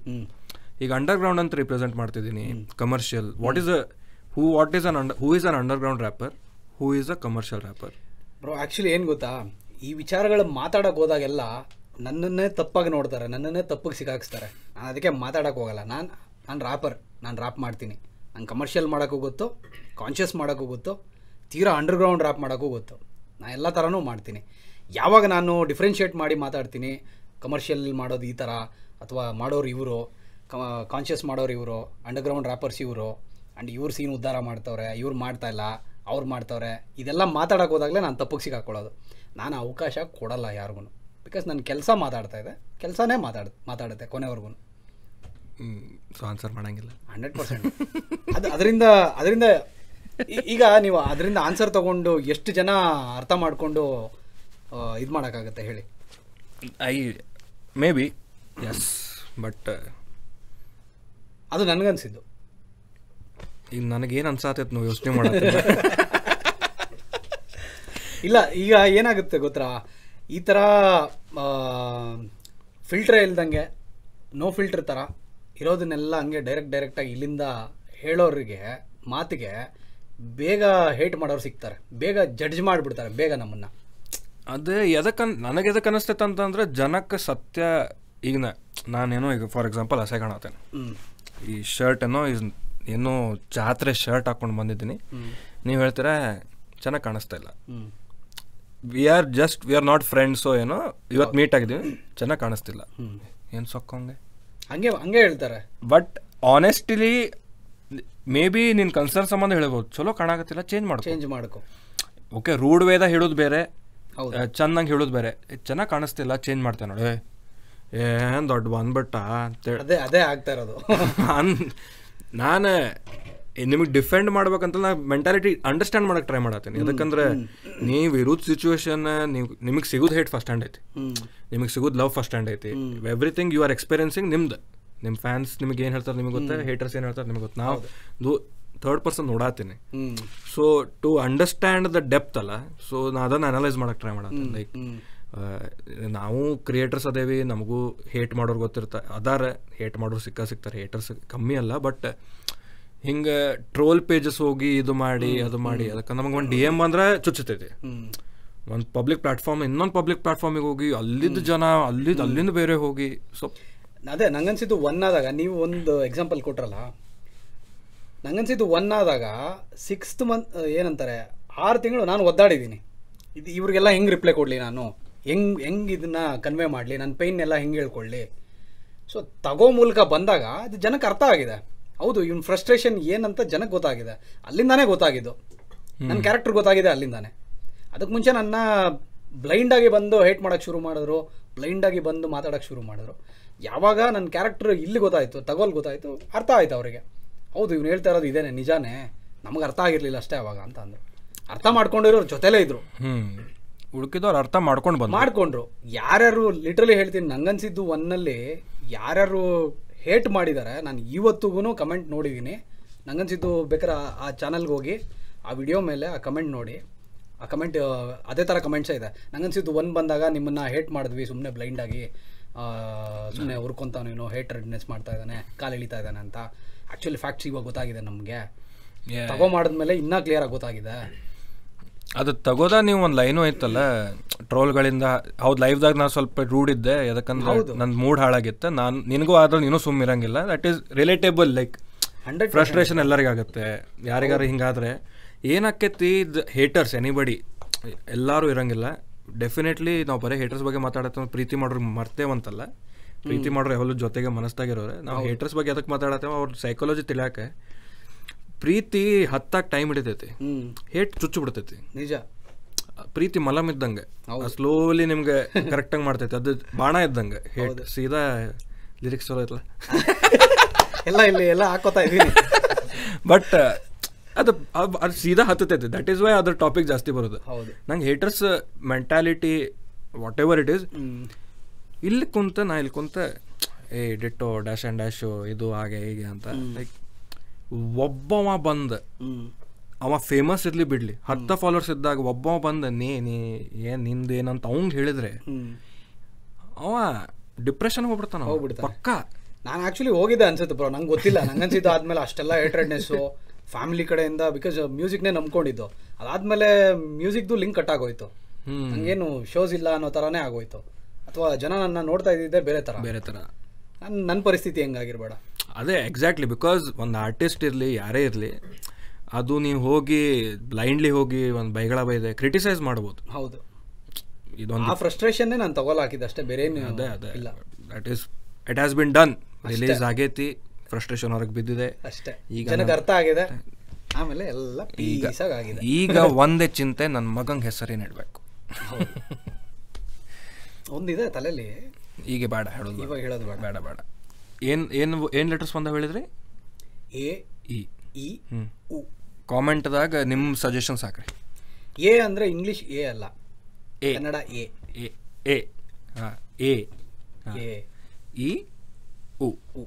So guys, comment ಸೆಕ್ಷನ್ದಾಗ ರೆಕಮೆಂಡೇಶನ್ಸ್, ಸಜೆಷನ್ಸ್, ಅಡ್ವೈಸ್ ಹಾಕು. ಚಲೋ ಸಿಕ್ಕರೆ ಸಿಗ್ಬೋದಲ್ಲ, ಸಿಗ್ಬೋದು. ಎಷ್ಟು ಜನ ತಲೆ ಗೂಗಲಲ್ಲಿ ಸಿಗದೆ ಇರೋದು ಕಮೆಂಟ್ಸಲ್ಲಿ ಸಿಕ್ಕಿದ್ರು ಸಿಗಬಹುದು ಡೆಫಿನೆಟ್ಲಿ. ನಾನು ಗೂಗಲ್ ಫುಲ್ ಹುಡ್ಕಾಡ್ಬಿಡಿ. ನನ್ನ ಹೆಸರು ಸ್ಕಂದಾರ್ಚಿತ್ ಅಂತೇಳಿ ಗೂಗಲ್ ಇರಲಿಲ್ಲ ಅವಾಗ. ಏನಂತ ಬ್ರೋ? ನನ್ನ ಹೆಸರು ಸ್ಕಂದಾರ್ಚಿತ್. ಹೌದಾ? ಹಾಂ, ಸಖತ್ತಾಗಿದೆ. ಗೂಗಲ್ ಇರಲಿಲ್ಲ ಅವಾಗ, ಬಂದಿತ್ತಿಲ್ಲ ನಮ್ಮ ಡ್ಯಾಡಿ ತಲೆಗೆ. ಮತ್ತೆ ಹೌದು, ಜನಕ್ಕೆ ತಲೆ ಬರ್ಬೋದು. ದಟ್ ಈಸ್ ಬಟ್ ಪ್ರೊನೌನ್ಸ್ ಮಾಡೋಕ್ಕೆ ಸ್ವಲ್ಪ ಕಷ್ಟ ಆಗುತ್ತಲ್ಲ ಬ್ರೋ? ಬ್ರೋ ನನಗಾಗಿತ್ತು.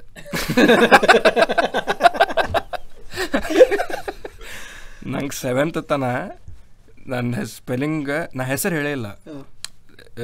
ಎವ್ರಿ ಇಯರ್ ಕ್ಲಾಸ್ ಪ್ರಮೋಷನ್ ಆದಾಗ they ask you to introduce ಅಲ್ಲ, ಕ್ಲಾಸ್ ಟೀಚರ್ ಬಂದು ನಿನ್ನ ಹೆಸರೇನು ನಿನ್ನ ಹೆಸರೇನು.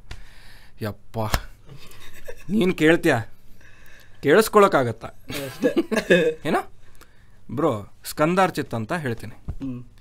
ಮಿಸ್ ಪ್ರೊನೌನ್ಸ್ ಮಾಡಿದ್ರು. What can you mispronounce? Confuse ಆದರು. ಸ್ಕಂದಾರ್ ಚಿತ್ ಇದ್ದದ್ದು ಏನು? ಸಿಕಂದರ್ ಹೇಳ್ಬೋದು, ಸಿಕಂದರ್ ಜಿತ್ ಹೇಳ್ಬೋದು. ಹೌದು, ಅಷ್ಟೇನಾ? ಇದಕ್ಕಿಂತ ಏನಾದ್ರು ಕನ್ಫ್ಯೂಷನ್ ಇರ್ಬೋದು. ಪಿ ಯು ಸಿ ಸೆಕೆಂಡ್ ಇಯರ್ದಾಗ ನಮ್ಮ ಲ್ಯಾಬ್ ಟೀಚರ್ ಎಲ್ಲರದ್ದು ಅಟೆಂಡೆನ್ಸ್ ಸೆಕೆಂಡ್ರಿ ಚಾರ್ ಅಂತ. ಸೆಕೆಂಡ್ರಿ ಚಾರ್ ಸೆಕೆಂಡ್ರಿ ಚಿ ಆ ವರ್ಡ್ ನಿನಗೆ ಅನ್ಸಾಕತ್ತೆ ಹಂಗಿದ ಹೆಸರು ಇರ್ಬೋದಂತೇಳಿ ಮೊದಲು ನಿನ್ನ ತಲೆಯಾಗಿ ಬರ್ತೈತಿ ಸೆಕೆಂಡ್ ರಿಚ್ ಅಂತ. ನಿನಗೆ ಅಲ್ಲೇ ಅನಲೈಸ್ ಆಗ್ಬೇಕು, this cannot be a name ಅಂತ. ಬಾಯಾಗ ಎದಕ್ಕೆ ಬಂತದ? ನಾ ಸೆಕೆಂಡ್ ರಿಚ್ ಅನ್ನತ್ತಾರೆ ಅವ್ರು, ನನಗನ್ನತ್ತರ ನನಗೆ ಗೊತ್ತಾಗೋಲ್ತೆ, ಹುಚ್ಚ ಬಿಟ್ಟನ. ಅದಾದಮೇಲೆ ಇವರು ದೀಸ್ ರಿಟೇಲ್ ಯೂನಿಟ್ಸ್ ಎಲ್ಲ ಮೆಸೇಜ್ ಕಳಿಸ್ತಾರಲ್ವಾ, dear Rahul ditto this and this offer ಇದೆ. ನನಗೆ dear second unit, your hard disk has been shipped. Second unit, second rich, Skandarchit, ಇಷ್ಟು ಕಷ್ಟ ಇದೆ ಬ್ರೋ. ನಾನು ಇನ್ನೂ ತನ ನನ್ನ ಹೆಸರು ವೆನ್ ಎವರ್ ಲೈಕ್ ಬರ್ಸ್ಕೋತಾರಲ್ವಾ ಅಪಾರ್ಟ್ಮೆಂಟ್ಸಲ್ಲಿ, ಯಾರು ಹೆಸರು ಹೇಳಿ, ನಾನು ಹೆಸರು ಹೇಳಂಗೇ ಇಲ್ಲ. ನಿಮ್ಮ ಹೆಸರೇನು? S K A N D A R C H I T. Better. ಅವಂಗೆ ಅದು ಅರ್ಥ ಆಗಂಗಿಲ್ಲ ನನ್ಗೆ. ಅವ ಹೆಸರು ಕೇಳಿದ್ಮೇಲೆ ಅಂದರೆ ಓ ಸ್ಕಂದರ ಸೆಕೆಂಡ್ ರಿಚ್ಚ, ಅದ್ರ ಮೀನಿಂಗ್ ಏನು, ಯಾರಿಟ್ರು, ಯಾಕಿಟ್ರು. ಬ್ರೋ ನನ್ನ ಫ್ರೆಂಡ್ ಮೀಟ್ ಆಗಬೇಕು ಬ್ರೋ, ಮನೆಗೆ ಬಿಡು ಬ್ರೋ ನನಗೆ. ಬೆಸ್ಟರು. ನಂದು ಹೆಸರು ನಿಮ್ದು ರಿಯಲ್ ಹೆಸರು ಹೇಳ್ಕೊಂಡಿರೇನು ಎಲ್ಲರೂ? ಲೈಕ್ ರಾಹುಲ್ ಅಷ್ಟೇ ಬ್ರೋ, ಸ್ಟೇಜ್ ನೇಮ್ ಬಂದು ಡಿಟ್ಟೋ ಅಂತ. ಮುಂದೆ ರಾಹುಲ್ ಮುಂದೆ ಏನಿಲ್ಲ. ರಾಹುಲ್ ಅದೇ ಸಿ ಇದೆ, ಚಂದ್ರಶೇಖರ್ ಅಂತ. Rahul Chandrashekhar. Okay, so this is Rahul ditto. Ditto ಅಂತ ಎನಿ ರೀಸನ್? ಡಿಟ್ಟೋ ಏನಕ್ಕೆ ಅಂತ ಅಂದರೆ ತುಂಬ ಜನಕ್ಕೆ ಗೊತ್ತಿಲ್ಲ, ಡ್ಯಾನ್ಸ್ ಮಾಡಬೇಕಾದ್ರೆ ನಂತರನೇ ಇಲ್ಲ ಅವನ ಥರ ನಾನಿದ್ದೆ, ನಂತರ ಅವನಿರಲಿಲ್ಲ. ಫೆಲಿಸಿನೋ ಅಂತ ಇದ್ದಾನೆ, ಬ್ರೆಜಿಲ್ ಬಿ ಬಾಯ್ ಅವನು. ಇಂಟರ್ನ್ಯಾಷನಲ್ ಬಿ ಬಾಯ್ ಅವನು, ತುಂಬ ಫೇಮಸ್ಸು. ನಂಗೆ ಗೊತ್ತಿಲ್ಲ, ನಾನು ಪ್ರಾಕ್ಟೀಸ್ ಎಲ್ಲ ಮಾಡಬೇಕಾದ್ರೆ ನನ್ನ ಇನ್ಸ್ಟ್ರಕ್ಟ್ರ್ ತೋರಿಸಿದ್ದು ನನಗೆ, ನೋಡಿ ಮಗ ನಿನ್ನ ಥರನೇ ಸೇಮ್ ಒಬ್ಬ ಇದ್ದಾನೆ, ಆ್ಯಕ್ಚುಲಿ ಮಾತಾಡೋದು ಸೇಮು, ಇಬ್ಬರದ್ದು ವಾಯ್ಸ್ ಟೋನು ಸೇಮ್ ಹಂಗೆ ಇದೆ. ಆ್ಯಂಡ್ ಗೊತ್ತಿಲ್ಲ ನಾನು ಸೇಮ್ ಮೂಸು, ಅವನೇನು ಮಾಡ್ತಾಯಿದ್ದ ನಾನು ಅದೇ ಮಾಡ್ತಾಯಿದ್ದೆ ಡ್ಯಾನ್ಸಲ್ಲಿ, ಅದು ಹೆಂಗೂ ಗೊತ್ತಿಲ್ಲ. ಸೊ ಅದಕ್ಕೆ ಡಿಟ್ಟೋ, ಸೇಮ್ ಡಿಟ್ಟೋ ಹಂಗೆ ಮಾಡ್ತೀಯ, ಡಿಟ್ಟೋ ಹಂಗೆ ಇದೆ, ಡಿಟ್ಟೋ ಡಿಟ್ಟೋ ಡಿಟ್ಟೋ ಒಂದು ಡಿಟ್ಟೋ ಬಂತು.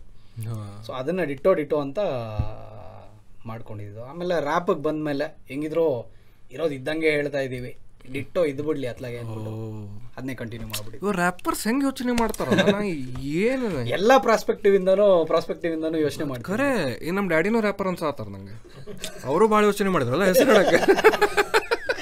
ಬಟ್ ಆದ್ರೆ ಅವ್ರು ಬರಿಬೇಕು, ನಮ್ಮ ಡ್ಯಾಡಿ ಲಿರಿಕ್ಸ್ ಬರಿಬೇಕು. ಅವ್ರು ನನ್ನ ಹೆಸರೇ ಲಿರಿಕ್ಸ್ ಬ್ರೋ, ಸ್ಕಂದಾರ್ಸಿದ್ ಸತ್ಯನಾರಾಯಣ ಹತ್ವಾರ್.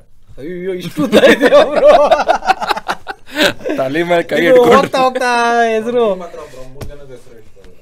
ಏ ಬ್ರೋ ನಂದು ಅಷ್ಟೇ ಇದು, OMR ಶೀಟ್ ಕೊಡ್ತಿದ್ರಲ್ಲ ಅದಕ್ಕೆ ಎಕ್ಸ್ಟ್ರಾ ಶೀಟ್ ಕೇಳ್ತಿದ್ದಾನೆ, ಮುಗಿಯಂಗೆ ಇಲ್ಲದೆ ಸ್ಕಂದಾರ್ಚಿತ್ ಸತ್ಯನಾರಾಯಣ ಹತ್ವಾರ್.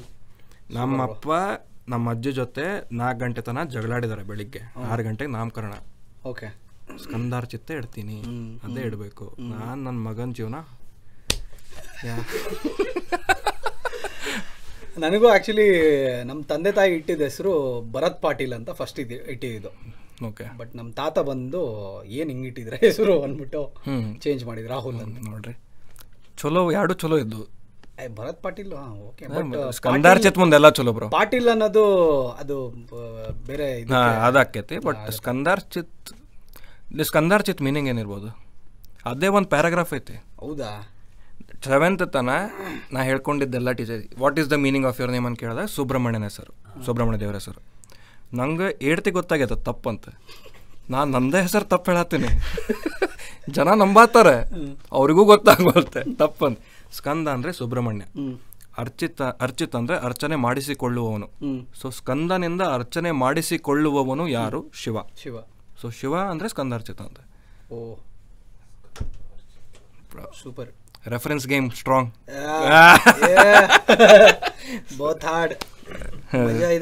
ಸತ್ಯನಾರಾಯಣ ಹತ್ವಾರಿಂದ ಹೌಸ್ ನಮ್ಮ ಡ್ಯಾಡಿ ಹೆಸರು. ಬಟ್ ಈಗ ಐ ಫೀಲ್ ಏನೋ ರಾಯಲ್ ನೇಮ್ ಕೊಟ್ಟಾರಂತೇಳಿ ನಾನು ಕನ್ವಿನ್ಸ್ ಮಾಡ್ಕೊಳತ್ತೇನೆ. ಸ್ಕಂದಾರ್ಚಿತ್ ಹತ್ವಾರ್ ಹಿಂಗೆ ಹೇಳ್ಕೊಂಬಿಡು, ಕನ್ವಿನ್ಸ್ ಮಾಡ್ಕೋಬೇಕಲ್ಲ ಬ್ರೋ. ನಂಗೆ ನನ್ನ ಹೆಸರು ನಮ್ಮ ತಾತ ಇಟ್ಟಿದ್ದೇನೆಂದರೆ ಅವರು ಬುದ್ಧಿಸಮ್ನ ತುಂಬ ಫಾಲೋ ಮಾಡ್ತಾರೆ. ನಮ್ಮ ಮನೇಲಿ ಎಲ್ರಿಗೂ ಇಟ್ಟಿರೋದು ಅದೇ ಥರನೇ. ನಮ್ಮ ಅಣ್ಣನ ಹೆಸರಾಗಿರ್ಬೋದು ಮಹೇಂದ್ರ ಅಂತ. ನನ್ನ ಹೆಸರು ಆ್ಯಕ್ಚುಲಿ ರಾಹುಲ್ ಇರಲಿಲ್ಲ, ರಾಹುಲ ಇದ್ದಿದ್ದು. ಓಕೆ, ಬುದ್ಧನ ಮಗನ ಹೆಸರು ರಾಹುಲ. ಸೊ ನೀವು ರಾಹುಲ್ ಆಗಿದ್ದು. ಆಮೇಲೆ ಅವರ ನನಗೆ ಹೆಸರಿಟ್ಟರಲ್ಲ ನಮ್ಮ ತಾತ, ಅವ್ರ ಮಗನ ಹೆಸರು ಗೌತಮ ಅಂತ ಇಟ್ಟಿದ್ದಾರೆ. ಓ ಆ್ಯಂಡ್ ಅವ್ರ ಲೈಕ್ ನಮ್ಮ ಇಡೀ ಫ್ಯಾಮಿಲಿಲಿ ಎಲ್ಲರಿಗೂ ಹೆಸರು ಅದೇ ಥರನೇ ನೋಡ್ತಾ ಇರೋದು. ಬಟ್ ನನ್ನ ಮಗನಿಗೆ ಗೊತ್ತಿಲ್ಲ ಅದ್ಯಾಸಮಿಂದ ಬರುತ್ತೋ ಯಾವುದರಿಂದ ಬರುತ್ತೋ. ಓ ಹೌದಲ್ಲ ಗೈಸ್, ನಿಮ್ಗೊಂದು ಫಿಲ್ಟರ್ ಕೊಟ್ರಿ ಇವ್ರೆ, ಆ ಫಿಲ್ಟರ್ದ ಅಂಡ್ರೆ ಇದೆಲ್ಲ ಹೆಸರು ಬರ್ಬೇಕು. ನಾವು ಕೆಲಸ ಹಚ್ಚಾತ ನೋಡಿ ಪಾಪ ನೋಡಾಕ ತರ್ಕೊಂತ ಚಿಲ್ಲಂಗ. ಬ್ರೋ ಚಿಲ್ ಮಾಡಕ್ಕೆ ಬಂದಿದ್ದೀನಿ ಬ್ರೋ, ನೀನು ಯಾಕೆ ಕೆಲಸ ಹಚ್ತಿದ್ಯಾ? ನಾ ಇದು ಏನೋ ಇದು ಕೇಳತ್ತಿದ್ದೆ ರಾಹುಲ್, ನೆನಪ ಹಾರ್ಬಿಟ್ಟೆ ನೋಡಿ, ನೀವು ಹೆದರ್ಸ್ಬಿಡ್ತೀರಿ ನೀವು. ಹೌದಂದ್ರೆ ಅವ್ರೆ. ಸೊ ನೀವು ಇಷ್ಟು ಐ ಹ್ಯಾವ್ ಸೀನ್ ಯು ಸಬಾಸ ಶೂಟ್ದಾಗ, ನಿಮಗೆ 3 ಸತಿ ನೋಡೇನಿ. But you are very particular about your dressing. Yes bro, ಅದು ಮೊದಲಿಂತ್ರ ನೀನು ಕಾಲೇಜ್ ಸ್ಕೂಲಿಂತ್ರನೋ or something? Because after artist ಆಗಿದ್ದೀನಿ, ಸ್ವಲ್ಪ ನೀಟಾಗಿರಬೇಕು ಹಾಗೇನಾ ಮೊದಲಿಂತ್ರನೂ ನನಗೆ ಚಿಕ್ಕ ವಯಸ್ಸಿಂದನೂ ಇದೆ. ಬಟ್ ನಮ್ಮದು ಏನಂತಾರೆ ಬಡತನ ಕುಟುಂಬನೇ ಇದ್ದಿದ್ದು, ಬಟ್ ಜಮೀನ್ದಾರ್ರೆ ಏನು ಹೇಳ್ತೀರಾ ಅಂದರೆ ಹೊಟ್ಟೆಗೆ ಬಟ್ಟೆಗೆ ಏನು ಕಮ್ಮಿ ಇರಲಿಲ್ಲ. ಹಂಗನ್ಬಿಟ್ಟು ತುಂಬ ರಿಚ್ ಆಗೆಲ್ಲನೂ ಏನಿಲ್ಲ, ಮಿಡಲ್ ಕ್ಲಾಸ್. ನನಗೆ ಒಂದು ಸ್ವಲ್ಪ ಬಟ್ಟೆ ಹರಿದೋಗಿದ್ರು ನಾನು ಅದನ್ನ ಹಾಕೋಕೆ ಇಷ್ಟ ಆಗ್ತಾ ಇರಲಿಲ್ಲ ಚಿಕ್ಕವನಿದ್ದಂಗೆ. ಹಾಂ, ಚಿಕ್ಕವನಿ ಸ್ಕೂಲ್ಗೆ ಹೋಗ್ಬೇಕಾದ್ರೆ ಬಿಕಾಸ್ ಬಸ್ಸಲ್ಲಿ ಹೋಗ್ತಾ ಇದ್ದಿದ್ದಲ್ಲ, ಆಗ ಕಂಡಕ್ಟರ್ ಏನಿಲ್ಲ ನಡೆಯೋ ಅಂತ ಹೇಳಿದ್ರೆ ಇಷ್ಟು ಹರಿದೋಗಿರೋದು. ಅವ್ರು ಕೊಡೋರು ಸ್ಕೂಲಲ್ಲಿ ಕೊಡೋ ಬಟ್ಟೆಗಳ ಕ್ವಾಲಿಟಿ ಗೊತ್ತಲ್ಲ, ಹಿಂಗೆ ಹೇಳಿದ್ರೆ ಈ ಕೈಯೇ ಬಂದ್ಬಿಡ್ರೋದು ಈ ಕಡೆಗೆ. ಸೊ ಹಾಕ್ತಾ ಇರಲಿಲ್ಲ ನಂಗೆ ಆವಾಗಿಂದನೂ ತುಂಬ ಪರ್ಟಿಕ್ಯುಲರು. ಅದು ಬೆಳೀತಾ ಬೆಳೀತಾ ಹೆಂಗಾಗ್ಬಿಡುತ್ತೆ ಅಂದರೆ ಕಾಲೇಜ್ಗೆ ಹೋಗೋಬೇಕಾದ್ರೂ ಒಂದು ರೇಂಜ್ಗೆ ಅನಿಸ್ತಾ ಇತ್ತು ಚೆನ್ನಾಗಿ ಕಾಣಿಸ್ಬೇಕು, ನಾನು ಹಾಕೋ ಬಟ್ಟೆ ಚೆನ್ನಾಗಿರಬೇಕು ಅಂತ. ಬಟ್ ಆವಾಗ ದುಡ್ಡು ಕೊಡ್ತಾ ಇರಲಿಲ್ಲ ಖರ್ಚಿಗೆಲ್ಲ. ಯಾವಾಗ ನಾನು ದುಡಿಯೋಕ್ಕೆ ಶುರು ಮಾಡಿದೆ, ಬಿಕಾಸ್ ಒಬ್ಬ ಆರ್ಟಿಸ್ಟಿಗೆ ಅಥವಾ ಒಬ್ಬ ರ್ಯಾಪರ್ ಅಂತ ಬಂದಾಗ ಸ್ಟೈಲಿಂಗ್ ತುಂಬ ಮ್ಯಾಟ್ರ್ ಆಗುತ್ತೆ. ದ ವೇ ಯು ಏನೋ portray yourself and represent, ಹೆಂಗೆ ತೋರಿಸ್ಕೊಳ್ತೀಯ ಜನದ ಮುಂದೆ, ಹೆಂಗೆ ಕಾಣಿಸ್ತೀಯ, ಅಟೈರ್ ಹೆಂಗಿರುತ್ತೆ, ಅದು ತುಂಬ ಮ್ಯಾಟ್ರ್ ಆಗುತ್ತೆ. ನನಗೆ ಅದೇ ಯಾರೋ ಒಬ್ಬರು ಹೇಳಿದ್ದು ಹೆಂಗೆ ಅಂತ ಅಂದರೆ, ಫಸ್ಟ್ ಜನ ನಿನ್ನ ಮುಖ ನೋಡೋದಕ್ಕೆ ಮುಂಚೆ ಫಸ್ಟ್ ಕಾಲು ನೋಡಿರ್ತಾರೆ, ಶೂಸ್ ನೋಡಿ ಯಾವ್ದು ಹಾಕಿರ್ತೀಯ ಅಂತ. ಸೊ ನಾವು ಈಚೆ ಕಡೆ ಒಂದು ಜಾಗದಲ್ಲಿದ್ದೀವಿ, ಒಂದು ಸ್ಥಾನದಲ್ಲಿದ್ದೀವಿ ಅಂತ ಅಂದಾಗ ಅದಕ್ಕೆ ಕೊಡಬೇಕಾದ ಮರ್ಯಾದೆನೇ ನಾವು ಹೆಂಗೆ ಕಾಣಿಸ್ಕೊಳ್ತೀವಿ ಅನ್ನೋದು. ಮಂಡಿ ಮೇಲೆ ನಡಿಬೇಕು, ಅದು ಹರಿದೋಗಿರೋ ಮಂಡಿ ಮೇಲೆ ನಡಿಬೇಕು, ಶೂಸೇ ಇಲ್ಲ ಶೂಸೇ ಇಲ್ಲ ಏನು ಮಾಡ್ತೀಯ, ಬೇರೆ ನೋಡ್ತಾರೆ ಆಮೇಲೆ ನೆಲದ ಹತ್ರ ಏನಿದೆ, ನೆಲದ ಹತ್ರ ಯಾವ್ದಿದೆ ಫಸ್ಟ್ ಅದನ್ನ ನೋಡ್ತಾರೆ. ಈಗ ನಿಂಗೆ ಬಿಟ್ಟಿದ್ದೆ ಎದ್ದೇಳ್ತೀಯೋ ಕೂರ್ತೀಯೋ ಅಂತ. ಹೌದು ಯಪ್ಪ. ಸೊ ನಿಮ್ಮ ವೈಫಿಂದ ರಿಯಾಕ್ಷನ್ ಟು ಯುವರ್ ರ್ಯಾಪ್ಸ್, ಅವ್ರು ಹೇಳ್ತಾರಾ ನೀವು ಏ ಇದ್ಯಾ ಇದಾರಾ ಸರಿ ಇಲ್ಲ ಅಂದರೆ? ಅವಳು ಇದು ಜಾಸ್ತಿ ಇಂಟ್ರೆಸ್ಟ್ ಇಲ್ಲ ಅಂದರೆ ಏನು ಹೇಳ್ತೀರಾ, she is totally opposite. Okay, ಈ ಥರ ಸಾಂಗ್ಸು ಅವಳಿಗೆ ಇಷ್ಟ, ರ್ಯಾಪ್ ಕೇಳಂಗಿಲ್ಲ, ಕೇಳಲ್ಲ ಅವಳು. ಓಕೆ, ಅದೇ ಹಿಂಗೆ ಗಂಡನ ಸಾಂಗ್ ಅಂತಂದ್ರೆ ಸ್ವಲ್ಪ ಇಂಟ್ರೆಸ್ಟ್ ಬರ್ತೈತಲ್ಲ, ಸೊ ಹಂಗೆ ಕೇಳಿದೆ ನಾನು. ಫೋರ್ಸ್ಫುಲಿ ಕೇಳಿಸ್ತೀನಿ ಅವಳಿಗೆ, ಕೇಳಿ ಇದು ಹೆಂಗಿದೆ, ನೆಕ್ಸ್ಟ್ ರಿಲೀಸ್ಗಿದೆ ಇದು ಕೇಳು, ಹೆಂಗಿದೆ ರಿವ್ಯೂ ಕೊಡು ಹೇಳು ಅಂತ ಹೇಳ್ತಾಳೆ. ಅವಳು ಓಪನ್ ಆಗಿ ಹೇಳ್ತಾಳೆ ಯಾವ್ದಾರ ಚೆನ್ನಾಗಿರೋದನ್ನ, ಚೆನ್ನಾಗಿದೆ ಇದು ಹಿಂಗಾಗುತ್ತೆ ಹಂಗಾಗುತ್ತೆ, ಹೆದರ್ಕೊಂತಾಳೆ ಒಂದಷ್ಟು ಸಾಂಗ್ಸಿಗೆಲ್ಲ, ಏನು ಹಿಂಗೆ ಮಾಡಿದ್ಯಾ ಅಂತ. ನಂಗನ್ಸಿದ್ದಕ್ಕೆಲ್ಲ ಸೊ ಹಂಗೆ ಹಂಗೆ. ಬಟ್ ನಿಮ್ಮ ಇದಕ್ಕೆ ಕೇಳಿ ಆನೆಸ್ಟ್ ರಿವ್ಯೂ ಬರ್ತಿತ್ತು. ಯಾರಿಗೆ ತೋರಿಸಿಲ್ಲ ಅಂದರೂ ನನ್ನ ತಾಯಿಗೆ ಮತ್ತು ದಿವ್ಯಾಗಿ ಇಬ್ಬರಿಗೂ ತೋರಿಸಿರ್ತೀನಿ, ಎಲ್ಲ ತೋರಿಸ್ತೀರಿ ತಾಯಿಗೂ? ಹಾಂ, ನಮ್ಮಮ್ಮನೇ ಕೇಳ್ತಾರೆ ಆ್ಯಕ್ಚುಲಿ. ಓ ಹೌದಾ? ಸೊ ಅವ್ರದ್ದು ಏನು ಯಾವುದೋ ಶೂಟಿಂಗ್ ಎಲ್ಲ ಮಾಡಿದ್ಯಲ್ಲ, ಎಲ್ಲೂ ತೋರಿಸು, ಏನು ಮಾಡಿದ್ಯಾ, ಎಲ್ಲಿವರೆಗೂ ಬಂತು ಕೆಲಸ ಅಂತಂದರೆ ನೋಡಿ ಹಿಂಗೆ ಮಾಡಿದ್ದೀನಿ ಅಂತ ಕೊಟ್ಟರೆ ಹೇಳ್ತಾರೆ ಅವರು ರಿವ್ಯೂ, ಎವಿಡೆನ್ಸ್. ಫಸ್ಟ್ ರಿವ್ಯೂ ಅವರೇ ಕೊಡೋದು ನನಗೆ ಆ್ಯಕ್ಚುಲಿ. ಅವ್ರದ್ದು ಫೇವ್ರೇಟ್ ಸಾಂಗ್ ಯಾವುದು ಹಂಗಿದ್ರೆ? Good vibe. ಅವ್ರ ರಿಂಗ್ ಟೂನು ಅದೇ. ಓ, ಮೊಬೈಲಲ್ಲಿ ಹಾಕ್ಕೊಂಡ್ಬಿಟ್ಟಿದ್ದಾರೆ ಅದನ್ನೇ. ಎಷ್ಟು ಖುಷಿ ಅನ್ನಿಸ್ತೈತಲ್ಲ. ನಮ್ಮಪ್ಪನೂ ಇವಾಗ ನಮ್ಮಮ್ಮನ ನೋಡ್ಕೊಂಡು ಅವರು ಸೇಮ್ ರಿಂಗ್ ಟೋನ್ ಇಟ್ಟು ಗುಡ್ ವೈಬ್ ಗುಡ್ ವೈಬ್. ಗೊತ್ತಾಗ್ಬಾರ್ದು ಯಾರ್ದು ಕಾಲು ಯಾರು ಫೋನ್ ಗೊತ್ತಿಲ್ಲ, ದೊಡ್ಡ ಕನ್ಫ್ಯೂಷನ್. ಬಟ್ ಒಂದು ಪ್ರೌಡ್ ಮೂಮೆಂಟ್ ಅಲ್ಲ ಅದು. ಲೈಕ್ ಮ್ಯೂಸಿಕ್ ನಾನು ಕರಿಯರ್ ಮಾಡ್ಕೊಳಕ್ಕೆ ಹೋದೆ, ಅದರಲ್ಲಿ I struggled and all those things part and parcel of every artist. ನಿಮ್ಮದು ಇದೆ, ಎಲ್ಲರದ್ದು ಇರುತ್ತೆ, ಎಲ್ಲದೂ ಇರುತ್ತೆ. ನಿಮ್ಮದು ಆದಾಗ ಈಗ ಈ ನಿಮ್ಮ ಬಗ್ಗೆ ಮಾತಾಡತ್ತೆ ಅಂದಾಗ ಈಗ ನಮ್ಮಮ್ಮನೇ ನನ್ನ ಸಾಂಗನ್ನು ring tone that is definitely ನಾನು ನಂದು ಹಾಡು ರಿಂಗ್ ಟೋನ್ ಇಡ್ಬೋದು, ನಂದು ಫೋನ್ ನಾನು ರಿಂಗ್ ಟೋನ್ ಇಡ್ಬೋದು. ಬಟ್ ಅವ್ರು ಇಟ್ಕೊಂಡ್ರೆ ಅಂದ್ರೆ ನನ್ನ ಸಾಂಗ್ಸ್ ನಾನೇ ಇಟ್ಕೊಳ್ಳಲ್ಲ. ಹಾಂ, ಸೊ ಅವ್ರು ಇಟ್ಕೊಂಡ್ರೆ ಅಂದ್ರೆ ಅದು ಪ್ಯಾರೆಂಟ್ಸ್ ಹಂಗಂದ್ರೆ ಎಕ್ಸ್ಪ್ರೆಸ್ ಮಾಡೋಂಗಿಲ್ಲ.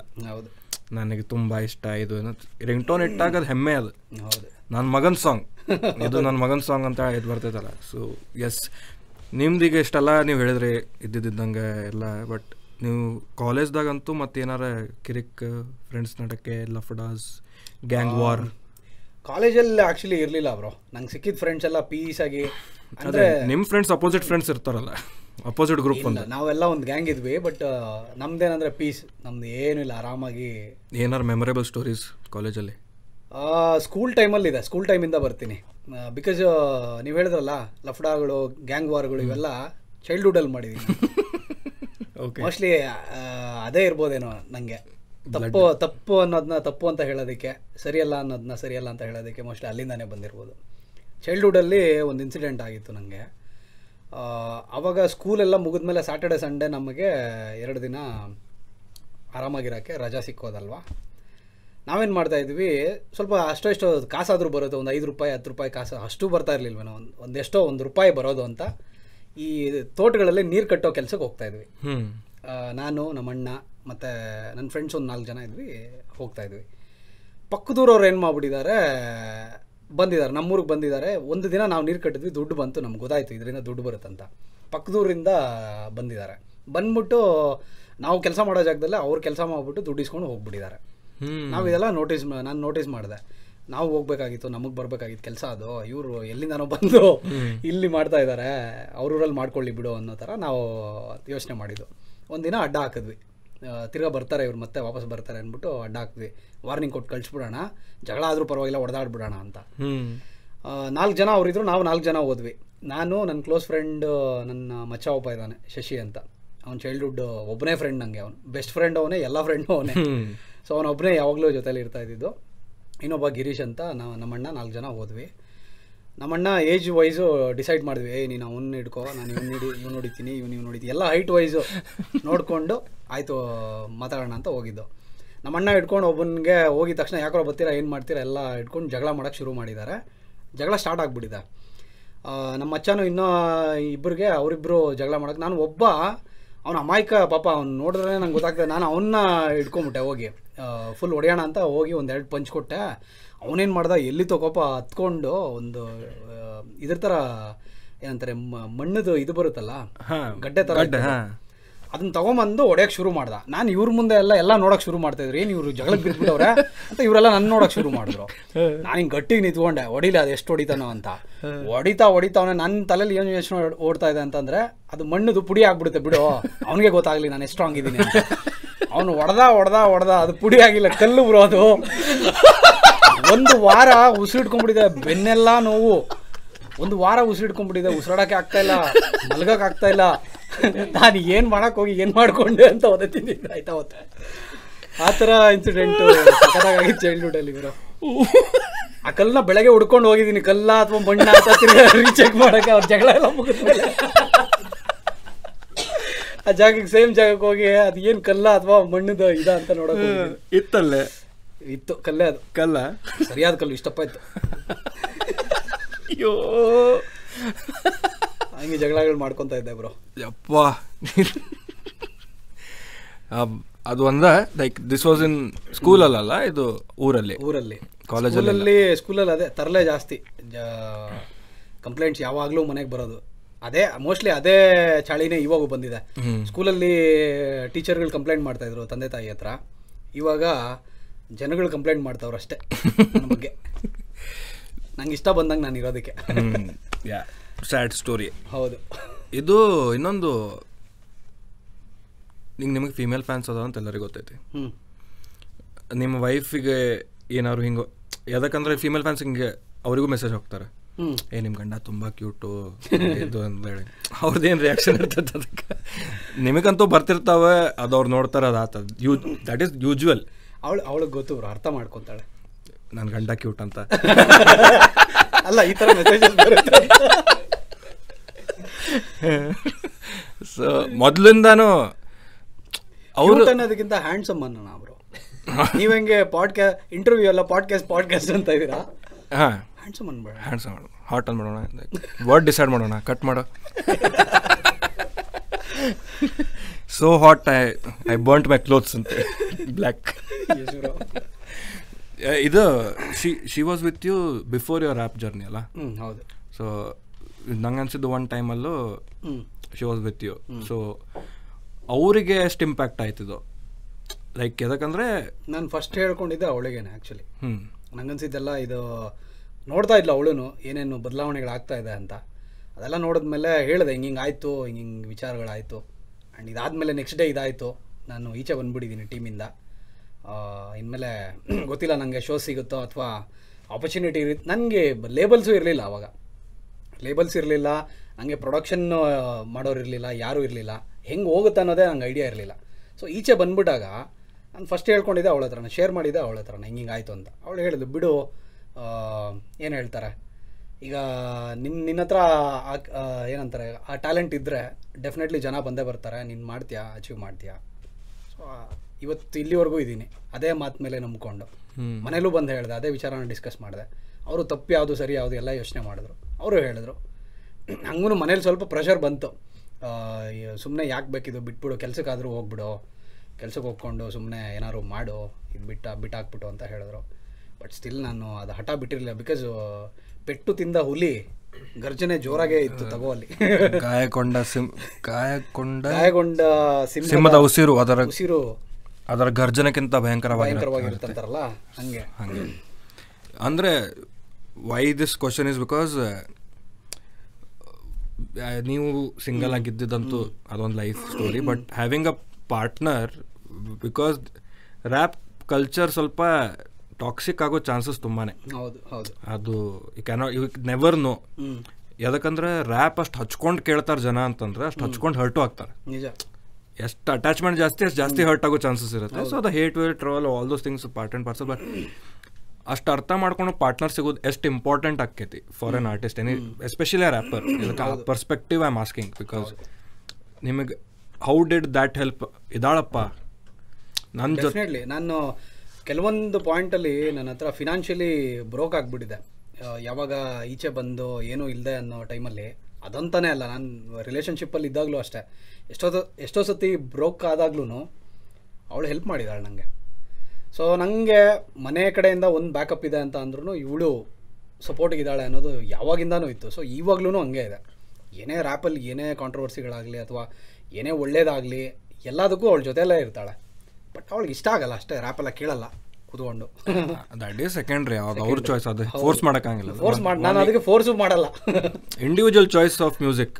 ರ್ಯಾಪ್ ಸೇರಲ್ಲ ರ್ಯಾಪ್ ಮಾಡ್ಬೋದು. But support in such situation ಎಷ್ಟು ಇಂಪಾರ್ಟೆಂಟ್ ಆಕೈತಿ, ಬಿಕಾಸ್ ಆ ಮೂಮೆಂಟ್ ಒಬ್ಬರೇ ಇರೋದು ಇಮ್ಯಾಜಿನ್ ಮಾಡೋಕ್ಕಾಗಿಲ್ಲ. ಈಗ ನಿಮಗೆ, ಈಗ ನಾ ಕೇಳಿದೆ ನೀವು ಒಬ್ಬರೇ ಇರ್ತೀರಿ ಏನು ಮಾಡ್ತೀರಿ, ನಿಮ್ಗೆ ಇಮ್ಯಾಜಿನ್ ಮಾಡೋಕ್ಕಾಗ್ಲಿಕ್ಕಿಲ್ಲ. ಬಿಕಾಸ್ ಅಷ್ಟು ನಿಮ್ಮ ಕಡೆ ನಿಮ್ಮ ಜನ ಇದ್ರೆ ಹಿಡ್ಕೊಳಕ್ ನಾವು ಅದೀವಿ. ಈಗ ಗರ್ಲ್ ಫ್ರೆಂಡು ನಿಮ್ಮ ಪಾರ್ಟ್ನರು ಹೇಳ್ಕೊಳಕ್ಕಿದ್ದಾಗ ಒಂದು ಹುಡುಗನ ಲೈಫ್, ನಾವೆಲ್ಲ ಟೀನೇಜಲ್ಲಿ ಬಂದಾಗ ಅವಾಗ ಆದಷ್ಟು ಜಾಸ್ತಿ ಅಟ್ಯಾಚ್ಮೆಂಟ್ ನಮ್ಮ ಗರ್ಲ್ ಫ್ರೆಂಡು ಪಾರ್ಟ್ನರ್ ಜೊತೆ ಆಗಿರ್ತೀವಿ. ಸೊ ಅವಳು ಇನ್ ಕೇಸ್ ಇದೆಲ್ಲ ನಂಗೆ ನಡೆಯಲ್ಲ ಇದೆಲ್ಲ ಹೊಂದ್ಬಿಟ್ಟೆ, ಇನ್ನೊಂದು ಚುಚ್ಚೋದು, ಅದು ಚುಚ್ಚೋದಿರಲಿ, ಎಷ್ಟೋ ಜನ ಬದಲಾಗ್ಬಿಡ್ತಾರೆ ಎದುರ್ಕೊಂಡು. ಅಯ್ಯೋ ಬೇಡಪ್ಪ ಲೈಫ್ ಹಿಂಗೇನಪ್ಪ, ಬೇರೆ ದಾರಿ ನೋಡ್ಕೊಳ್ಳೋಣ ಅಂತ ಬೇರೆ ದಾರಿ ಮಾಡಿಬಿಡ್ತಾರೆ. ಇವರೆಲ್ಲ ಮ್ಯಾಟ್ರ್ ಆಗ್ತಾರೆ. ನಮ್ಮ ಜೊತೆ ಇರೋರು ಸ್ನೇಹಿತರಾಗಲಿ, ಸಂಗಾತಿ ಆಗಲಿ, ತಂದೆ ತಾಯಿ ಆಗಲಿ, ಇವರು ಹೇಳ್ತಾರಲ್ಲ ನಮಗೆ, ಇಲ್ಲ ನೀನು ಮಾಡು, ಇರು, ಪರವಾಗಿಲ್ಲ, ಆಗುತ್ತೆ, ಏನೋ ಒಂದು ಆಗುತ್ತೆ ಅಂತ ಸಮಾಧಾನ ಮಾಡ್ತಾರಲ್ಲ, ಅವರಿಂದ ಡಿಸಿಷನ್ಸ್ ನಮ್ಮದು ಇರುತ್ತೆ. ಯಾಕಂದರೆ ಒಂದಿಷ್ಟು ಏನೋ ಕ್ಲಟರ್ ಇದ್ದಿದ್ದೆ ಒಂದಿಷ್ಟು ತರಿಸ್ಬಿಡ್ತಾರೆ, ನಮ್ಮ ಕ್ಲಿಯರ್ ಥಾಟ್ ಕಾಣ್ತೈತೆ, ದಾರಿ ಕಾಣುತ್ತೆ. ಹಂಗೆ ಅದೇ ನೀವು ಹೇಳೋ ಈ ಕ್ವಶನ್ನಲ್ಲಿ ದಿವ್ಯಾ ಏನಾದರೂ ಈ ಥರ ಬೇರೆ ಥರ, ಇಲ್ಲ ಇದು ನಿಂಗೆ ಸೆಟ್ ಆಗ್ತಾ ಇಲ್ಲ, ಬಿಟ್ಬಿಡು, ಬೇರೆ ಮಾಡು ಅನ್ನೋ ಥರ ಆಗ್ಬಿಟ್ಟಿದ್ರೆ ನನ್ನ ದಾರಿನೇ ಬೇರೆ ಆಗಿರ್ತಾಯಿತ್ತು. ಇವಾಗ ನಾನು ರ್ಯಾಪ್ ಮಾಡೋಕ್ಕೆ ಬರ್ತಾನೆ ಇರಲಿಲ್ಲ.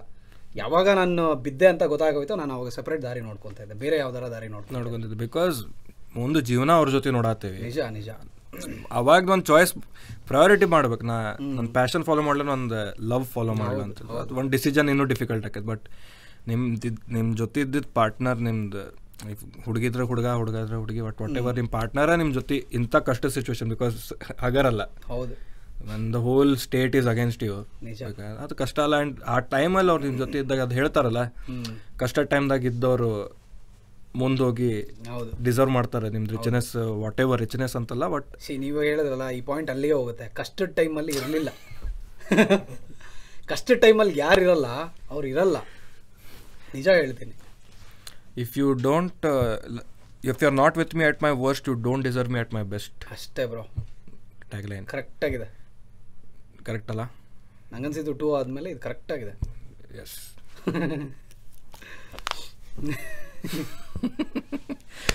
Yes, done. ನನಗಂತೂ ಏನು ಕೇಳೋದಿತ್ತು ಕೇಳಿದೆ. ಆನ್ ದಟ್ ನೋಟ್ ಇನ್ನೂ ಹೇಳೋದಿದೆ, ಹೇಳಿ. ಅಲ್ಲ, ನೆಕ್ಸ್ಟ್ ಪಾಡ್ಕಾಸ್ಟಲ್ಲಿ ಮಾತಾಡೋ ಸಿಗಲ್ಲ, ನೀವು ಸಿಗಲ್ಲ. ಇರಲಿ, ನೆಕ್ಸ್ಟ್ ಪಾಡ್ಕಾಸ್ಟಲ್ಲಿ ಏನಾದ್ರು ಕತೆ ಮಾಡೋಣ ಅಂದರೆ ಕ್ರಿಯೇಟ್ ಮಾಡಿದೆ ಅನಿಸ್ತೈತೆ. ಮತ್ತೆ ಇಲ್ಲ, ನಮ್ಮೂರ ಕಡೆ ಹಂಗೆ ಮಾತಾಡೋಣ. ಹೌದಾ, ಅದು ಸ್ವಲ್ಪ dialect difference. Sorry to misunderstand. ಇರಲಿ. So yes, on that note, thank you for coming. ನೀವು ಬಂದಿದ್ದಕ್ಕೆ, ಟೈಮ್ ಮಾಡ್ಕೊಂಡು ಬಂದಿದ್ದಕ್ಕೆ ಧನ್ಯವಾದಗಳು. ನಿಮಗೆ ಹೇಗೆ ಅನ್ನಿಸ್ತು ಮಾತುಕತೆ ವಿತ್ ಸ್ಕ್ಯಾಂಡಿಮ್ಯಾನ್ ಅಂತ ಪಾಡ್ಕಾಸ್ಟಿಗೆ ಬಂದು? ಪಾಡ್ಕಾಸ್ಟಿಗೆ ಸೊ ಎಸ್, ನನಗಂತೂ ಐ ಹ್ಯಾಡ್ ಸಮ್ ಫನ್. ನನ್ನಂತೂ ಹೇಳ್ಕೊತೀನಿ, ನಾನು ಚೀಲ್ ಮಾಡಿದೆ, ನಂಗೆ ಏನಷ್ಟೋ ತಿಳ್ಕೊಳಕ್ಕೆ ಸಿಕ್ತು. One side of the story ಅಂತೂ ನಂಗೆ ಕ್ಲಿಯರ್ ಆಯ್ತು. ಹೌದು, ಬಟ್ ಅದೇ ನಂಗೆ ಎಲ್ಲೋ ಒಂದು ಕಡೆ ಇನ್ನೂ ಕ್ಲಿಯರ್ ಆಗಿ ನಾ ಹೇಳೇ ಇಲ್ವೇನೋ ಅನ್ನೋ ಫೀಲ್ ಇದೆ. ಅದು ಯಾವಾಗಲೂ ಇರ್ತೈತಿ. ಹೌದು, ಬಿಕಾಸ್ ಅದು ಇಮೋಷನ್ ಅಲ್ಲ, ಒತ್ತಿಟ್ಟಿದ್ದ ಇಮೋಷನಿಗೆ ಎಷ್ಟು ಟೈಮ್ ಕೊಟ್ಟರು ಸಾಲಲ್ಲ. ನಿಜ. ಇನ್ನೂ ಒಂದು ಅರ್ಧ ಗಂಟೆ ಬಿಟ್ಟು ನೀವು ಅವ್ರ ಮುಂದೆ ಮಾತಾಡ್ಕೋತೀರಿ, ಯಾಕಂದರೆ ಅದಿದೆ. ಹೌದು, ನಂಗೆ ಅದು ತುಂಬ ಸತಿ ಆಗುತ್ತೆ. ಸಿ, ನಾವು ಆ ನೋವು ತಿಂದಿರೋರು, ನಾವು ಅದನ್ನ ಅವ್ರ ಹತ್ರ ಶೇರ್ ಮಾಡ್ಕೊಳ್ಳೋವಾಗ ಆ ಮಾತುಗಳು, ವಿಚಾರಗಳು ತುಂಬ ಸಲೀಸಾಗಿ ಬಂದ್ಬಿಡುತ್ತೆ. ಬಟ್ ಯಾವಾಗ ನಾವು ಹೇಳಬೇಕಂತ ಒಂದು ಜಾಗದಲ್ಲಿ ಕೂತ್ಕೊಂಡಾಗ ಅದೆಲ್ಲ ಬರಲ್ಲ. ನಂಗೆ ಅದು ಅನಿಸಿದೆ ಮೋಸ್ಟ್ಲಿ. ಎಲ್ಲ ನಾನು ಕವರ್ ಮಾಡಲಿಲ್ಲವೋ, ಎಲ್ಲ ಹೇಳ್ಕೊಂಡಿಲ್ವೋ, ಇಲ್ಲ ಎಷ್ಟೊಂದು ಇತ್ತೇನೋ ಅನ್ನೋ ಥರ. ಬಟ್ ಹಿಂದಗಡೆ ಇದೆ ಬ್ರೋ, ಇನ್ನೂ ಸ್ಟೋರೀಸ್ ತುಂಬ ಇದೆ. ಅದೇ ಅದೇ ಅದಕ್ಕೆಲ್ಲ ಟೈಮ್ ಬರಲಿ, ಟೈಮ್ ಬಂದಾಗ ಈ ಪಾಡ್ಕಾಸ್ಟು ಕಾಲಾಯ ತಸ್ಮೈ ನಮಃ. ಅದೇ ನೀವು ಹೇಳ್ದಂಗೆ ನನಗೂ ಬೇಕಾದಂಗೆ ಇವನ್ ಯು ಹ್ಯಾಡ್ ಟೋಲ್ಡ್, ಇದು ಬಗ್ಗೆ ಅದ್ರ ಬಗ್ಗೆ ಮಾತಾಡೋದೇನಲ್ಲ, ನಿಜ. ಎಕ್ಸ್ಪ್ರೆಸ್ ಮಾಡೋದಿದ್ರೆ ಮಾಡೋಣ, ಕ್ಲಾರಿಟಿ ಕೊಡಬೇಕಾಗತ್ತೆ. And will have some fun definitely. So I had some fun, ನೀವು ಹೇಳಬೇಕು, ನಾನು ಕೂಡ ನಿಮಗೆ. So how was your experience being on our podcast? Super bro. Actually ಈ ಥರ ಪಾಡ್ಕಾಸ್ಟ್ ನಾನು ಯಾರ ಜೊತೆನೂ ಇಲ್ಲಿವರೆಗೂ ಮಾಡಲೇ ಇಲ್ಲ ಅನಿಸುತ್ತೆ. ಐ ಥಿಂಕ್ ಫಸ್ಟ್ ಪಾಡ್ಕಾಸ್ಟ್ ಮಾಡ್ತಾ ಇರೋದಂತ ಫೀಲ್ ನನಗೆ. ಅಂದರೆ ಲೈಕ್ ಈ ಥರ ಅಂದರೆ ಅದೇ ನಾನು ಕನ್ಫ್ಯೂಸ್ ಆಗ್ತಾ ಇದ್ನಲ್ಲ, ಇಂಟರ್ವ್ಯೂ ಅಂತ ಇದ್ನಲ್ಲ, ಟೂ ಪೀಪಲ್ ಇಂಟ್ರಾಕ್ಷನ್. ಹಾಗೆ ಲೈಕ್ ಈ ಥರ ಮಾಡಿಲ್ಲ ಅಂತಂದರೆ like what did you like, what did you dislike, ಇದು ಫುಲ್ ರಿವ್ಯೂ ಕೊಡಿ. ರಿವ್ಯೂ ಏನಿಲ್ಲ ನಂಗೆ, ಅದೇ ಇಂಟರ್ವ್ಯೂಗಳು ಮತ್ತು ಪಾಡ್ಕಾಸ್ಟ್ಗಳ ಜೊತೆ ಕನ್ಫ್ಯೂಷನ್ಸ್ ಅಷ್ಟೇ, ಇನ್ನೇನಿಲ್ಲ. ಸೊ ಒಳ್ಳೆ ಒಳ್ಳೆ ಅನಿಸ್ತು, ಒಳ್ಳೆ experience actually. So comfortable definitely comfortable ಮಾತಾಡೋದಲ್ಲ. ಬಟ್ ಅದೇ ಒಂದು ಸ್ವಲ್ಪ ಶೆಕೆ ಅಷ್ಟು ಬಿಟ್ಟರೆ ಬೇರೆ ಎಲ್ಲ peace.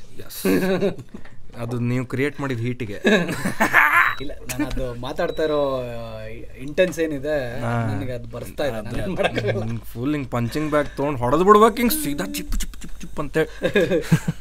So yes sir, thank you. ನಿಮ್ಮ ಮುಂದಿನ project what is coming for ditto? ತುಂಬ ಪ್ರಾಜೆಕ್ಟ್ಗಳು ಲೈನ್ಡ್ ಅಪ್ ಇದೆ. ಅದೇ ಬಿಲೀವ್ಗೆ ಸೈನ್ ಆದಾಗಲೇ ಒಂದು 10 ಪ್ರಾಜೆಕ್ಟಿಗೆ ನಾನು ಸೈನ್ ಆಗಿದ್ದು. ಅದರಲ್ಲಿ ಆಲ್ಮೋಸ್ಟ್ ಒಂದು 4-5 ಕಂಪ್ಲೀಟ್ ಆಗಿದೆ, ಇನ್ನೊಂದಷ್ಟು ಮಾಡೋದಿದೆ, ಅದೆಲ್ಲ ಬರ್ತಾ ಇದೆ. ಆ್ಯಂಡ್ ಅಷ್ಟು ಕೊಲಾಬ್ರೇಷನ್ಸ್ ಇದೆ ಈ ವರ್ಷ. ಆ್ಯಂಡ್ ಇನ್ನೂ ಒಂದಷ್ಟು ಕನ್ನಡ ಇಂಡಿಪೆಂಡೆಂಟ್ ಸೀನ್ ಏನಿದೆ, ಕನ್ನಡ ರ್ಯಾಪ್ ಸೀನ್ ಪ್ರೌಡ್ ಆಗುವಂಥ ಒಂದಷ್ಟು ವಿಷಯಗಳಿದೆ. ಅದೆಲ್ಲ ನಾನು ಇಲ್ಲಿ ಡಿಸ್ಕ್ಲೋಸ್ ಮಾಡಲ್ಲ, ಬಟ್ ಡೆಫಿನೆಟ್ಲಿ ಗೊತ್ತಾಗುತ್ತೆ ಮುಂದೆ. ಸೊ ನಿಮ್ಮ next song any time soon? Yeah, probably ಈ ಮಂತಲ್ಲೇ ಇದು ಬರ್ತಾ ಇದೆ. ಸೊ ಯಸ್, ನಾವು ಅವ್ರಿಗೆ ಟೈಟಲ್ ಕೇಳಿದೆ, it is still in the process. Yes, but ಯಾಕಂದರೆ you wanted a very proper title. ಹೌದು, ಸುಮ್ಮನೆ ಇಡಬೇಕಂತ ಇಡೋದಕ್ಕೆ ಏನಾದರೂ ಇಡ್ಬೋದು. So yes, best. Thank you. ಹೀಗೆ ಕನ್ನಡ ರ್ಯಾಪ್ ಮಾಡ್ತಾಯಿರಿ, ನಮಗೆ ಎಂಟರ್ಟೈನ್ ಮಾಡ್ತಾಯಿರಿ. ಎಸ್, ನಾವಂತೂ ಕೇಳಿಸ್ಕೋತಾ ಇರ್ತೀವಿ. ನಮ್ಮನ್ನು ಇಷ್ಟಪಡೋರು ಎಲ್ಲಿವರೆಗೂ ಇರ್ತಾರೆ ಅಲ್ಲಿವರೆಗೂ ನಮ್ಮ ಕೆಲಸ ನಾವು ಮಾಡ್ತಾ ಇರ್ತೀವಿ. ಎಸ್, ನಾವೆಲ್ಲ ಹಿಂಗೊಂದು ಸೈಫರ್ ಎಲ್ಲರ ಜೊತೆಗೆ ಈ ಟೈಮ್ದಾಗ, ನೀವು, ಬಿಜು, S.I.D, ಮಾರ್ಟಿನ್, ಎವ್ರಿಬಡಿ ಜೊತೆಗೊಂದು. We hope if that is a possibility, please to ನಮಗಂತೂ ಆ್ಯಸ್ ಅನ್ ಆಡಿಯನ್ಸ್ ಒಂದು ರಿಕ್ವೆಸ್ಟ್ ಮಾಡತ್ತೀನಿ. ಡೆಫಿನೆಟ್ಲಿ ಮಾಡೋಣ ನೀವು, ಯಾಕಂದರೆ ನಿಮ್ಮ ಫ್ಯಾನ್ಸ್ ಇರ್ತಾರೆ. S.I.D ಅವ್ರ ಸ್ಟೈಲ್ ಬೇರೆ, ಬಿಜು ಅವ್ರ ಸ್ಟೈಲ್ ಬೇರೆ, ಎಲ್ಲರೂ ಒಂದೇ ಪ್ಲಾಟ್ಫಾರ್ಮ್ದಾಗ ಬಂದು ಅವ್ರವ್ರ ಎಲಿಟ್ ಮಾಡಿದ್ರಿ ನೀವು. ಹೌದು, 3 ಜನ ಬಂದರೆ ನಿಮ್ಮ ಸ್ಟೈಲ್ ಬೇರೆ, ಅವ್ರ ಸ್ಟೈಲ್ ಬೇರೆ, ಇವ್ರ ಸ್ಟೈಲ್ ಬೇರೆದು. ಇಟ್ ವಾಸ್ ಅ ಪ್ಯಾಕೇಜ್, ಒಂದು ಅಡ್ರಿನಲಿನ್ ಇತ್ತು, ಕುಕ್ ಇತ್ತು. ಹಾಗೆಯೇ let's hope you guys come together again in a video, do a song together. Yes bro, and whatever it is, ಅದಾಗುತ್ತೆ. ನೀವು ಅಂದ್ಕೊಳ್ತಾ ಇರೋದು ಆಗುತ್ತಾ?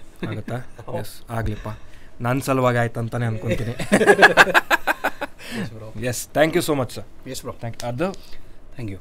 ಇಲ್ಲ ಮಿಸ್ ಮಾಡಿದ್ರಿ. ಓಕೆ, ಏ ಮಮ್ಮ ಮತ್ತೆ ಅಷ್ಟೇ, ನಾ ಹಿಂಗೆ ಮಾಡತ್ತೀನಿ. ಹಿಂಗೆಲ್ಲ ಚಿಕ್ಕ ಮಕ್ಕಳ ಆಟ ಆಯ್ತು, ಬೇಡ. ಸೌಸೈಡ್ ಹರರ ವರರ ವರರ ಉತ್ತರ ಏಯ್ ಚರರ ವರರ ವರರ ಉತ್ತರ.